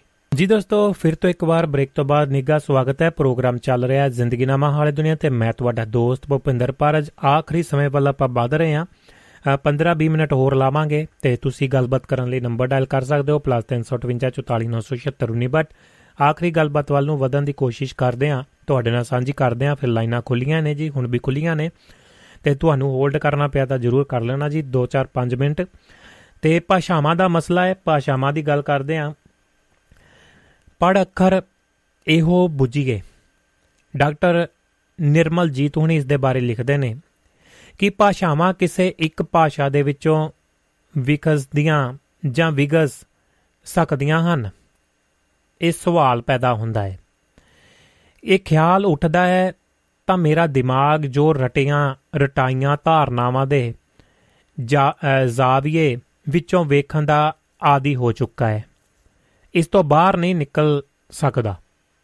ਇਸ ਸਵਾਲ ਦਾ ਜਵਾਬ ਲੱਭਣ ਦੇ ਲਈ ਮੈਨੂੰ ਕਿਸ਼ੋਰੀ ਦਾਸ ਵਾਜਪਾਈ ਦਾ ਕਥਨ ਸਹਾਈ ਹੁੰਦਾ ਹੈ। ਹਿੰਦੀ ਦੇ, ਹਿੰਦੀ ਤੇ ਸੰਸਕ੍ਰਿਤ ਦੇ ਸੰਬੰਧ ਬਾਰੇ ਆਚਾਰੀਆ ਕਿਸ਼ੋਰੀ ਦਾਸ ਵਾਜਪਾਈ ਦਾ ਨਾਂ ਸਭ ਤੋਂ ਪ੍ਰਮੁੱਖ ਹੈ। ਉਹਨਾਂ ਦਾ ਮੰਨਣਾ ਹੈ ਕਿ ਹਿੰਦੀ ਇੱਕ ਸੁਤੰਤਰ ਭਾਸ਼ਾ ਹੈ, ਜਿਸ ਦਾ ਵਿਸ਼ਾਲ ਖੇਤਰ ਹੋਣ ਦੇ ਨਾਲ-ਨਾਲ ਉਸ ਦੇ ਆਪਣੇ ਨਿਯਮ ਹਨ, ਆਪਣੇ ਕਾਨੂੰਨ ਹਨ। ਇਸ ਦਾ ਸੰਸਕ੍ਰਿਤ ਦੇ ਨਾਲ ਸੰਬੰਧ ਬਹੁਤਾ ਨਹੀਂ ਹੈ। ਜੇਕਰ ਵਿਗਿਆਨਿਕ ਦ੍ਰਿਸ਼ਟੀ ਤੋਂ ਵੇਖਿਆ ਜਾਵੇ, ਤਾਂ ਪੰਜਾਬ ਦੀ ਭਾਰਤ ਨੂੰ ਬਹੁਤ ਵੱਡੀ ਦੇਣ ਹੈ। ਸੰਸਕ੍ਰਿਤ ਭਾਸ਼ਾ ਤੇ ਰਿਗਵੇਦ ਗ੍ਰੰਥ ਸੰਸਕ੍ਰਿਤ ਸਾਡੇ ਸੱਭਿਆਚਾਰ ਦੀ ਜ਼ੁਬਾਨ ਰਹੀ ਹੈ। ਅਸੀਂ ਸਾਰੇ ਇਸ ਦਾ ਸਤਿਕਾਰ ਕਰਦੇ ਹਾਂ। ਪਰ ਜਦੋਂ ਇਹ ਕਿਹਾ ਜਾਂਦਾ ਹੈ ਕਿ 36 ਕਿਸਮ ਦੀਆਂ ਵੱਖੋ ਵੱਖਰੇ ਵਿਆਕਰਨਕ, ਨੇਮ ਧਾਰਨ ਕਰਨ ਵਾਲੀਆਂ ਸਾਰੀਆਂ ਭਾਸ਼ਾਵਾਂ ਦਾ ਮੂਲ ਸੰਸਕ੍ਰਿਤ ਹੈ, ਤਾਂ ਇਹ ਗੱਲ ਵਿਗਿਆਨਕ ਕਸਵੱਟੀ ਉੱਤੇ ਪੂਰੀ ਨਹੀਂ ਉਤਰਦੀ। ਕੁਝ ਪੁਰਾਤਨਵਾਦੀ ਪੰਡਤਾਂ ਨੇ ਇਹ ਗੱਲ ਚਲਾਈ ਸੀ। ਇਸ ਦਾ ਚੌਖਾ ਪ੍ਰਭਾਵ ਭਾਰਤੀ, ਖਾਸ ਕਰ ਹਿੰਦੀ ਪੰਜਾਬੀ ਵਿਦਵਾਨਾਂ ਉੱਪਰ ਵੀ ਪਿਆ। ਪਰ ਜਿਉਂ-ਜਿਉਂ ਭਾਸ਼ਾ ਵਿਗਿਆਨਕ ਖੋਜ ਵਧ ਰਹੀ ਹੈ, ਇਹ ਹਨੇਰਾ ਦੂਰ ਹੋ ਰਿਹਾ ਹੈ। ਭਾਸ਼ਾ ਵਿਗਿਆਨ ਦਾ ਮੂਲ ਸਿਧਾਂਤ ਹੈ ਕਿ ਕੋਈ ਵੀ ਨਵੀਂ ਜ਼ੁਬਾਨ ਬੋਲਚਾਲ ਦੀ ਬੋਲੀ ਤੋਂ ਹੀ ਬਣਦੀ ਹੈ। ਕਿਤਾਬੀ ਬੋਲੀ ਤੋਂ ਨਹੀਂ। ਦੂਜਾ, ਸ਼ਬਦ ਭੰਡਾਰ ਦੀ ਸਾਂਝ ਇੱਕ ਮੂਹੀ ਬੋਲੀਆਂ ਦੇ ਵਿੱਚ ਵਧੇਰੇ ਹੁੰਦੀ ਹੈ।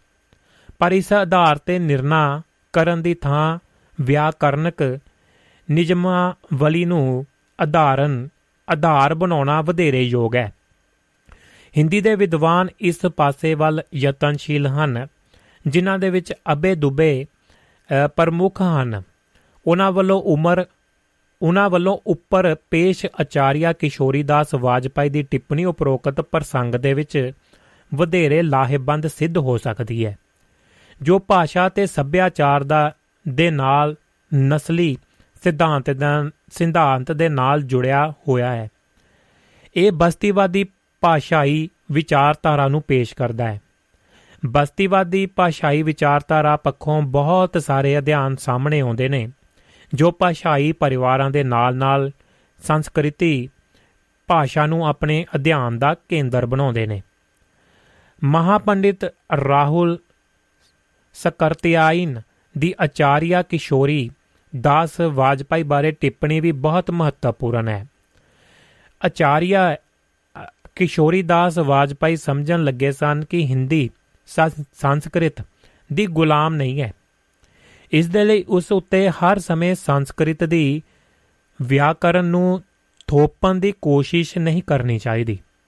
ਸੰਸਕ੍ਰਿਤ ਦੇ ਜਾਣਕਾਰ ਹਿੰਦੀ ਲੇਖਕ ਹਾਲੇ ਵੀ ਇਸ ਸ਼ਰਾਰਤ ਤੋਂ ਬਾਜ ਨਹੀਂ ਆਉਂਦੇ। ਅਸਲ ਦੇ ਵਿੱਚ ਉਹ ਇਸ ਦ੍ਰਿਸ਼ਟੀਕੋਣ ਨੂੰ ਛੱਡੇ ਬਿਨਾ ਅਨੇਕਾਂ ਹਿੰਦੀ ਸ਼ਬਦਾਂ ਦੀ ਠੀਕ ਢੰਗ ਦੇ ਨਾਲ ਚੋਣ ਕਰਨ ਦੇ ਸਮਰਥ ਨਹੀਂ ਹੁੰਦੇ। ਮੋٹے ਮੰਡਲ ਸਾਹਮਣੇ ਨਹੀਂ ਖੜੇ।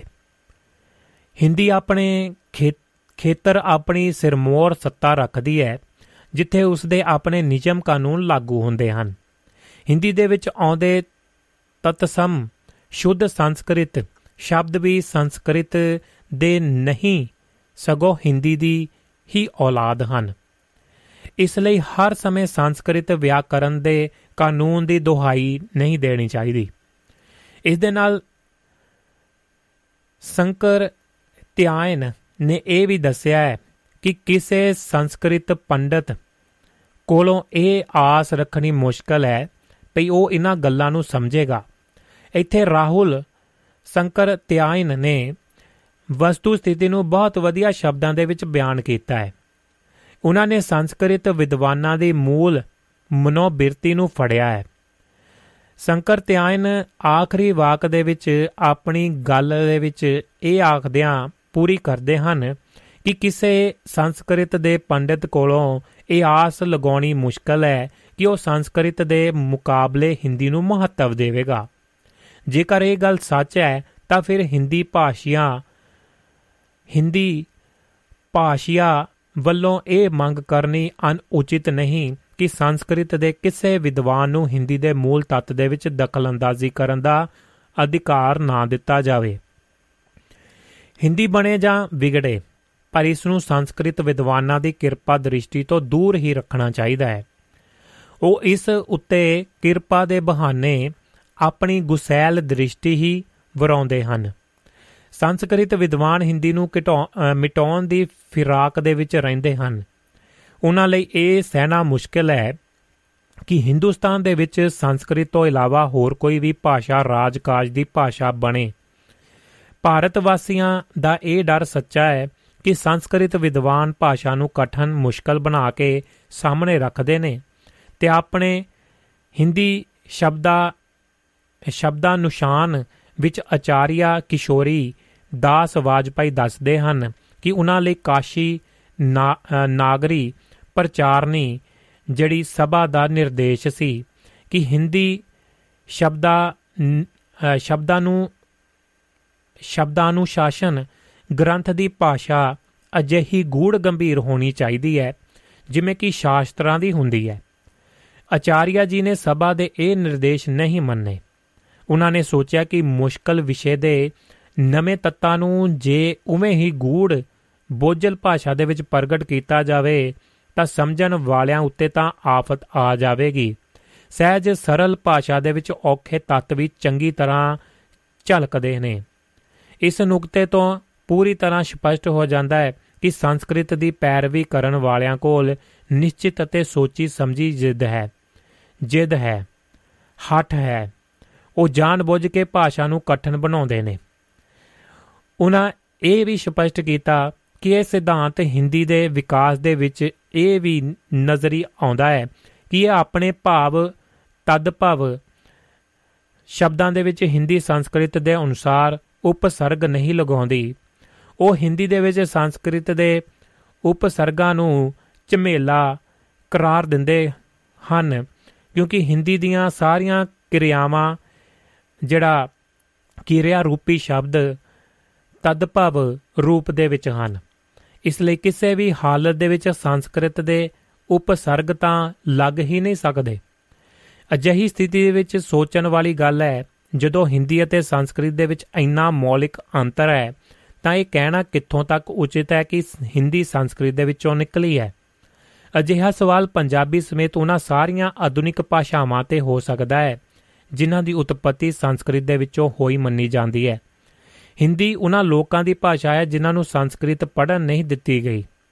ਹਿੰਦੀ ਦੀ ਸ਼ਬਦਾਵਲੀ ਤੇ ਉਹਨਾਂ ਲੋਕਾਂ ਦਾ ਅਧਿਕਾਰ ਹੈ, ਜਿਨ੍ਹਾਂ ਦਲਿਤਾਂ ਤੇ ਨਾਰੀ ਨੂੰ ਸੰਸਕ੍ਰਿਤ ਦੀ ਸ਼ਬਦਾਵਲੀ ਤੋਂ ਅਣਜਾਣ ਰੱਖਿਆ ਗਿਆ। ਹਿੰਦੀ ਜਿਸ ਪਰੰਪਰਾ ਦੇ ਵਿੱਚੋਂ ਨਿਕਲ ਕੇ ਆਈ ਹੈ ਸੰਸਕ੍ਰਿਤ ਭਾਸ਼ਾ ਦੇ ਵਿੱਚ ਉਸ ਨੂੰ ਸਦਾ ਦੂਰ ਦੂਰ ਰੱਖਿਆ ਗਿਆ ਸੀ। ਆਚਾਰੀਆ ਵਾਜਪਾਈ ਨੇ ਹਿੰਦੀ ਦੀ ਪ੍ਰਕਿਰਤੀ ਨੂੰ ਪੂਰੀ ਤਰ੍ਹਾਂ ਨਾਲ ਸਮਝਿਆ ਹੈ। ਉਹਨਾਂ ਨੇ ਇਹ ਸਿੱਧ ਕੀਤਾ ਹੈ ਕਿ ਹਿੰਦੀ ਦੀ ਪ੍ਰਕਿਰਤੀ ਦੇ ਵਿਰੁੱਧ ਕੀ ਹੈ। ਉਹਨਾਂ ਦੇ ਅਨੁਸਾਰ ਹਿੰਦੀ ਦੇ ਵਿੱਚ ਜੋ ਸੰਸਕ੍ਰਿਤ ਦੇ ਸ਼ਬਦ ਲਏ ਗਏ ਨੇ, ਉਹ ਜਿਉਂ ਤੇ ਜਿਉਂ ਦੇ ਤਿਉਂ ਲਏ ਗਏ ਹਨ। ਉਹ ਸ਼ਬਦ ਕਿਵੇਂ ਬਣੇ ਹਨ ਇਸ ਦਾ ਹਿੰਦੀ ਦੇ ਨਾਲ ਕੁਝ ਲੈਣ ਦੇਣਾ ਹੀ ਨਹੀਂ ਹੈ। ਹਿੰਦੀ ਨੇ ਅਨੇਕਾਂ ਸ਼ਬਦ ਅੰਗਰੇਜ਼ੀ ਤੋਂ ਵੀ ਲਏ ਨੇ ਤੇ ਉਹ ਉਹਨਾਂ ਸ਼ਬਦਾਂ ਨੂੰ ਵੀ ਹਿੰਦੀ ਜਿਉਂ ਦਾ ਤਿਉਂ ਸਮੋ ਲੈਂਦੀ ਹੈ। ਹਿੰਦੀ ਇਹ ਫਿਕਰ ਨਹੀਂ ਕਰਦੀ ਕਿ ਮੂਲ ਭਾਸ਼ਾ ਦੇ ਵਿੱਚ ਸ਼ਬਦ ਕਿਵੇਂ ਬਣੇ ਹੋਣਗੇ। ਇਹ ਉਹਨਾਂ ਸ਼ਬਦਾਂ ਦੀ ਵਿਉ, ਵਿਉਂਤਪਤੀ ਬਾਰੇ ਵਿਆਖਿਆ ਕਰਨ ਦੇ ਝੰਜਟ ਵੀ ਨਹੀਂ ਸਹੇੜਦੀ। ਇਸੇ ਪ੍ਰਕਾਰ ਅਰਬੀ, ਫਾਰਸੀ ਅਤੇ ਹੋਰਨਾਂ ਭਾਸ਼ਾਵਾਂ ਤੋਂ ਸ਼ਬਦ ਲੈਣ ਦੀ ਗੱਲ ਸਾਹਮਣੇ ਆਉਂਦੀ ਹੈ। ਇਸ ਤੋਂ ਸਿੱਧ ਹੁੰਦਾ ਹੈ ਕਿ ਹਿੰਦੀ ਕਿਸੇ ਵੀ ਭਾਸ਼ਾ ਦੇ ਸ਼ਬਦ ਲੈਣ ਤੋਂ ਨਹੀਂ ਝਿਜਕਦੀ। ਪਰ ਉਹਨਾਂ ਭਾਸ਼ਾਵਾਂ ਦੇ ਵਿਆਕਰਨ ਜਾਣਨ ਦੀ ਸਮੱਸਿਆ ਨੂੰ ਵੀ ਮੁੱਲ ਨਹੀਂ ਲੈਂਦੀ। ਇਹ ਬਣੇ, ਬਣਾਏ ਸ਼ਬਦ ਲੈਂਦੀ ਹੈ ਜਾਂ ਉਹਨਾਂ ਸ਼ਬਦਾਂ ਨੂੰ ਉਚਾਰਨ ਤੇ ਲਿਪੀ ਵਿੱਚ ਆਪਣੀ ਪ੍ਰਕਿਰਤੀ ਅਨੁਸਾਰ ਢਾਲ ਲੈਂਦੀ ਹੈ।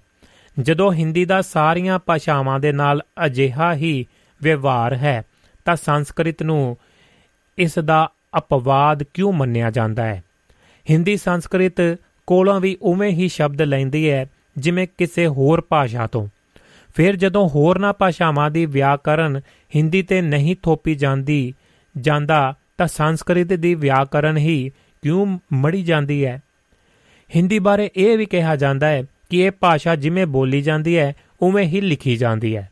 ਪਰ ਜੇ ਨਿਯਮ ਟੁੱਟਦਾ ਹੈ, ਤਾਂ ਕਈ ਵਾਰੀ ਸੰਸਕ੍ਰਿਤ ਕਾਰਨ ਹੀ ਟੁੱਟਦਾ ਹੈ। ਸੰਸਕ੍ਰਿਤ ਦੇ ਸ਼ਬਦਾਂ ਨੂੰ ਅੱਜ ਹਿੰਦੀ ਵਾਲਿਆਂ ਕੋਲੋਂ ਲਾਜ਼ਮੀ ਤੌਰ ਤੇ ਲਿਖਵਾਇਆ ਜਾਂਦਾ ਹੈ।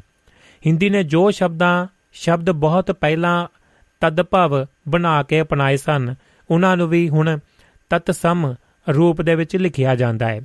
ਕਿਉਂਕਿ ਇਹਨਾਂ ਦੇ ਮੂਲ ਉਚਾਰਨ ਗੁੰਮ ਗਵਾਚ ਗਏ ਹਨ ਤੇ ਹਿੰਦੀ ਭਾਸ਼ੀ ਉਹਨਾਂ ਨੂੰ ਤਦਭਵ ਰੂਪ ਦੇ ਵਿੱਚ ਹੀ ਬੋਲਣ ਦੇ ਆਦੀ ਹਨ। ਅਜਿਹਾ ਪ੍ਰਭਾਵ ਸਿਰਫ ਤੇ ਸਿਰਫ ਸੰਸਕ੍ਰਿਤ ਦੀ ਉਤਮਤਾ ਸਿੱਧ ਕਰਨ ਦੇ ਲਈ ਹੀ ਸਿਰਜਿਆ ਜਾਂਦਾ ਰਿਹਾ ਹੈ। ਹਮੇਸ਼ਾ ਹੀ ਮੰਨਿਆ ਜਾਂਦਾ ਰਿਹਾ ਹੈ ਕਿ ਸੰਸਕ੍ਰਿਤ ਹੀ ਸਾਰੀਆਂ ਆਧੁਨਿਕ ਭਾਸ਼ਾਵਾਂ ਦੀ ਜਾਂ ਜਨਮਦਾਤੀ ਹੈ।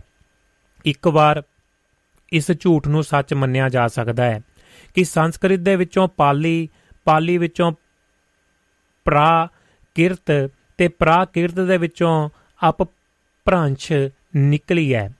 ਪਰ ਇਹ ਨਹੀਂ ਮੰਨਿਆ ਜਾ ਸਕਦਾ ਕਿ ਹਿੰਦੀ ਆਧੁਨਿਕ ਭਾਸ਼ਾਵਾਂ ਸੰਸਕ੍ਰਿਤ ਦੇ ਵਿੱਚੋਂ ਨਿਕਲੀ ਹੈ।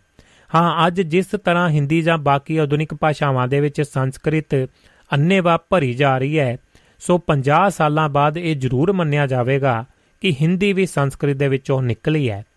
ਇਸ ਲਈ ਹਿੰਦੀ ਵਿੱਚੋਂ ਹਿੰਦੀ ਦੇ ਸ਼ਬਦ ਘਟਾਏ ਜਾ ਰਹੇ ਹਨ। ਪ੍ਰਾਚੀਨ ਕਾਲ ਦੇ ਵਿੱਚ ਅਜਿਹਾ ਹੀ ਸਲੂਕ ਪਾਲੀ, ਪ੍ਰਾਕਿਰਤ ਅਤੇ ਅਪ ਪ੍ਰਸ਼ਾ ਦੇ ਨਾਲ ਕੀਤਾ ਗਿਆ ਸੀ। ਦੱਖਣ ਦੇ ਵਿੱਚ ਤਾਮਿਲ ਭਾਸ਼ਾ ਆਪਣੇ ਆਪ ਨੂੰ ਇਸ ਲਈ ਸੁਰੱਖਿਅਤ ਰੱਖ ਸਕੀ, ਕਿਉਂਕਿ ਤਾਮਿਲ ਦੇਸ਼ ਦੇ ਵਿੱਚ ਰਾਜ ਭਾਸ਼ਾ ਬਣਦੇ ਸਮੇਂ ਤੱਕ ਉਸ ਤੇ ਸੰਸਕ੍ਰਿਤ ਹਾਵੀ ਨਹੀਂ ਹੋ ਸਕੀ। ਪਰ ਉੱਤਰੀ ਭਾਰਤ ਦੀਆਂ ਪਾਲੀ ਪ੍ਰਾਕਿਰਤਾਂ ਤੇ ਅਪ ਭਾਸ਼ਾ ਨੂੰ ਸੰਸਕ੍ਰਿਤ ਆਪਣੇ ਪ੍ਰਭਾਵ ਕਾਰਨ ਮ੍ਰਿਤ ਭਾਸ਼ਾਵਾਂ ਬਣਾ ਚੁੱਕੀ ਹੈ।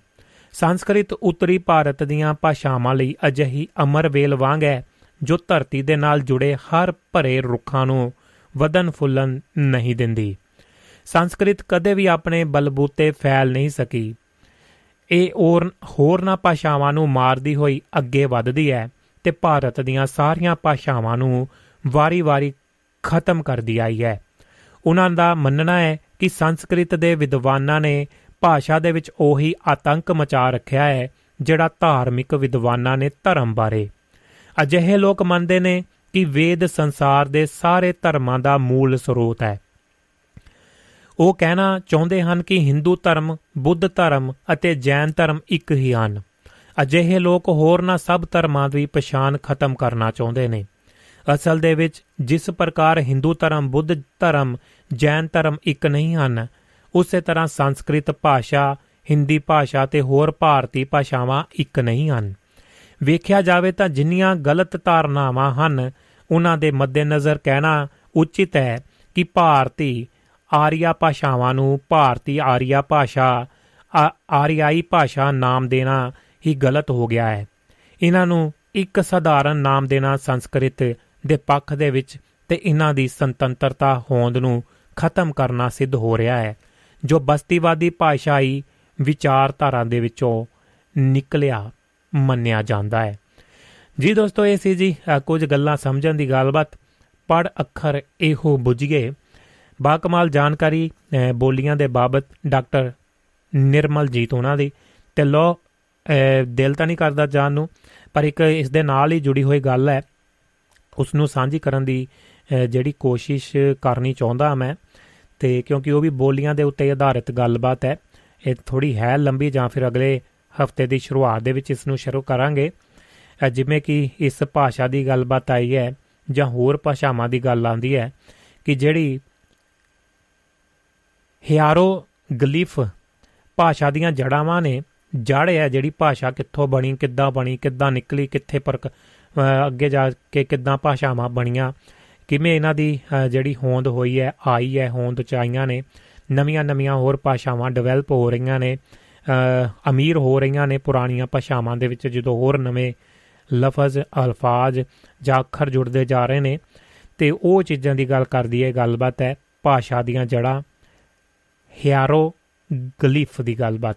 ਪਰ ਇਸ ਦੀ ਗੱਲਬਾਤ ਅਗਲੇ ਹਫ਼ਤੇ ਦੇ ਵਿੱਚ ਜ਼ਰੂਰ ਸਾਂਝੀ ਕਰਾਂਗੇ, ਸ਼ੁਰੂਆਤ ਦੇ ਵਿੱਚ ਇਸ ਤੋਂ ਗੱਲ ਤੋਰ ਲਾਂਗੇ ਤਾਂ ਕਿ ਲੜੀ ਦੇ ਨਾਲ ਲੜੀ ਜੁੜ ਜਾਵੇਗੀ। ਤੇ ਲਾਸਟ ਅਖੀਰਲੇ ਨੰਬਰ ਜਿਹੜੀ ਤੁਸੀਂ ਗੱਲਬਾਤ ਕਰਨ ਦੇ ਨੰਬਰ ਡਾਇਲ ਕਰ ਸਕਦੇ ਹੋ +358 ਸਟੂਡੀਓ ਦਾ ਨੰਬਰ ਹੈ। ਕਿਸੇ ਵੀ ਤਰ੍ਹਾਂ ਦੀ ਗੱਲਬਾਤ ਕਰਨੀ ਚਾਹੁੰਦੇ ਹੋ ਤਾਂ ਸਵਾਗਤ ਹੈ ਜੀ। ਸਟੂਡੀਓ ਦਾ ਨੰਬਰ +358 ਫੇਸਬੁੱਕ ਦੇ ਉੱਤੇ ਇਸ ਵਕਤ ਪ੍ਰੋਗਰਾਮ ਲਾਈਵ ਹੈ। ਮੱਖਣ ਪੁਰੇਵਾਲ ਸਾਹਿਬ ਜੁੜ ਚੁੱਕੇ ਨੇ, ਸਤਿ ਸ਼੍ਰੀ ਅਕਾਲ ਭੇਜੀ ਹੈ ਜੀ। ਤੇ ਸਿਕੰਦਰ ਸਿੰਘ ਔਜਲਾ ਸਾਹਿਬ ਜੁੜੇ ਹੋਏ ਨੇ ਜੀ ਪ੍ਰੋਗਰਾਮ ਨੂੰ ਨਾਲ ਦੇਖ ਰਹੇ ਨੇ ਜੀ। ਫੇਸਬੁੱਕ ਦੇ ਉੱਤੇ ਵੀ। ਪੁਰੇਵਾਲ ਸਾਹਿਬ, ਜੇਕਰ ਸੁਣਦੇ ਹੋ ਜੀ ਕੱਲ ਦੀ ਤੁਹਾਡੀ ਗੱਲਬਾਤ ਰਹਿ ਗਈ ਸੀ। ਜੇਕਰ ਕੋਈ ਵੀ ਕਿਸੇ ਵੀ ਤਰ੍ਹਾਂ ਦੀ ਗੱਲਬਾਤ ਕਰਨੀ ਚਾਹੁੰਦੇ ਹੋ ਤਾਂ ਸਵਾਗਤ ਹੈ। ਸਟੂਡੀਓ ਦਾ ਨੰਬਰ +358 44976 ਜੀ ਤੇ ਗੱਲਬਾਤ ਦੇ ਲਈ ਨੰਬਰ ਡਾਇਲ ਕਰ ਸਕਦੇ ਹੋ ਤੇ ਆਪਣੀ ਗੱਲਬਾਤ ਰੱਖ ਸਕਦੇ ਹੋ। ਅਖੀਰਲੇ ਸਮੇਂ ਵੱਲ ਨੂੰ ਆਪਾਂ ਤੁਰ ਰਹੇ ਹਾਂ। 10 ਮਿੰਟ ਹੋਰ ਲਾ ਲਾਂਗੇ। ਜੇਕਰ ਤੁਸੀਂ ਕਾਲ ਕਰਦੇ ਹੋ ਤਾਂ ਫਿਰ ਅਗਲੀਆਂ ਗੱਲਾਂ ਬਾਤਾਂ ਵੱਲ ਜਿਹੜਾ ਸਮਾਪਤੀ ਵੱਲ ਨੂੰ ਜਾਵਾਂਗੇ। +358 ਸਟੂਡੀਓ ਦਾ ਨੰਬਰ ਤੇ ਪ੍ਰੋਗਰਾਮ ਨੂੰ ਪਸੰਦ ਕਰ ਰਹੇ ਨੇ ਜੀ। ਹਰਵਿੰਦਰ ਜੋਹਲ ਭੈਣ ਜੀ, ਸੁਮਿਤ ਜੋ, ਆਪਣੇ ਹਰਵਿੰਦਰ ਜੋਹਲ ਭੈਣ ਜੀ ਤੇ ਨਾਲ ਦੀ ਨਾਲ ਬਹੁਤ ਸਾਰੇ ਦੋਸਤਾਂ ਨੇ ਸ਼ੇਅਰ ਵੀ ਕੀਤਾ ਜੀ। ਧੰਨਵਾਦ ਤੁਹਾਡਾ। ਸਕੰਦਰ ਸਿੰਘ ਔਜਲਾ, ਹਰਿੰਦਰ ਹਰਵਿੰਦਰ ਜੋਹਲ ਜੀ, ਸਰਬਜੀਤ ਕੌਰ ਜੀ ਗੁਰਪ੍ਰੀਤ ਸਿੰਘ ਜੀ, ਮਨਦੀਪ ਕੌਰ ਜੀ ਪ੍ਰੋਗਰਾਮ ਨੂੰ ਪਸੰਦ ਕਰ ਰਹੇ ਨੇ ਜੀ। ਬਹੁਤ ਬਹੁਤ ਧੰਨਵਾਦ ਤੇ ਸ਼ੇਅਰ ਵੀ ਕੀਤਾ ਹੈ। ਦੋਸਤਾਂ ਨੇ ਸ਼ੁਕਰੀਆ ਜੀ। ਤੇ ਲਓ ਫਿਰ ਆਪਾਂ ਜੀ ਇੱਕ ਛੋਟਾ ਜਿਹਾ ਦੋ ਬੋਲ ਗੀਤ ਦੇ ਸਾਂਝੇ ਕਰਕੇ ਫਿਰ ਆਪਾਂ ਵਾਪਸ ਜਿਹੜੀਆਂ ਅਕੇਲੀਆਂ ਜਿਹੜੀਆਂ ਬੇਨਤੀਆਂ ਕਰਕੇ ਤੇ ਫਿਰ ਆਗਿਆ ਵੱਲ ਨੂੰ ਵਧਦੇ ਆ ਇਹ ਕੀ ਕਹਿੰਦੀ ਹੈ ਗੱਲਬਾਤ? ਇਸ ਦੇ ਵੱਲ ਧਿਆਨ ਦੇ। ਤੋਂ ਫਿਰ ਤੋਂ ਇੱਕ ਵਾਰ ਨਿੱਘਾ ਸਵਾਗਤ ਹੈ। ਪ੍ਰੋਗਰਾਮ ਚੱਲ ਰਿਹਾ ਜ਼ਿੰਦਗੀ ਨਾਮਾ ਹਾਲੇ ਦੁਨੀਆ ਤੇ। ਮੈਂ ਤੁਹਾਡਾ ਦੋਸਤ ਭੁਪਿੰਦਰ ਭਾਰਤ ਜੀ। ਤੇ ਲੋ ਫਿਰ ਆਪਾਂ ਬੇਨਤੀਆਂ ਕਰਦੇ ਹਾਂ ਕੁਝ ਅਖੀਰਲੀਆਂ ਜੀ ਤੇ ਫਿਰ ਆਪਾਂ ਸਮਾਪਤੀ ਵੱਲ ਨੂੰ ਵਧਦੇ ਹਾਂ। ਤੇ ਇਸੇ ਤਰ੍ਹਾਂ ਜਿਹੜਾ ਸਵੇਰ ਨੂੰ ਪ੍ਰੋਗਰਾਮ ਜਿਹੜੇ ਭਾਰਤੀ ਸਮੇਂ ਦੇ ਅਨੁਸਾਰ 8 ਵਜੇ ਜਿਹੜੇ ਰਿਪੀਟ ਸ਼ੁਰੂ ਹੋ ਜਾਂਦੇ ਨੇ ਜੀ। ਦੋਸਤਾਂ ਮਿੱਤਰਾਂ ਤੱਕ ਵੀ ਅੱਗੇ ਸ਼ੇਅਰ ਕਰ ਸਕਦੇ ਹੋ ਤੇ ਰਿਪੀਟ ਦੇ ਵਿੱਚ ਸੁਣ ਸਕਦੇ ਹੋ ਦੋਸਤੋ। ਭਾਰਤੀ ਸਮੇਂ ਦੇ ਅਨੁਸਾਰ ਹੀ ਸਾਰਾ ਜਿਹੜਾ ਸਮਾਂ ਸਾਰਨੀ ਦੁਆਬਾ ਰੇਡੀਓ ਦੇ ਮੰਚ ਦੀ ਚੱਲਦੀ ਹੈ। ਤੇ ਇਸ ਦੇ ਨਾਲ ਹੀ ਟੈਲੀਗ੍ਰਾਮ ਦੇ ਉੱਤੇ ਵੀ ਤੁਸੀਂ ਜਾ ਕੇ ਪ੍ਰੋਗਰਾਮ ਦਾ ਭਰਪੂਰ ਆਨੰਦ ਮਾਣ ਸਕਦੇ ਹੋ। ਪ੍ਰੋਗਰਾਮ ਦੀ ਸਮਾਪਤੀ ਤੋਂ ਬਾਅਦ ਨਾਲ ਦੀ ਨਾਲ ਪ੍ਰੋਗਰਾਮ ਜਿਹੜੇ ਅਪਲੋਡ ਕਰ ਦਿੱਤੇ ਜਾਂਦੇ ਨੇ ਟੈਲੀਗ੍ਰਾਮ ਦੇ ਉੱਤੇ। ਟੈਲੀਗ੍ਰਾਮ ਨੂੰ ਤੁਸੀਂ ਜਿਹੜਾ ਜੀ ਜਿਹੜਾ ਫੋਲੋ ਕਰ ਸਕਦੇ ਹੋ, ਜਿਵੇਂ ਕਿ ਫੇਸਬੁੱਕ ਨੂੰ। ਫੇਸਬੁੱਕ ਨੂੰ ਜੁਆਇਨ ਕਰੋ ਫੋਲੋ ਕਰੋ ਤੇ ਇਸ ਦੇ ਨਾਲ ਹੀ ਦੁਆਬਾ ਰੇਡੀਓ ਦੀ ਜਿਹੜੀ ਆਪਣਾ ਟੈਲੀਗ੍ਰਾਮ ਹੈ ਟੈਲੀਗ੍ਰਾਮ ਦੇ ਉੱਤੇ ਜਾ ਕੇ ਤੁਸੀਂ ਦੁਆਬਾ ਰੇਡੀਓ ਨੂੰ ਸਰਚ ਕਰਨਾ, ਦੁਆਬਾ ਰੇਡੀਓ ਸਰਚ ਕਰਕੇ ਉਸ ਨੂੰ ਜੁਆਇਨ ਕਰ ਲਓ। ਤੁਹਾਨੂੰ ਨੋਟੀਫਿਕੇਸ਼ਨ ਨਾਲ ਦੀ ਨਾਲ ਆ ਜਾਏਗਾ ਜੀ। ਇਸੇ ਤਰ੍ਹਾਂ ਜਿਹੜਾ ਤੁਸੀਂ ਪ੍ਰੋਗਰਾਮਾਂ ਦੇ ਨਾਲ ਜੁੜ ਸਕਦੇ ਹੋ। ਫੇਸਬੁੱਕ ਦੇ ਉੱਤੇ ਵੀ ਤੁਸੀਂ ਜੁੜ ਕੇ ਪ੍ਰੋਗਰਾਮ ਦਾ ਭਰਪੂਰ ਆਨੰਦ ਮਾਣ ਸਕਦੇ ਹੋ। ਜ਼ਿੰਦਗੀ ਨਾਮਾ ਹਾਲੇ ਦੁਨੀਆ ਪੰਜੇ ਦਿਨ ਤੁਹਾਡੇ ਲਈ ਜਿਹੜਾ ਲਾਈਵ ਪੇਸ਼ ਕੀਤਾ ਜਾਂਦਾ ਹੈ ਜੀ। ਫੇਸਬੁੱਕ ਪੇਜ ਦੇ ਉੱਤੇ, ਦੁਆਬਾ ਰੇਡੀਓ ਦੀ ਵੈਬਸਾਈਟ ਦੇ ਉੱਤੇ ਵੀ ਨਾਲ ਦੀ ਨਾਲ ਪ੍ਰੋਗਰਾਮ ਚੱਲਦੇ ਨੇ। ਤੇ ਇਸੇ ਤਰ੍ਹਾਂ ਦੁਆਬਾ ਰੇਡੀਓ ਦੇ ਜਿਹੜੇ ਅਫੀਸ਼ੀਅਲ ਐਪ ਨੇ ਜੀ, ਉਹਨਾਂ ਦੇ ਉੱਤੇ ਪ੍ਰੋਗਰਾਮਾਂ ਦਾ ਭਰਪੂਰ ਆਨੰਦ ਮਾਣ ਸਕਦੇ ਹੋ। ਤੇ ਬਹੁਤ ਸਾਰੇ ਜਿਹੜੇ ਰਾਹ ਤੁਹਾਡੇ ਲਈ ਰੱਖੇ ਨੇ ਜੀ, ਜਿੱਥੋਂ ਤੁਹਾਡਾ ਦਿਲ ਕਰਦਾ ਹੈ, ਤੁਸੀਂ ਰਲ ਸਕਦੇ ਹੋ ਨਾਲ। ਤੇ ਇਸੇ ਤਰ੍ਹਾਂ ਟਿਊਨ ਇਨ ਦੇ ਉੱਤੇ ਜਾ ਕੇ ਤੇ ਨਾਲ ਦੀ ਨਾਲ ਤੁਸੀਂ ਜਿਹੜਾ ਰੇਡੀਓ ਗਾਰਡਨ ਦੇ ਉੱਤੇ ਜਾ ਕੇ ਵੀ ਪ੍ਰੋਗਰਾਮ ਦਾ ਆਨੰਦ ਮਾਣ ਸਕਦੇ ਹੋ। ਇਹ ਜਿਹੜੀਆਂ ਗੱਲਾਂ ਬਾਤਾਂ ਤੁਸੀਂ ਸੁਣਨ ਦੇ ਲਈ ਦੁਬਾਰਾ ਜਿਹੜਾ ਰਿਪੀਟ ਦੇ ਵਿੱਚ ਪ੍ਰੋਗਰਾਮ ਸੁਣ ਸਕਦੇ ਹੋ। 8 ਵਜੇ ਤੋਂ ਲੈ ਕੇ 12 1 ਵਜੇ ਤੱਕ ਜਿਹੜੇ 5-6 ਘੰਟੇ ਪ੍ਰੋਗਰਾਮ ਰਿਪੀਟ ਚੱਲਦੇ ਨੇ ਜੀ। ਤੇ ਇਸ ਦੇ ਨਾਲ ਹੀ ਫਿਰ ਜਿਹੜਾ ਸਾਨੂੰ ਸਪੋਰਟ ਕੀਤਾ ਹੈ ਦੁਆਬਾ ਰੇਡੀਓ ਨੂੰ, ਹਰਵਿੰਦਰ ਜੋਲ ਭੈਣ ਜੀ, ਸੁਮਿਤ ਜੋਹਲ ਜੀ, ਬਲਵੀਰ ਸਿੰਘ ਸੈਣੀ ਸਾਹਿਬ, ਸਕੰਦਰ ਸਿੰਘ ਔਜਲਾ, ਸੁਰਿੰਦਰ ਕੌਰ ਮਾਹਲ ਜੀ, ਨਾਰ ਸਿੰਘ ਸੋਈ ਸਾਹਿਬ, ਯਾਦਵੰਦਰ ਵਿਦੇਸ਼ਾ ਜੀ ਤੇ ਜਗਦੇਵ ਸੰਧੂ ਜੀ। ਬਹੁਤ ਬਹੁਤ ਧੰਨਵਾਦ ਜੀ ਅਮਰੀਕਾ ਵਾਲਿਓ। ਤੇ ਇਸੇ ਤਰ੍ਹਾਂ ਤੁਸੀਂ ਵੀ ਜਿਹੜਾ ਇਸ ਦਾ ਹਿੱਸਾ ਬਣ ਸਕਦੇ ਹੋ। duabarradio.com ਵੈਬਸਾਈਟ ਦੇ ਉੱਤੇ ਜਾ ਕੇ ਤੁਸੀਂ ਸਬਸਕ੍ਰਿਪਸ਼ਨ ਲੈ ਸਕਦੇ ਹੋ ਸਬਸਕ੍ਰਾਈਬ ਕਰ ਸਕਦੇ ਹੋ। ਤੇ ਨਾਲ ਦੀ ਨਾਲ ਜਿਹੜੇ ਦੋਸਤ ਆਪਣਾ ਕਾਰੋਬਾਰ ਕਰਦੇ ਨੇ, ਕਿਸੇ ਵੀ ਤਰ੍ਹਾਂ ਦੀ ਐਡਵਰਟਾਈਜ਼ਮੈਂਟ ਮਸ਼ਹੂਰੀ ਜਾਂ ਪ੍ਰਮੋਸ਼ਨ ਕਰਾਉਣਾ ਚਾਹੁੰਦੇ ਨੇ, ਉਹ ਵੀ ਸੰਪਰਕ ਕਰ ਸਕਦੇ ਨੇ ਤੇ ਜਾਣਕਾਰੀ ਜਿਹੜੀ ਜੀ ਲੈ ਸਕਦੇ ਨੇ। ਇਹ ਸਨ ਦੋਸਤੋ ਜਾਣਕਾਰੀਆਂ ਤੇ ਕੱਲ ਨੂੰ ਫਿਰ ਆਪਾਂ ਨਵਾਂ ਨਵੇਲਾ ਪ੍ਰੋਗਰਾਮ ਲੈ ਕੇ ਆਉਣ ਦੀ ਕੋਸ਼ਿਸ਼ ਕਰਾਂਗੇ। ਕੋਸ਼ਿਸ਼ ਨਹੀਂ ਜਾਣੀ ਕਿ ਤੁਹਾਡੇ ਨਾਲ ਰਾਬਤਾ ਬਣੇਗਾ। ਭਾਰਤੀ ਸਮਾਂ 10:30 ਰਾਤ ਨੂੰ ਨਿਊਯਾਰਕ ਤੇ ਟੋਰਾਂਟੋ ਦਾ ਸਮਾਂ ਦੁਪਹਿਰ ਦੇ 12 ਵਜੇ ਦਾ ਕੈਲੀਫੋਰਨੀਆ ਤੇ ਵੈਂਕੂਵਰ ਦਾ ਸਮਾਂ ਹੋ ਜਾਂਦਾ ਜੀ ਸ਼ਾਮ ਦੇ ਆਪਣੇ ਸਵੇਰ ਦੇ 9 ਵਜੇ ਪਰੌਂਠਿਆਂ ਦਾ ਸਮਾਂ, ਦਹੀਂ ਤੇ ਮੱਖਣ ਦੇ ਨਾਲ ਤੇ ਦਹੀਂ ਮੱਖਣ ਦੀ ਗੱਲ ਆ ਗਈ ਤੇ ਮੈਨੂੰ ਚੇਤੇ ਆ ਗਿਆ ਕਿ ਕੱਲ ਨੂੰ ਆਪਣੀ ਖੁੰਡ ਚਰਚਾ ਹੋਣੀ ਹੈ। ਖੁੰਡ ਚਰਚਾ ਜਿਹੜੀ ਹੈ ਜੀ ਖੁੰਡ ਚਰਚਾ ਖੁੰਡਾ ਦੇ ਉੱਤੇ ਕਰਾਂਗੇ ਕੱਲ ਨੂੰ ਬੈ ਕੇ ਚਰਚਾ, ਨਾ ਕੋਈ ਖਦਸ਼ਾ ਤੇ ਨਾ ਕੋਈ ਖਰਚਾ। ਤੁਹਾਡੇ ਤੇ ਮੇਰਾ ਹੋਵੇਗਾ ਜੀ। ਸੁਰਿੰਦਰ ਕੌਰ ਮਹਾਲ ਜੀ ਕਹਿ ਰਹੇ ਨੇ ਜੀ, ਕਹਿੰਦੇ ਚੱਲੇ ਜੀ ਬਸ। ਦੱਸੋ, ਹੈ। ਸਵਾ 2 ਘੰਟੇ ਮੈਂ ਲਾ ਚੁੱਕਿਆ ਜੀ ਤੇ ਹੁਣ ਤੁਹਾਡੀ ਵਾਰੀ ਹੈ। ਤੁਸੀਂ ਆ ਜਾਓ। ਲੋ ਜੀ, ਕਾਰ ਮਿਲ ਗਈ ਹੈ। ਯੂ ਐਸ ਏ ਸਿੱਧੀ ਤੇ ਸਿਕੰਦਰ, ਆਪਣੇ ਸੁਰਿੰਦਰ ਕੌਰ ਮਹਾਲ ਜੀ ਭੈਣ ਜੀ ਜੁੜ ਚੁੱਕੇ ਨੇ। ਭਾਰਤ ਤੋਂ ਦੁਬਾਰਾ ਵਾਪਸੀ ਤੋਂ ਬਾਅਦ ਪਹਿਲੀ ਵਾਰ ਉਹਨਾਂ ਨਾਲ ਗੱਲਬਾਤ ਹੋਣ ਜਾ ਰਹੀ ਹੈ ਤੇ ਸਵਾਗਤ ਕਰਦੇ ਹਾਂ। ਸਤਿ ਸ਼੍ਰੀ ਅਕਾਲ ਜੀ ਜੀਆਂ ਨੂੰ ਜੀ ਨਿੱਘਾ ਸਵਾਗਤ ਹੈ। ਜੀਆਂ ਨੂੰ ਜੀ ਫਿਰ ਤੋਂ ਬੈਕ ਅਮਰੀਕਾ ਦੇ ਵਿੱਚ ਸਵਾਗਤ ਹੈ ਤੇ ਫਿਨਲੈਂਡ ਸਟੂਡੀਓ ਤੋਂ ਵੀ ਤੁਹਾਡਾ ਨਿੱਘਾ ਸਵਾਗਤ ਹੈ ਜੀ। ਤੇ ਮੈਂ ਮੈਂ ਤਾਂ ਪਤਾ ਕਿ ਮੈਂ ਥੋੜਾ ਰੋਟੀ ਪਾਣੀ ਵਿੱਚ ਬਿਜ਼ੀ ਸੀ। ਜੀ ਜੀ। ਪਤਾ ਕਿ ਹੁਣ ਮੇਰੇ ਖਿਆਲ ਇੱਥੇ ਮੁਤਾਬਕ 12 ਵਜੇ ਪ੍ਰੋਗਰਾਮ ਸ਼ੁਰੂ ਹੋ ਜਾਂਦਾ ਤਾਂ ਥੋੜਾ ਜਿਹਾ ਬਿਜ਼ੀ ਹੁੰਨੇ ਆ ਜਿਸ ਸਕੇਜੂਲ ਦੇ ਮੇਰੇ ਸਹੀ ਨਹੀਂ ਹੋਏ ਇੰਡੀਆ ਤੋਂ ਆ ਕੇ ਹੋ ਜਾਣੇ ਬਸ ਇੱਕ ਦੋ ਦਿਨਾਂ ਵਿੱਚ ਹਨਾ ਬਿਲਕੁਲ ਜੀ ਪਹਿਲਾਂ 1 ਵਜੇ ਹੁੰਦਾ ਸੀ ਹੁਣ ਮੈਂ ਇਹੀ ਦੇਖਦੀ ਪਈ ਹੁਣ ਮੈਂ ਬੈਠੀ ਸੁਣਦੀ ਸੀ ਸੁਣਿਆ ਪਹਿਲਾਂ ਵੀ ਸੁਣ ਰਹੀ ਸੀ ਰੋਟੀ ਬਣਾਉਂਦੀ ਬਣਾਉਂਦੀ ਵੀ ਤਾਂ ਬਹੁਤ ਵਧੀਆ ਸਾਰਾ ਪ੍ਰੋਗਰਾਮ ਲੱਗਿਆ। ਥੈਂਕ ਯੂ ਤਾਂ ਬਸ ਹਮੇਸ਼ਾ ਚੜ੍ਹਦੀ ਕਲਾ ਵਿੱਚ ਰਹੋ। ਪਰ ਹੁਣ ਮੈਂ ਜਿਸਲੇ ਹੁਣ ਬੈਠ ਕੇ ਸੁਣਨ ਲੱਗੀ ਨਾ ਤਾਂ ਮੈਂ ਦੇਖਿਆ ਤੁਸੀਂ ਕਿ ਮੈਂ ਚੱਲਿਆ ਹੁਣ। ਹਾਂਜੀ ਪਹਿਲਾਂ ਜਦੋਂ ਤੁਸੀਂ ਇੰਡੀਆ ਮੈਂ ਦਿੱਲੀ ਹੋ ਗਈ ਤਾਂ ਹੁਣ ਤੁਸੀਂ ਤੁਰਨ ਲੱਗੇ। ਜਦੋਂ ਤੁਸੀਂ ਇੰਡੀਆ ਗਏ ਸੀ ਉਦੋਂ ਪ੍ਰੋਗਰਾਮ 1 ਵਜੇ ਸ਼ੁਰੂ ਹੁੰਦਾ ਸੀ ਕਿਉਂਕਿ ਤੁਸੀਂ ਇੰਡੀਆ ਸੀਗੇ ਤਾਂ ਸਮਾਂ ਤਬਦੀਲ ਹੋ ਗਿਆ 1 ਘੰਟਾ ਫਿਰ ਆਪਣਾ ਪਿੱਛੇ ਹੋ ਗਿਆ ਨਾ ਜੀ। ਤੇ ਇਸ ਕਰਕੇ ਉਹ ਫਿਰ 12 ਵਜੇ ਹੁਣ ਸ਼ੁਰੂ ਹੋ ਜਾਂਦਾ ਜੀ। 12 ਤੋਂ ਹੁਣ ਜਿਹੜਾ 2 ਵਜੇ ਤਾਈਂ ਚੱਲਦਾ ਜੀ ਪ੍ਰੋਗਰਾਮ ਤੁਹਾਡੇ ਅਮਰੀਕਾ। ਹਾਂਜੀ 12 ਤੋਂ 2 ਵਜੇ ਤੱਕ ਕਿਉਂਕਿ ਅੱਗੇ ਮੈਨੂੰ ਚੇਤਾ ਹੁਣ ਅਸੀਂ ਉਧਰੋਂ ਇੱਥੇ 15 20 ਮੀਲ ਤੇ ਨਵੇਂ ਘਰ ਆ ਚੁੱਕੇ ਹਾਂ। ਉੱਥੇ ਹੁੰਦਾ ਸੀ 3 ਵਜੇ ਤੱਕ ਕਈ ਵਾਰ ਤੁਹਾਡੇ ਸਵਾ 3 3:30 ਵੀ ਵਜਾਦੇ ਨੇ ਕਈ ਵਾਰ 3:40 ਹੋ ਜਾਣੀ ਤੇ ਤੁਸੀਂ ਕਹਿੰਦਾ ਫੇ ਹੁਣ ਤਾਂ ਬਹੁਤ ਦੇਰ ਹੋ ਗਏ ਹੁਣ ਤੁਸੀਂ ਮੈਨੂੰ ਜਾ ਲੈਣ ਦਿਓ। ਜੀ। ਹਾਂਜੀ ਹਾਂਜੀ। ਨਹੀਂ ਅੱਜ ਦਾ ਦਿਨ ਇਦਾਂ ਹੀ ਹੁੰਦਾ ਜੀ ਤਾਂ ਲੱਗਦਾ ਤੇ ਅਜੇ ਪਰ ਉਹਦਾ 15 20 ਮਿੰਟ ਹੋਰ ਚੱਲਣਾ ਚਾਹੀਦਾ ਚੱਲ ਕੋਈ ਗੱਲ ਨਹੀਂ ਜਦ ਜਿੱਦਾਂ ਵਿੱਚ ਜੋੜਨ ਲੱਪਣ ਜਿੱਦਾਂ ਹੁਣ ਸਿਕੰਦਰ ਭਾਜੀ ਆ ਜਾਂ ਹੋਰ ਦੂਜੇ ਹੈਗੇ ਆ ਕੈਨੇਡਾ ਵਾਲੇ ਕੋ ਇੰਗਲੈਂਡ ਵਾਲੇ ਜੇ ਜੁੜਨ ਲੱਪਣ ਤਾਂ ਫਿਰ ਪ੍ਰੋਗਰਾਮ ਆਪੇ ਹੀ ਚੱਲਦਾ ਥੋੜਾ ਜਿਹਾ ਹੋਰ ਅੱਗੇ ਵੱਧ ਜਾਂਦਾ ਕਿਉਂਕਿ ਉਹ ਜਿਹੜਾ ਅੱਜ ਦਾ ਦਿਨ ਹੁੰਦਾ ਜੀ ਇਤਿਹਾਸ ਦੀਆਂ ਗੱਲਾਂ ਬਾਤਾਂ ਆਉਂਦੀਆਂ ਤੇ ਦੋਸਤ ਸੁਣਦੇ ਜ਼ਿਆਦਾ ਨੇ ਜੀ ਫਿਰ ਤੇ ਗੱਲਬਾਤ ਘੱਟ ਕਰਦੇ ਨੇ ਜੀ ਫਿਰ ਲਗਾਤਾਰ ਦੇ ਵਿੱਚ ਲੜੀ ਚੱਲਦੀ ਰਹਿੰਦੀ ਆ ਜੀ। ਤੇ ਬਾਅਦ ਦੇ ਵਿੱਚ ਫੀਡਬੈਕ ਵੀ ਭੇਜਦੇ ਰਹਿੰਦੇ ਨੇ ਕਹਿੰਦੇ ਵਧੀਆ ਸਾਰਾ ਕੁਝ ਚੱਲੀ ਜਾਂਦਾ। ਤਾਂ ਹੀ ਮੈਂ ਥੋੜਾ ਜਿਹਾ ਲਾਮਾ ਵੀ ਦਿੰਨਾ ਹੁੰਦਾ। ਹੁਣ ਭਾਈ ਵੀਰ ਸਿੰਘ ਜੀ ਦਾ ਦੂਜਾ ਕਰ ਰਹੇ ਸੀ। ਪਰ ਮੈਂ ਜਾਨੀ ਕਿ ਤੁਹਾਨੂੰ ਮੈਂ ਦੱਸਦੀ ਮੈਂ ਸੱਚੇ ਦਿਲੋਂ ਦੱਸਦੀ ਕਿ ਮੈਂ ਹਨਾ ਭਾਈ ਵੀਰ ਸਿੰਘ ਜੀ ਦਾ ਇਸ ਤਰ੍ਹਾਂ ਦਾ ਨਹੀਂ ਸੀ ਸੁਣਿਆ ਪਰ ਇਹ ਰੀਲੀ ਮੇਰੇ ਲਈ ਹੈ ਨਾ ਬਹੁਤ ਵੱਡੀ ਇਨਫੋਰਮੇਸ਼ਨ ਤੁਸੀਂ ਦਿੱਤੀ ਆ ਫੇ ਮੈਂ ਸੁਣਿਆ ਕਿ ਜਿਹੜਾ ਉਹਨਾਂ ਨੇ ਇੰਨਾ ਕੁਝ ਇਸ ਬਾਰੇ ਲਿਖਿਆ ਹੈ ਜਾਨੀ ਕਿ ਮਤਲਬ ਹੈ ਨਾ ਬਿਲਕੁਲ ਜੀ। ਅਕਾਲੀਆਂ ਬਾਰੇ ਹੋਰ ਸਾਰਾ ਕੁਝ ਜਿੱਦਾਂ ਵੀ ਹੈਗਾ। ਮੈਂ ਮੈਂ ਅਸਲ 'ਚ ਮੈਂ ਸੁਣਦੀ ਰਹਿੰਦੀ ਜਦੋਂ ਭਾਈ ਵੀਰ ਸਿੰਘ ਦੇ ਜਿਹੜੀਆਂ ਪ੍ਰਸੰਗਲੀਆਂ ਉਹ ਸੁਣਦੀਆਂ ਜਾਂ ਭਾਈ ਵੀਰ ਸਿੰਘ ਜੀ ਕੀ ਮੈਸੇਜ ਦੇ ਰਹੇ। ਮੈਂ ਸੁਣਦੀ ਤਕਰੀਬਨ ਬਹੁਤ ਹੈ ਭਾਈ ਵੀਰ ਸਿੰਘ ਨੂੰ। ਪਰ ਇਸ ਪਾਸੇ ਮੈਂ ਹੈਰਾਨ ਜੀ ਹੋ ਗਈ। ਮੈਂ ਕਿਹਾ ਦੇਖੋ ਇਸ ਪਾਸੇ ਵੀ ਮੈਂ ਕਦੇ ਇਹ ਗੱਲਾਂ ਸੁਣੀਆਂ ਤਾਂ ਭਵਿੰਦਰ ਜੀ ਦੇ ਜਿਹੜੇ ਤੁਸੀਂ ਹੁਣ ਚਾਨਣਾ ਪਾਇਆ ਤਾਂ ਮੈਨੂੰ ਪਤਾ ਲੱਗਾ ਹਨਾ? ਬਿਲਕੁਲ ਜੀ ਸਿੱਖਦੇ ਆ ਨਵੀਂ ਬਹੁਤ ਵਿਲੱਖਣ ਸ਼ਖਸੀਅਤ ਸੀ ਜੀ। ਹਰ ਚਿੰਤਨ ਵੀ ਕਰਦੇ ਸੀ ਤੇ ਲੇਖ ਵੀ ਲਿਖਦੇ ਰਹੇ ਆ। ਆਪਣਾ ਸਾਹਿਤ ਦੇ ਵਿੱਚ ਵੀ ਬਹੁਤ ਵੱਡਮੁੱਲਾ ਯੋਗਦਾਨ ਉਹਨਾਂ ਦਾ। ਫਿਰ ਬੋਲੀ ਦੇ ਵਿੱਚ ਬਹੁਤ ਵੱਡਾ ਯੋਗਦਾਨ ਹੈ ਉਹਨਾਂ ਦਾ। ਹੋਰ ਚੀਜ਼ਾਂ ਦੇ ਵਿੱਚ ਬਹੁਤ ਸਾਰੀਆਂ ਚੀਜ਼ਾਂ ਨੇ ਜੀ। ਜੀ। ਹਾਂਜੀ ਹਾਂਜੀ ਰੱਬ ਦੇ ਨਾਲ ਜੋੜਨ ਲਈ ਕਿਦਾਂ ਬਹੁਤ ਵਧੀਆ ਜਾਨੀ ਕਿ ਹੁਣ ਤੁਹਾਨੂੰ ਦੱਸਦੀ ਮੈਂ ਕੱਲ ਵੀ ਤਕਰੀਬਨ ਲਗਾਤਾਰ 2 ਘੰਟੇ ਮੈਂ ਆਪਣੇ ਦੂਏ ਤੇ ਕਾਰ ਫਾਇਰ ਸਟਿਕ ਤੇ ਲਾ ਕੇ ਮਤਲਬ ਆਪਣੇ ਫੋਨ ਤੋਂ ਟੀਵੀ ਤੇ ਫਾਇਰ ਸਟਿਕ ਲਾਈਓ ਫਿਰ ਮੈਂ ਜਾਨੀ ਕਿ 2 ਘੰਟੇ ਲਗਾਤਾਰ ਸੁਣਦੀ ਰਹੀ ਭਾਈ ਵੀਰ ਸਿੰਘ ਪਰ ਜਿਹੜਾ ਅੱਜ ਤੁਹਾਡੇ ਮੂੰਹੋਂ ਸੁਣਿਆ ਇਹ ਮੇਰੇ ਲਈ ਬਿਲਕੁਲ ਡਿਫਰੈਂਟ ਟੌਪਿਕ ਨਿਕਲਿਆ ਵੀ ਮੈਨੂੰ ਮੈਨੂੰ ਤਾਂ ਇਹ ਪਤਾ ਹੀ ਨਹੀਂ ਸੀ ਵੀ ਇਦਾਂ ਵੀ ਠੀਕ ਹੈ ਸੰਤ ਸਪਾਹੀ ਹੁੰਦੇ ਸਾਰਾ ਕੁਝ ਬਿਲਕੁਲ ਸਹੀ ਹੈ ਇਸ ਗੱਲ ਤੋਂ ਫਿਰ ਦੇਖ ਲਓ ਪੇ ਹੁਣ ਅਚਾਨਕ ਮੇਰੇ ਮੂੰਹ ਚੋਂ ਨਿਕਲਿਆ ਫਸੰਤ ਸਫ਼ਾਈ ਵਾਕਈ ਇਦਾਂ ਹੁੰਦੇ ਆ ਫੇ ਸਾਰੇ ਪਾਸੇ ਸਰਪੱਖੀ ਜਾਨੀ ਕਿ ਉਹਨਾਂ ਵਿੱਚ ਇਹਨਾਂ ਸ਼ਖਸੀਅਤਾਂ ਵਿੱਚ ਸਰਪੱਖੀ ਗੁਣ ਹੁੰਦੇ ਆ ਬਹੁਤ ਜ਼ਿਆਦਾ। ਬਿਲਕੁਲ ਜੀ ਸਿਰਫ ਇਹ ਨਹੀਂ ਹੁੰਦਾ ਕਿ ਬਹੁਤ ਵਧੀਆ ਲੱਗਾ ਬਹੁਤ ਸੁਣਾ ਕਹਿ ਲੋ ਕਿ ਸੁਰਿੰਦਰ ਕੌਰ ਮਾਲ ਜੀ ਕੀ ਸਿਰਫ ਹਥਿਆਰ ਚੱਕਣਾ ਜਾਂ ਰਣ ਦੇ ਵਿੱਚ ਜੂਝਣਾ ਉਹ ਵੀ ਇੱਕ ਕਰਦਾਰ ਹੁੰਦੇ ਨੇ ਪਰ ਉਸ ਦੇ ਪਿੱਛੇ ਵੀ ਜਿਹੜੀਆਂ ਚੀਜ਼ਾਂ ਦੇ ਨਾਲ, ਕਲਮ ਦੇ ਨਾਲ ਲੜਨਾ ਜਾਂ ਲੋਕਾਂ ਨੂੰ ਸੁਚੇਤ ਕਰਨਾ, ਉਹ ਵੀ ਘੱਟ ਜਿਹੜਾ ਜਿਹੜਾ ਕੰਮ ਨਹੀਂ ਹੁੰਦਾ। ਲੋਕ ਤਾਂ ਉਹਨਾਂ ਨੂੰ ਵੀ ਨਹੀਂ ਜੀਣ ਦਿੰਦੇ। ਤਾਨੇ ਮੈਨੇ ਹੋਰ ਚੀਜ਼ਾਂ, ਬਥੇਰੀਆਂ ਚੀਜ਼ਾਂ ਚੱਲਦੀਆਂ ਨੇ।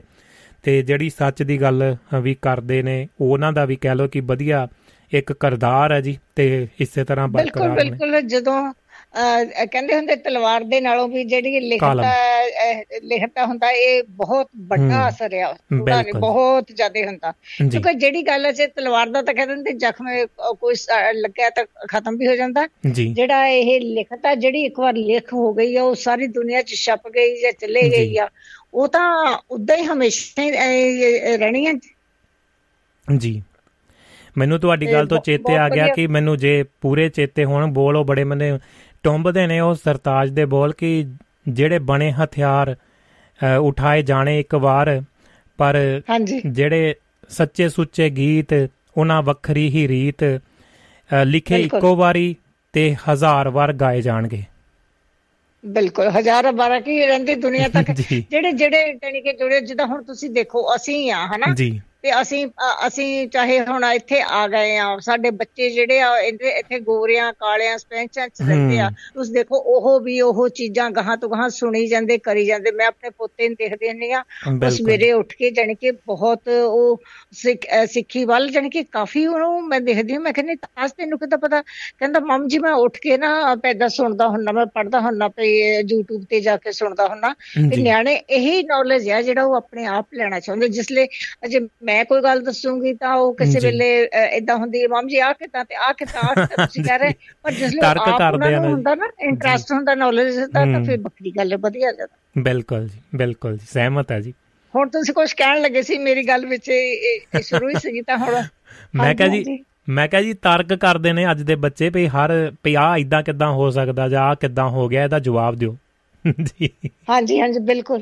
ਪਰ ਮੈਨੂੰ ਕਈ ਗੱਲਾਂ ਤੇ ਭਵਿੰਦਰ ਜੀ ਬਹੁਤ ਵਧੀਆ ਲੱਗਦਾ ਜਦ ਉਹਨੂੰ ਕੋਈ ਗੱਲ ਦੱਸਣ ਲੱਗੀ ਕਹਿੰਦਾ ਮਮ ਜੀ ਮੈਂ ਪੜ ਚੁੱਕਿਆ ਮੈਂ ਸੁਣਿਆ ਹਨਾ? ਮੈਂ ਮੈਨੂੰ ਇਸ ਗੱਲ ਦੀ ਬਹੁਤੇ ਖੁਸ਼ੀ ਹੁੰਦੀ ਪਰ ਦੇਖੋ ਮੈਂ ਨਹੀਂ ਉਹਨੂੰ ਕਹਿ ਰਹੀ ਉਹਦੀ ਮੰਮੀ ਨਹੀਂ ਕਹਿ ਰਹੀ ਕੋਈ ਵੀ। ਉਹ ਆਪਣੇ ਆਪ ਹੀ ਜਿਹੜਾ ਫਿਰ ਇਹ ਜਿਹੜੇ ਬਾਹਰਲੇ ਬੱਚੇ ਆ ਨਾ ਜਦ ਇਹ ਆਪ ਕਿਤਾਬਾਂ ਵਿੱਚੋਂ ਸਿੱਖਦੇ ਆ ਪੜ੍ਹਦੇ ਆ ਜਾਂ ਹਿਸਟਰੀ ਵਿੱਚੋਂ ਲੈਂਦੇ ਆ ਚੀਜ਼ਾਂ ਤਾਂ ਇਹਨਾਂ ਦਾ ਜਾਨੀ ਕਿ ਉਸ ਪਾਸੇ ਜ਼ਿਆਦਾ ਪੱਕਾ ਧਿਆਨ ਹੁੰਦਾ। ਹੁੰਦਾ ਹੁਣ ਜਿੱਦਾਂ ਇੱਥੇ ਗੁਰੂ ਘਰਾਂ ਵਿੱਚ ਜਾਂ ਬੱਚੇ ਜਾਂਦੇ ਆ ਉਹ ਉੱਥੇ ਸੁਣਦੇ ਆ ਬੈਠਦੇ ਆ। ਉਹਨਾਂ ਦਾ ਧਿਆਨ ਪੂਰਾ ਮੈਂ ਇੰਡੀਆ ਦੇਖਦੀ ਉੱਥੇ ਜਾਂਦੇ ਆ ਉਹ ਮੱਥਾ ਟੇਕਦੇ ਆ। ਇਦਾਂ ਨਹੀਂ ਕਿ 2 ਮਿੰਟ ਕੋਈ ਉੱਥੇ ਬੈਠ ਜਾਵੇ। ਨਹੀਂ ਹੈਗਾ ਉਹਨਾਂ ਇਧਰਲੇ ਜਿਹੜੇ ਬਾਹਰਲੇ ਜੇ ਕੋਈ ਸਿੱਖ ਬਣਦੇ ਜਾਂ ਕੁਝ ਵੀ ਹੈਗੇ ਆ ਫਿਰ ਉਹ ਮਤਲਬ ਮਨ ਬਣਾ ਕੇ ਬਣਦੇ ਬਿਲਕੁਲ ਜੀ ਬਿਲਕੁਲ ਜੀ। ਥੋਪਿਆ ਨਹੀਂ ਨਾ ਜਾਂਦਾ ਜੀ ਉਹ ਗੱਲ। ਹਾਂਜੀ ਬਹੁਤ ਵਧੀਆ ਜੀ ਤੁਹਾਡਾ ਸਭ ਦਾ ਆਸ਼ੀਰਵਾਦ ਹੈ ਜੀ। ਪਿਆਰ ਮੁਹੱਬਤ ਹੈ ਜੀ। ਚਲ ਬਸ ਰਾਜੀ ਖੁਸ਼ੀ ਰਹੋ। ਪਤਾ ਕੀ ਆ? ਉੱਥੇ ਮਤਲਬ ਕੰਮੀ ਕਰਾਉਣ ਲੱਪੇ ਮੇਰੇ ਹਸਬੰਡ ਆਪਣੇ ਤਾੜਾਂ ਵਗੈਰਾ ਦਾ। ਨਹੀਂ ਤਾਂ ਮੇਰੇ ਤਾਂ ਚਿੱਤ ਵਿੱਚ ਇਹ ਸੀ ਫਿਰ ਮੈਂ ਤਾਂ ਤੁਹਾਡੇ ਘਰ ਜਾ ਕੇ ਆਉਣਾ ਸੀ ਮੰਮੀ ਕੋਲ ਕੀ ਬਾਤ ਆ ਜੀ। ਨਾ ਨਾ ਮੇਰੇ ਦਿਲ 'ਚ ਸੀਗਾ ਇਹ ਚੀਜ਼ ਪਰ ਮੈਂ ਜਾ ਨਹੀਂ ਸਕੀ। ਮਤਲਬ ਮਹੀਨਾ ਇਹਨਾਂ ਤਾਂ ਅਖੀਰਲਾ ਇਦਾਂ ਦਾ ਨਿਕਲਿਆ। ਪਰ ਦਿਲ ਵਿੱਚ ਰਿਹਾ ਜਾਨੀ ਕਿ ਹੁਣ ਤੁਸੀਂ ਉਹਨਾਂ ਸੁਨੇਹਾ ਦਿੱਤੀ ਹੋ ਫਿਰ ਮੈਂ ਬਹੁਤ ਯਾਦ ਕਰ ਜਰੂਰ ਜੀ ਜਰੂਰ। ਸੌਂਦੇ ਨੇ ਰੋਜ਼ ਪ੍ਰੋਗਰਾਮ ਤੁਹਾਡੇ ਤੱਕ ਸੁਨੇਹਾ ਕੱਲ ਨੂੰ ਆਇਆ ਲੋ ਜੀ। ਹਾਂਜੀ। ਹਾਂ ਹਾਂਜੀ ਹਾਂਜੀ। ਤੇ ਸੱਚੀ ਮੈਂ ਬਹੁਤ ਯਾਦ ਕਰਦੀ ਰਹੀ ਜਾਨੀ ਕਿ ਰੂਹ ਮੇਰੀ ਉੱਥੇ ਰਹਿੰਦੀ ਰਹੀ ਪਰ ਬਸ ਜਾ ਨਹੀਂ ਹੋਇਆ ਮੇਰੇ। ਜੀ ਜੀ। ਕੋਈ ਨਹੀਂ ਸਵਾਬ ਫੇਰ ਬਣਿਆ ਤਾਂ ਜ਼ਰੂਰ ਚਲੋ ਭਿੰਦਰ ਜੀ ਸਤਿ ਸ਼੍ਰੀ ਅਕਾਲ ਜੀ ਸਾਰਿਆਂ ਨੂੰ ਸਤਿ ਸ਼੍ਰੀ ਅਕਾਲ। ਜੀ। ਜੀ ਦੋਸਤੋ ਇਹ ਸਨ ਸੁਰਿੰਦਰ ਕੌਰ ਮਹਲ ਜੀ ਯੂਐਸਏ ਤੋਂ ਤੇ ਬਹੁਤ ਸਾਰੀਆਂ ਗੱਲਾਂ ਬਾਤਾਂ ਇਹਨਾਂ ਨੇ ਸਾਂਝੀਆਂ ਕੀਤੀਆਂ ਨੇ। ਤੇ ਲੋ ਫਿਰ ਆਪਾਂ ਲੈਨੇ ਆ ਗਿਆ ਸਟੂਡੀਓ ਦਾ ਨੰਬਰ +358 ਤੁਸੀਂ ਕਿਸੇ ਵੀ ਤਰ੍ਹਾਂ ਦਾ ਸੁਨੇਹਾ ਲਿਖਤੀ ਜਾਂ ਤੁਸੀਂ ਰਿਕਾਰਡ ਕਰਕੇ ਜਿਹੜਾ ਭੇਜ ਸਕਦੇ ਹੋ ਤੇ ਬਾਅਦ ਦੇ ਵਿੱਚ ਜਦੋਂ ਵੀ ਸਮਾਂ ਲੱਗਦਾ ਮੇਰਾ, ਮੈਂ ਜ਼ਰੂਰ ਦੇਖ ਲਾਂਗਾ ਜੀ। ਤੇ ਵੱਧ ਘੱਟ ਬੋਲ ਗਏ ਹੋਈਏ ਜਾਂ ਲਿਖਣ ਪੜਨ ਦੇ ਵਿੱਚ ਕੁਝ ਗਲਤੀ ਹੋਈ ਹੋਵੇ ਤਾਂ ਉਹਦੇ ਲਈ ਮਾਫੀ ਚਾਹੁੰਦੇ ਆ ਕਿਉਂਕਿ ਕੋਈ ਤਿਆਰੀ ਕਰਕੇ ਨਹੀਂ ਬੈਠੀਦਾ ਇੱਥੇ। ਜੋ ਮਨ ਦੇ ਵਿੱਚ ਆਉਂਦਾ ਹੈ, ਉਹ ਤੁਹਾਡੇ ਨਾਲ ਪੁਗਾ ਕੇ ਜਾਈਦਾ ਹੈ। ਤੇ ਸਟੂਡੀਓ ਦਾ ਨੰਬਰ ਤੁਹਾਨੂੰ ਦੱਸ ਦਿੱਤਾ ਹੈ। ਕੋਈ ਗਿਲਾ ਸ਼ਿਕਵਾ ਹੋਵੇ ਸਿਰ ਮੱਥੇ ਹੈ ਜੀ। ਤੇ ਵੱਧ ਘੱਟ ਮਾਫੀ ਚਾਹੁੰਦੇ ਆ ਮੱਖਣ ਪੁਰੇਵਾਲ ਸਾਹਿਬ ਗੁਰਮੇਲ ਦਾਦੂ ਜੀ, ਸਕੰਦਰ ਸਿੰਘ ਔਜਲਾ ਸਾਹਿਬ ਸੁਰਿੰਦਰ ਕੌਰ ਮਾਹਲ ਜੀ, ਸਰਬਜੀਤ ਕੌਰ, ਹਰਵਿੰਦਰ ਜੋਹਲ ਭੈਣ ਜੀ ਤੇ ਮਨਜੀਤ ਮਾਨ ਸਾਹਿਬ, ਬਲਵਿੰਦਰ ਸਿੰਘ ਜੀ ਕੈਨੇਡਾ ਤੋਂ, ਕੁਵੈਤ ਤੋਂ ਜੱਖੂ ਜੀ, ਤੇ ਬਹੁਤ ਬਹੁਤ ਸਾਰੇ ਦੋਸਤਾਂ ਦਾ ਧੰਨਵਾਦ, ਜੇ ਕਿਸੇ ਦੋਸਤ ਦਾ ਨਾਮ ਲੈਣਾ ਰਹਿ ਗਿਆ ਹੋਵੇ ਜੀ, ਤਾਂ ਮਾਫੀ ਚਾਹੁੰਦਾ ਤੇ ਕੱਲ ਦੇ ਮਿਲਣ ਦੇ ਵਾਅਦੇ ਦੇ ਨਾਲ ਇੱਥੇ ਹੀ ਨਵੇੜਦੇ ਆਂ ਫਿਰ, ਸਮੇਟਦੇ ਆਂ ਮਿਲਾਂਗੇ ਕੱਲ ਨੂੰ। ਤੁਸੀਂ ਕਰੋ ਇਸ ਗੀਤ ਨੂੰ ਇੰਜੋਏ ਤੇ ਮੈਨੂੰ ਦਿਓ ਆਗਿਆ। ਸਾਰਿਆਂ ਨੂੰ ਭੁਪਿੰਦਰ ਭਰ ਜਲੋਂ ਪਿਆਰ ਭਰੀ ਤੇ ਨਿੱਗੀ ਸਤਿ ਸ਼੍ਰੀ ਅਕਾਲ ਦੋਸਤੋ।